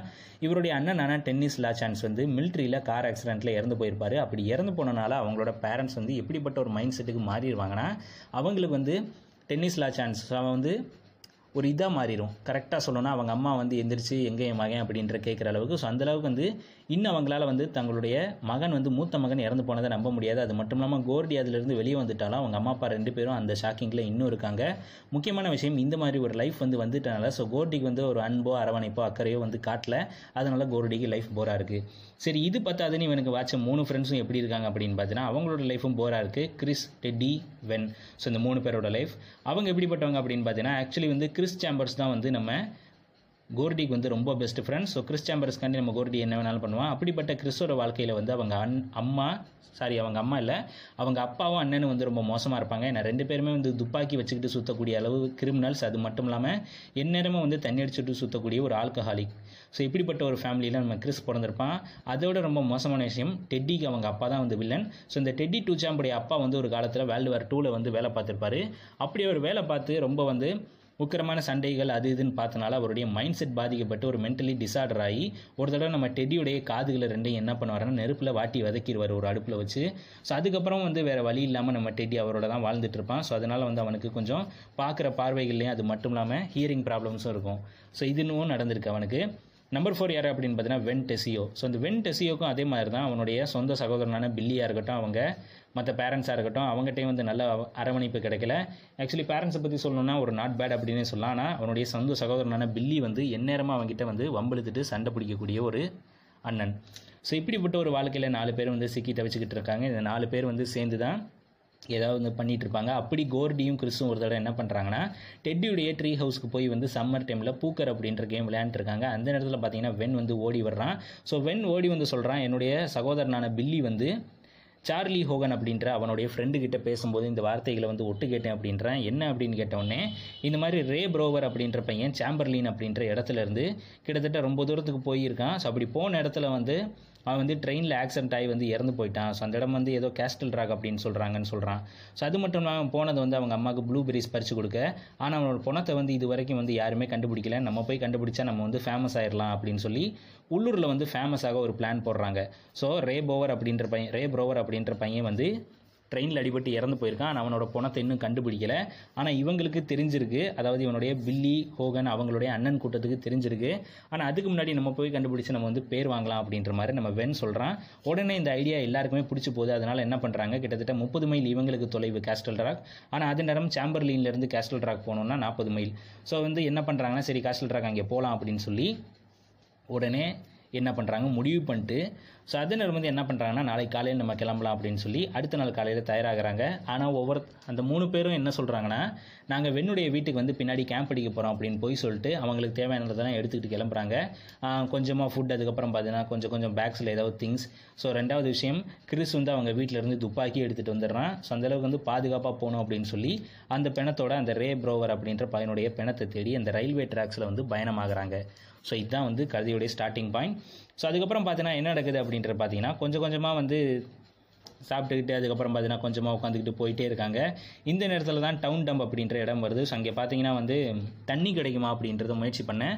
அந்த வேலியை தாண்டி நம்ம ஹீரோஸ் என்ன பண்ணுறாங்கன்னா உள்ளக்கு நுழையிறாங்க. அப்படி நுழையும் போது பார்த்தீங்கன்னா அங்கே ஒரு குப்பைக்காரன் இருக்கான். ஸோ அவன்கிட்ட வந்து ஒரு டாக் இருக்குது சோப்பட் அப்படின்ற பேரில். அந்த டாகை வந்து அவன் வந்து துரத்தி விடுறான். ஸோ அந்த மைலோ பிரஸ்மன் அப்படின்றவன் தான் அந்த குப்பாக்காரன். ஸோ அந்த மிலோ பிரஸ்மன் என்ன பண்ணுறான் அந்த சோப்பர் அப்படின்ற டாகை வந்து துரத்தி விடுறான். உடனே அது வந்து இவங்கள துரத்த ஆரம்பிக்குது. அது ஒன் ஆஃப் த ஒரு க்ரூவல் ஃபியர்ஃபுல் டாக் ஏன்னா அதை பற்றி அவங்க ஏற்கனவே சுற்று வட்டாரத்தில் கேள்விப்பட்டிருந்தாங்க. ரொம்ப ஒரு மோசமான டாக்னு ஸோ அந்தளவுக்கு வந்து மோசத்துக்கு பெயர் பெற்ற ஒரு டாக் ஆனால் அதுட்டிருந்து எப்படியோ இவங்க வந்து ஃபென்ஸ் ஏறி தப்பிச்சிருவாங்க. வெளியே ஏறி தப்பிச்சிருவாங்க. ஆனால் மிலோ வந்து என்ன பண்ணுவான் அப்படின்றது பார்த்தீங்கன்னா நீ டெட்டி தானே அப்படின்னு சொல்லி டெட்டியுடைய அப்பாவையும் டெட்டியையும் கேலி பண்ண ஆரம்பிப்பான். உங்கள் அப்பா தானே சொரணை கெட்டு உன்னோட காதில் வந்து சூடு வச்சது அப்படின்னு சொல்லி டெட்டி அந்த இடத்துல கேலி பண்ணும்போது டெட்டிக்கு அந்த இடத்துல வந்து பயங்கரமாக கோவமே வந்துடும் உடனே என்ன பண்ணுவான்? அந்த நாய் இருந்தாலும் பரவாயில்ல இந்த மிலோ வந்து எதாவது நான் பண்ணாமல் விட மாட்டேன் அப்படின்னு சொல்லி திரும்ப அந்த ஃப்ரெண்ட்ஸ் மேலே ஏற ஆரம்பிப்பான். இருந்தாலும் ஃப்ரெண்ட்ஸ் சொல்லுவாங்க தேவையில்லாத விஷயம் வேண்டாம் அப்படின்னு சொல்லி அந்த இடத்த விட்டு இவங்க கிளம்பிடுவாங்க. ஸோ கிளம்பி திரும்ப என்ன பண்ணுவாங்க அப்படின்னு பார்த்தீங்கன்னா நடந்துக்கிட்டே இருப்பாங்க. ஸோ அப்படி நடந்துக்கிட்டே இருக்கும்போது நம்ம கிறிஸ் சாம்பர் சொல்வான் நம்ம கோர்டி கிட்ட நல்லா கதை எழுதுகிற திறமை இருக்குது அது மட்டும் இல்லாமல் அவனுக்கு வந்து நல்லா கதை சொல்லவும் தெரியும். அதனால் பின்னால் வந்து நம்ம கோர்டி வந்து நல்ல ஒரு ஸ்டோரி ரைட்டராக வருவான்.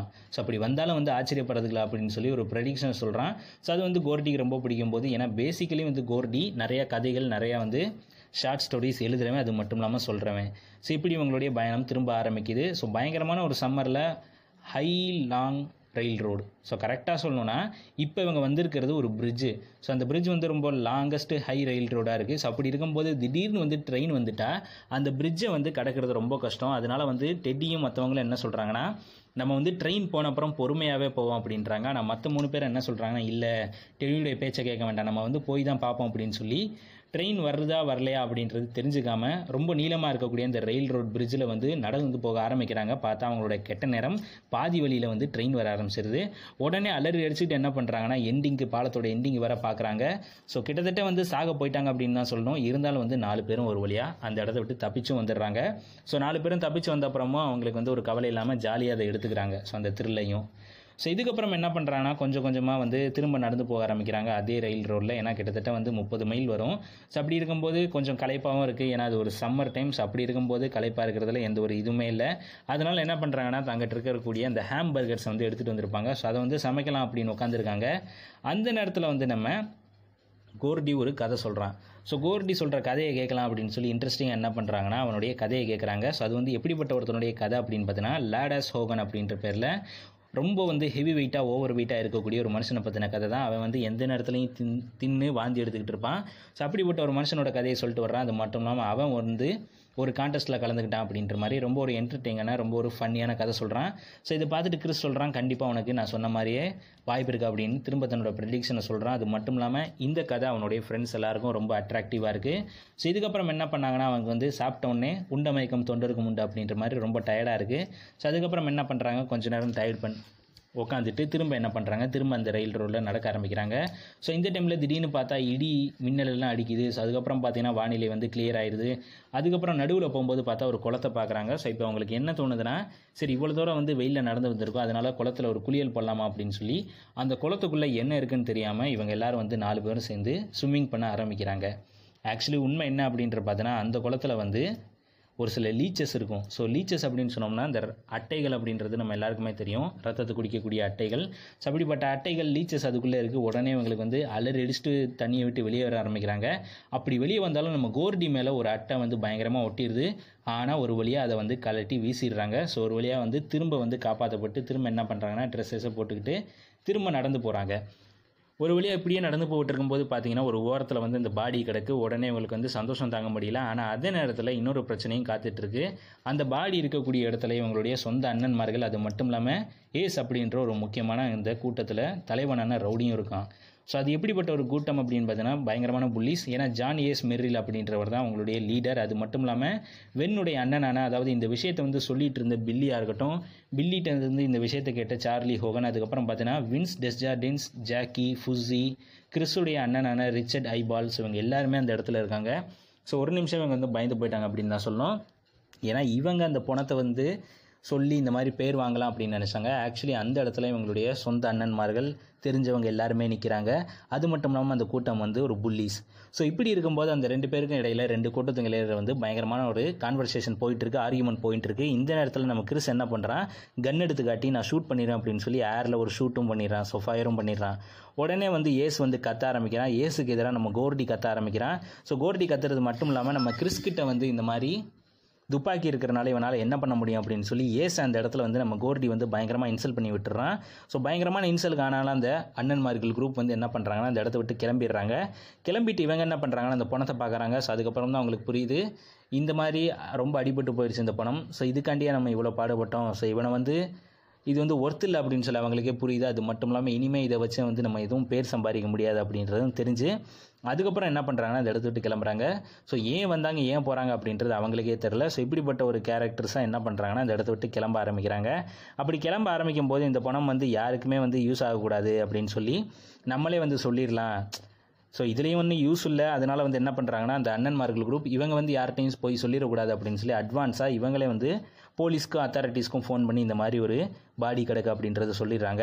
ஸோ அதுக்கப்புறம் தான் கொஞ்சம் கொஞ்சமாக இவங்களுக்கு பிரச்சனை ஆரம்பிக்குது. ஏன்னா தேவையில்லாமல் தங்களோட மூத்தவர்களான இவங்களை வந்து வம்பழுத்துட்டு வந்தனால அந்த ஏசும் ஃபுஸியும் ஸோ இவங்க ரெண்டு பேரும் என்ன பண்ணுறாங்கன்னா நம்ம கோர்டி தானே ரொம்ப இன்சல்ட் பண்ணுது. ஸோ கோர்டி வந்து இன்சல்ட் பண்ணவனை என்ன பண்ணுறாங்கன்னா மூக்கை உடைச்சு கையை உடைச்சு அவனை வந்து ரொம்ப பயங்கரமாக அடிச்சிருக்காங்க. ஸோ அது மட்டும் இல்லாமல் அவனுடைய மர்ம உறுப்பையும் தாக்கிட்டாங்க. ஸோ பயங்கரமாக அடித்தவன் என்ன பண்ணுறாங்கன்னா இனிமேல் இந்த மாதிரி பண்ணுவேன் அப்படின்னு சொல்லி அவனுக்கு வாங்கி கொடுத்துட்டு போகிறாங்க அதே மாதிரி கிறிஸ்துடைய அண்ணன் என்ன பண்ணுறான் அப்படின்றது பார்த்தீங்கன்னா அவனுக்கும் அடிக்கிறான் அவனுக்கும் அடித்து அவனுடைய கையை உடச்சிட்றான். அதுவும் நேரம் வந்து வெண்ணும் டெட்டியும் வந்து கொஞ்சமாக வந்து வாயை மூடிட்டு இருந்தனால ரொம்ப வாய் பேசாதனால அவங்களுக்கும் ஓரளவு தர்மடி விழுது. ஸோ அதுக்கப்புறம் பார்த்தீங்கன்னா இந்த விஷயம் வந்து நம்ம எவ்வி அப்படின்ற அவங்களுடைய நெய்பருக்கு தெரிஞ்சு போகுது. ஸோ இவன் வந்து அடி வாங்கிட்டு இருக்கும்போது கோர்டி அடி வாங்கிட்டு இருக்கும்போது அவங்களுடைய நெய்பரான எவ்வி வந்து வந்துட்டனால அவங்க ரெண்டு பேரும் ஓடிடுறாங்க. ஸோ ஒரு வழியாக கொஞ்சம் காயத்தோட நம்ம கோர்டி காப்பாற்றப்படுறான் ஸோ அதுக்கப்புறம் இந்த விஷயத்தை வந்து யாருக்கிட்டையும் ஒருத்தருக்கு ஒருத்தர் சொல்ல அது மட்டும் இல்லாமல் தேவையில்லாமல் அந்த இவங்க பணத்தையும் பார்க்க போயிருக்கக்கூடாது அது மட்டும் இல்லாமல் அந்த பணத்தை பார்க்க போயிட்டு எதுவுமே வந்து இன்ஃபார்ம் பண்ணாமல் இது நமக்கு ஒர்த்து இல்லை அப்படின்னு தெரிஞ்சுட்டு இவங்க திரும்ப வந்ததில் தான் இந்த பிரச்சனையே. ஏன்னா அங்கே இவங்கள மீட் பண்ணாங்க. ஸோ இதெல்லாம் வந்து அவங்களுக்கு தெரியுதா என்னன்னு தெரில ஆனால் கொஞ்சம் கொஞ்சமாக என்ன பண்ணுறாங்கன்னா அவங்களுடைய ஃப்ரெண்ட்ஷிப் சர்க்கிள் வந்து முடிய ஆரம்பிக்குது. ஸோ கோர்டி கிறிஸ் எப்பவும் போல் வந்து ஃப்ரெண்டாக இருக்காங்க. ஆனால் அதே நேரம் வந்து வெண்ணும் டெடியும் வந்து இவங்ககிட்ட இருந்து செக்யூர் ஆயிடுறாங்க. ஸோ ரெண்டு பேருமே தங்களுக்குள்ளே வந்து பேச ஆரம்பிக்கிறது ரெண்டு பேருமே என்ன பண்ணுறாங்கன்னா தங்களை விட சின்ன பசங்களாக இருக்கக்கூடியவங்க. அதுக்கப்புறம் பார்த்தீங்கன்னா மற்ற பசங்க கூட சேர்ந்து என்ன பண்ணுறாங்கன்னா வெண்ணும் டெடியும் வந்து சுற்ற ஆரம்பிக்கிறாங்க. ஸோ இப்படி இவங்களோட வாழ்க்கை வந்து திசை மாறிடுது. அதே நேரம் கோர்டியும் குருசும் மட்டும் இன்னும் வந்து ஃப்ரெண்ட்ஸாக இருக்காங்க. ஆனால் இந்த மாதிரி அடி வாங்கின விஷயத்தை வந்து நம்ம போலீஸ்கிட்டே அத்தாரிட்டியோ சொல்லலை. ஸோ அவங்களே வந்து விசாரிக்கும் போது இது வந்து ஏன் நடந்தது அப்படின்ற விஷயத்தையும் அவங்க சொல்லலை. ஸோ அதே நேரம் என்ன நடக்குது அப்படின்ற பார்த்தீங்கன்னா கோர்டியும் கிறிஸும் வந்து நல்லா படிக்க ஆரம்பிக்கிறாங்க. ஸோ கிறிஸோடைய ஃபேமிலியை பொறுத்த வரைக்கும் அவனுடைய அப்பாவும் அண்ணனும் சரியில்லை. ஆனால் அதே நேரம் வந்து அவங்க வீட்லேயும் சப்போர்ட் இல்லை. முக்கியமான விஷயம் அவனுடைய ஃபேமிலி பேக்ரவுண்டும் சரியில்லை. இருந்தாலும் வந்து கிறிஸ் வந்து கோர்டியுடைய ஹெல்ப்போட நல்லா படித்து கிட்டத்தட்ட காலேஜ் லெவலுக்கு வந்துடுறான்.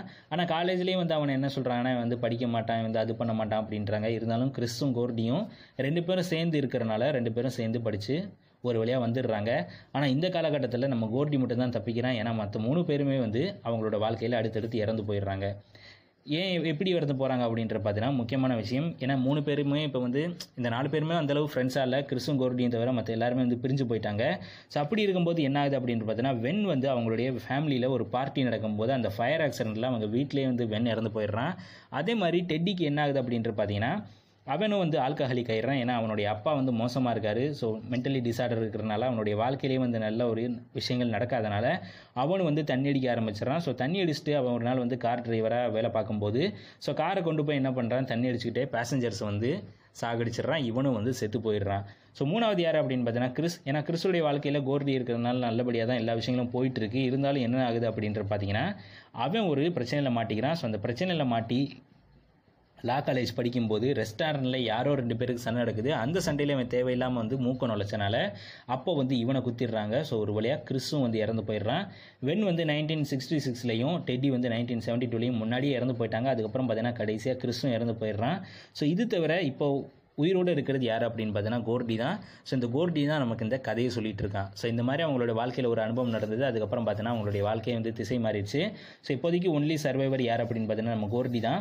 ஸோ அது மட்டும் இல்லாமல் முக்கியமான விஷயம் அவன் இப்போ காலேஜை முடிச்சிட்டான். காலேஜ் முடிக்கிறது மட்டும் இல்லாமல் அந்த டைமே வந்து நிறைய கதைகள் நிறைய ஸ்டோரிஸ் வந்து பப்ளிஷ் பண்ண ஆரம்பித்தான் அப்படி அவன் வந்து ஃபஸ்ட்டு ஃபஸ்ட்டு நாவல் எழுதும்போது அது ஒரு பெஸ்ட் செல்லராக அவனை காட்டினது மட்டும் இல்லாமல் அதுக்கப்புறம் சூப்பர் நேச்சுரலான நாவல்ஸ் அதுக்கப்புறம் பார்த்தீங்கன்னா வியட்நாம் வார பதின நாவல் நைன்டீன் சிக்ஸ்டீஸில் இவனுக்கு நடந்த ஈவெண்ட்ஸ் அதுக்கப்புறம் பார்த்தீங்கன்னா இந்த மாதிரி நாவல் எழுதி ஒரு மிகப்பெரிய நாவல் ஆசிரியராக வந்துடுறான். அதே நேரம் இவனுக்கு ஒய்ஃபும் மூணு சில்ட்ரனும் இருக்காங்க.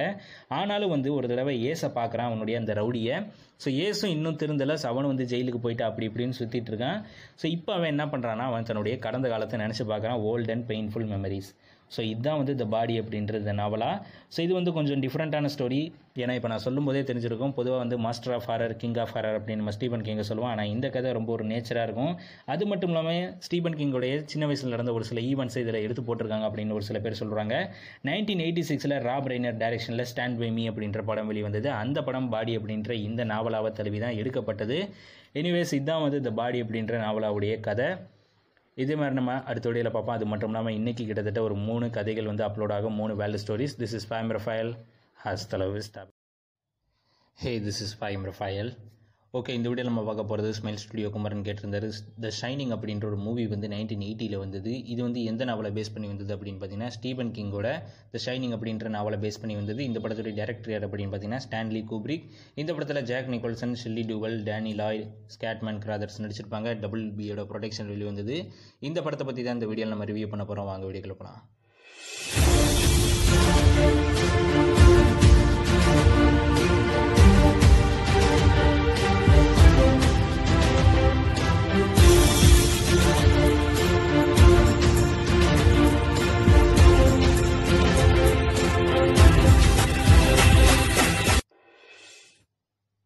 ஓகே இந்த கதை வந்து எங்கே தொடங்குது அப்படின்னு பார்த்தீங்கன்னா ஜாக் டோரன்ஸ் அப்படின்றவர் என்ன பண்ணுறாரு அப்படின்னு பார்த்தீங்கன்னா கிராண்ட் ஓவர்லுக் ஹோட்டல் அப்படின்ற ஒரு ஹோட்டலுக்கு வந்து விண்டரில் வந்து கேர்டேக்கராக போகிறாரு ஏன் அப்படின்னு பார்த்தீங்கன்னா விண்டரில் அந்த இடம் வந்து ரொம்ப ஒரு குழிவான பகுதியில் வந்து கட்டியிருக்கிறனால விண்டரில் வந்து அந்த இடம் வந்து பனி மூடிடும் அதனால் யாரும் வர மாட்டாங்க. ஸோ அந்த நேரத்தில் வந்து அதை வந்து பார்த்துக்கணும் அப்படின்ற கேர்டேக்கராக அங்கே போகிறாரு அது மட்டும் இல்லாமல் அவர் வந்து தனிமையான ஒரு இடத்துல நல்லபடியாக அவரால் நாவல் எழுத முடியும் அப்படின்ற காரணத்துக்காண்டி ஸ்பெஷலாக அங்கே போகிறாரு ஸோ அங்கேருந்து போகிறதுக்கு முன்னாடியே மேனேஜர் வந்து என்ன சொல்கிறாரு அப்படின்னு பார்த்தீங்கன்னா ஏற்கனவே இந்த மாதிரி கேர்டேக்கராக ஒருத்தர் வந்தார். அவர் பேர் வந்து சார்லஸ் கிராடி. அவர் வந்து தன்னோட ஃபேமிலியவே கொண்டுட்டார் அவரும் செத்து போயிட்டார். அதனால் பார்த்துக்கிறங்க அப்படின்றாரு. ஆனால் அதை பற்றி பயப்படாமல் தன்னோட ஒய்ஃபான வெண்டியோடையும் தன்னோட மகனான டேனியோடையும் கிளம்புறாரு. ஆக்சுவலி டேனிக்கு வந்து ஒரு வித்தியாசமான ஒரு விஷயம் இருக்குது என்னென்னு பார்த்தீங்கன்னா அப்பப்போ கண்ணாடியில் நின்று வந்து அந்த படத்தில் வந்து கையை கையை ஆட்டி ஆட்டி பேசுவேன். அது வந்து டோனி அப்படின்ற ஒரு ஃப்ரெண்ட் இருக்கான் அப்படின்னு சொல்லுவான். அது மட் அது மட்டும் இல்லாமல் டேனி இந்த இடத்துக்கு வர்றதுக்கு முன்னாடியே வந்து ஒரு ரூம் முழுக்க பார்த்தா ரத்த வெள்ளம் தெரிக்கிற மாதிரி அவனுக்கெல்லாம் கனவு மாதிரியெல்லாம் வரும். ஸோ அதுக்கப்புறம் அந்த இடத்துக்கு வர்றாங்க. அங்கே பார்த்தா டிக் ஹாலரன் அப்படின்ற ஒரு செஃப் இருக்கார். அவர் என்ன பண்ணுறாரு அப்படின்னு பார்த்தீங்கன்னா நம்ம டேனியோட டெலிபாத்திக்காக கன்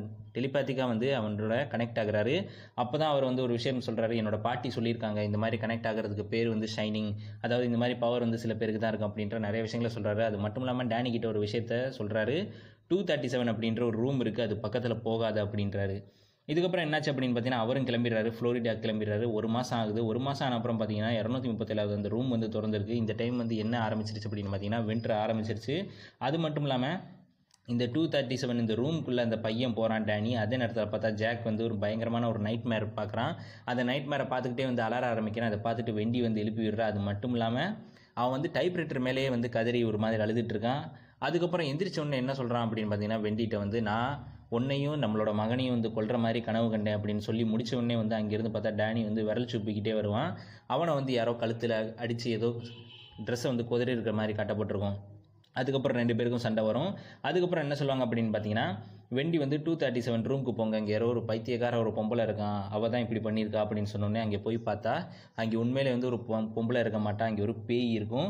அதுக்கப்புறம் வந்து அந்த விஷயத்தை வந்து தன்னோட மனைவி கிட்ட சொல்லவும் மாட்டான் ஓகே இதை வந்து யார் வந்து பார்த்துக்கிட்டு இருப்பா அப்படின்னு பார்த்தீங்கன்னா டிக் வந்து அந்த பார்த்துக்கிட்டு இருப்பார். அதாவது டெலிபேத்திக்காக கண்ட்ரோலாக இருக்கிறனால இவன் பார்க்குற எல்லாமே வந்து அவருக்கும் தெரிகிற மாதிரி படத்தில் காட்டப்பட்டிருக்கும். ஆனால் கொஞ்சம் புரிஞ்சு பார்த்தா தான் படம் புரியும்.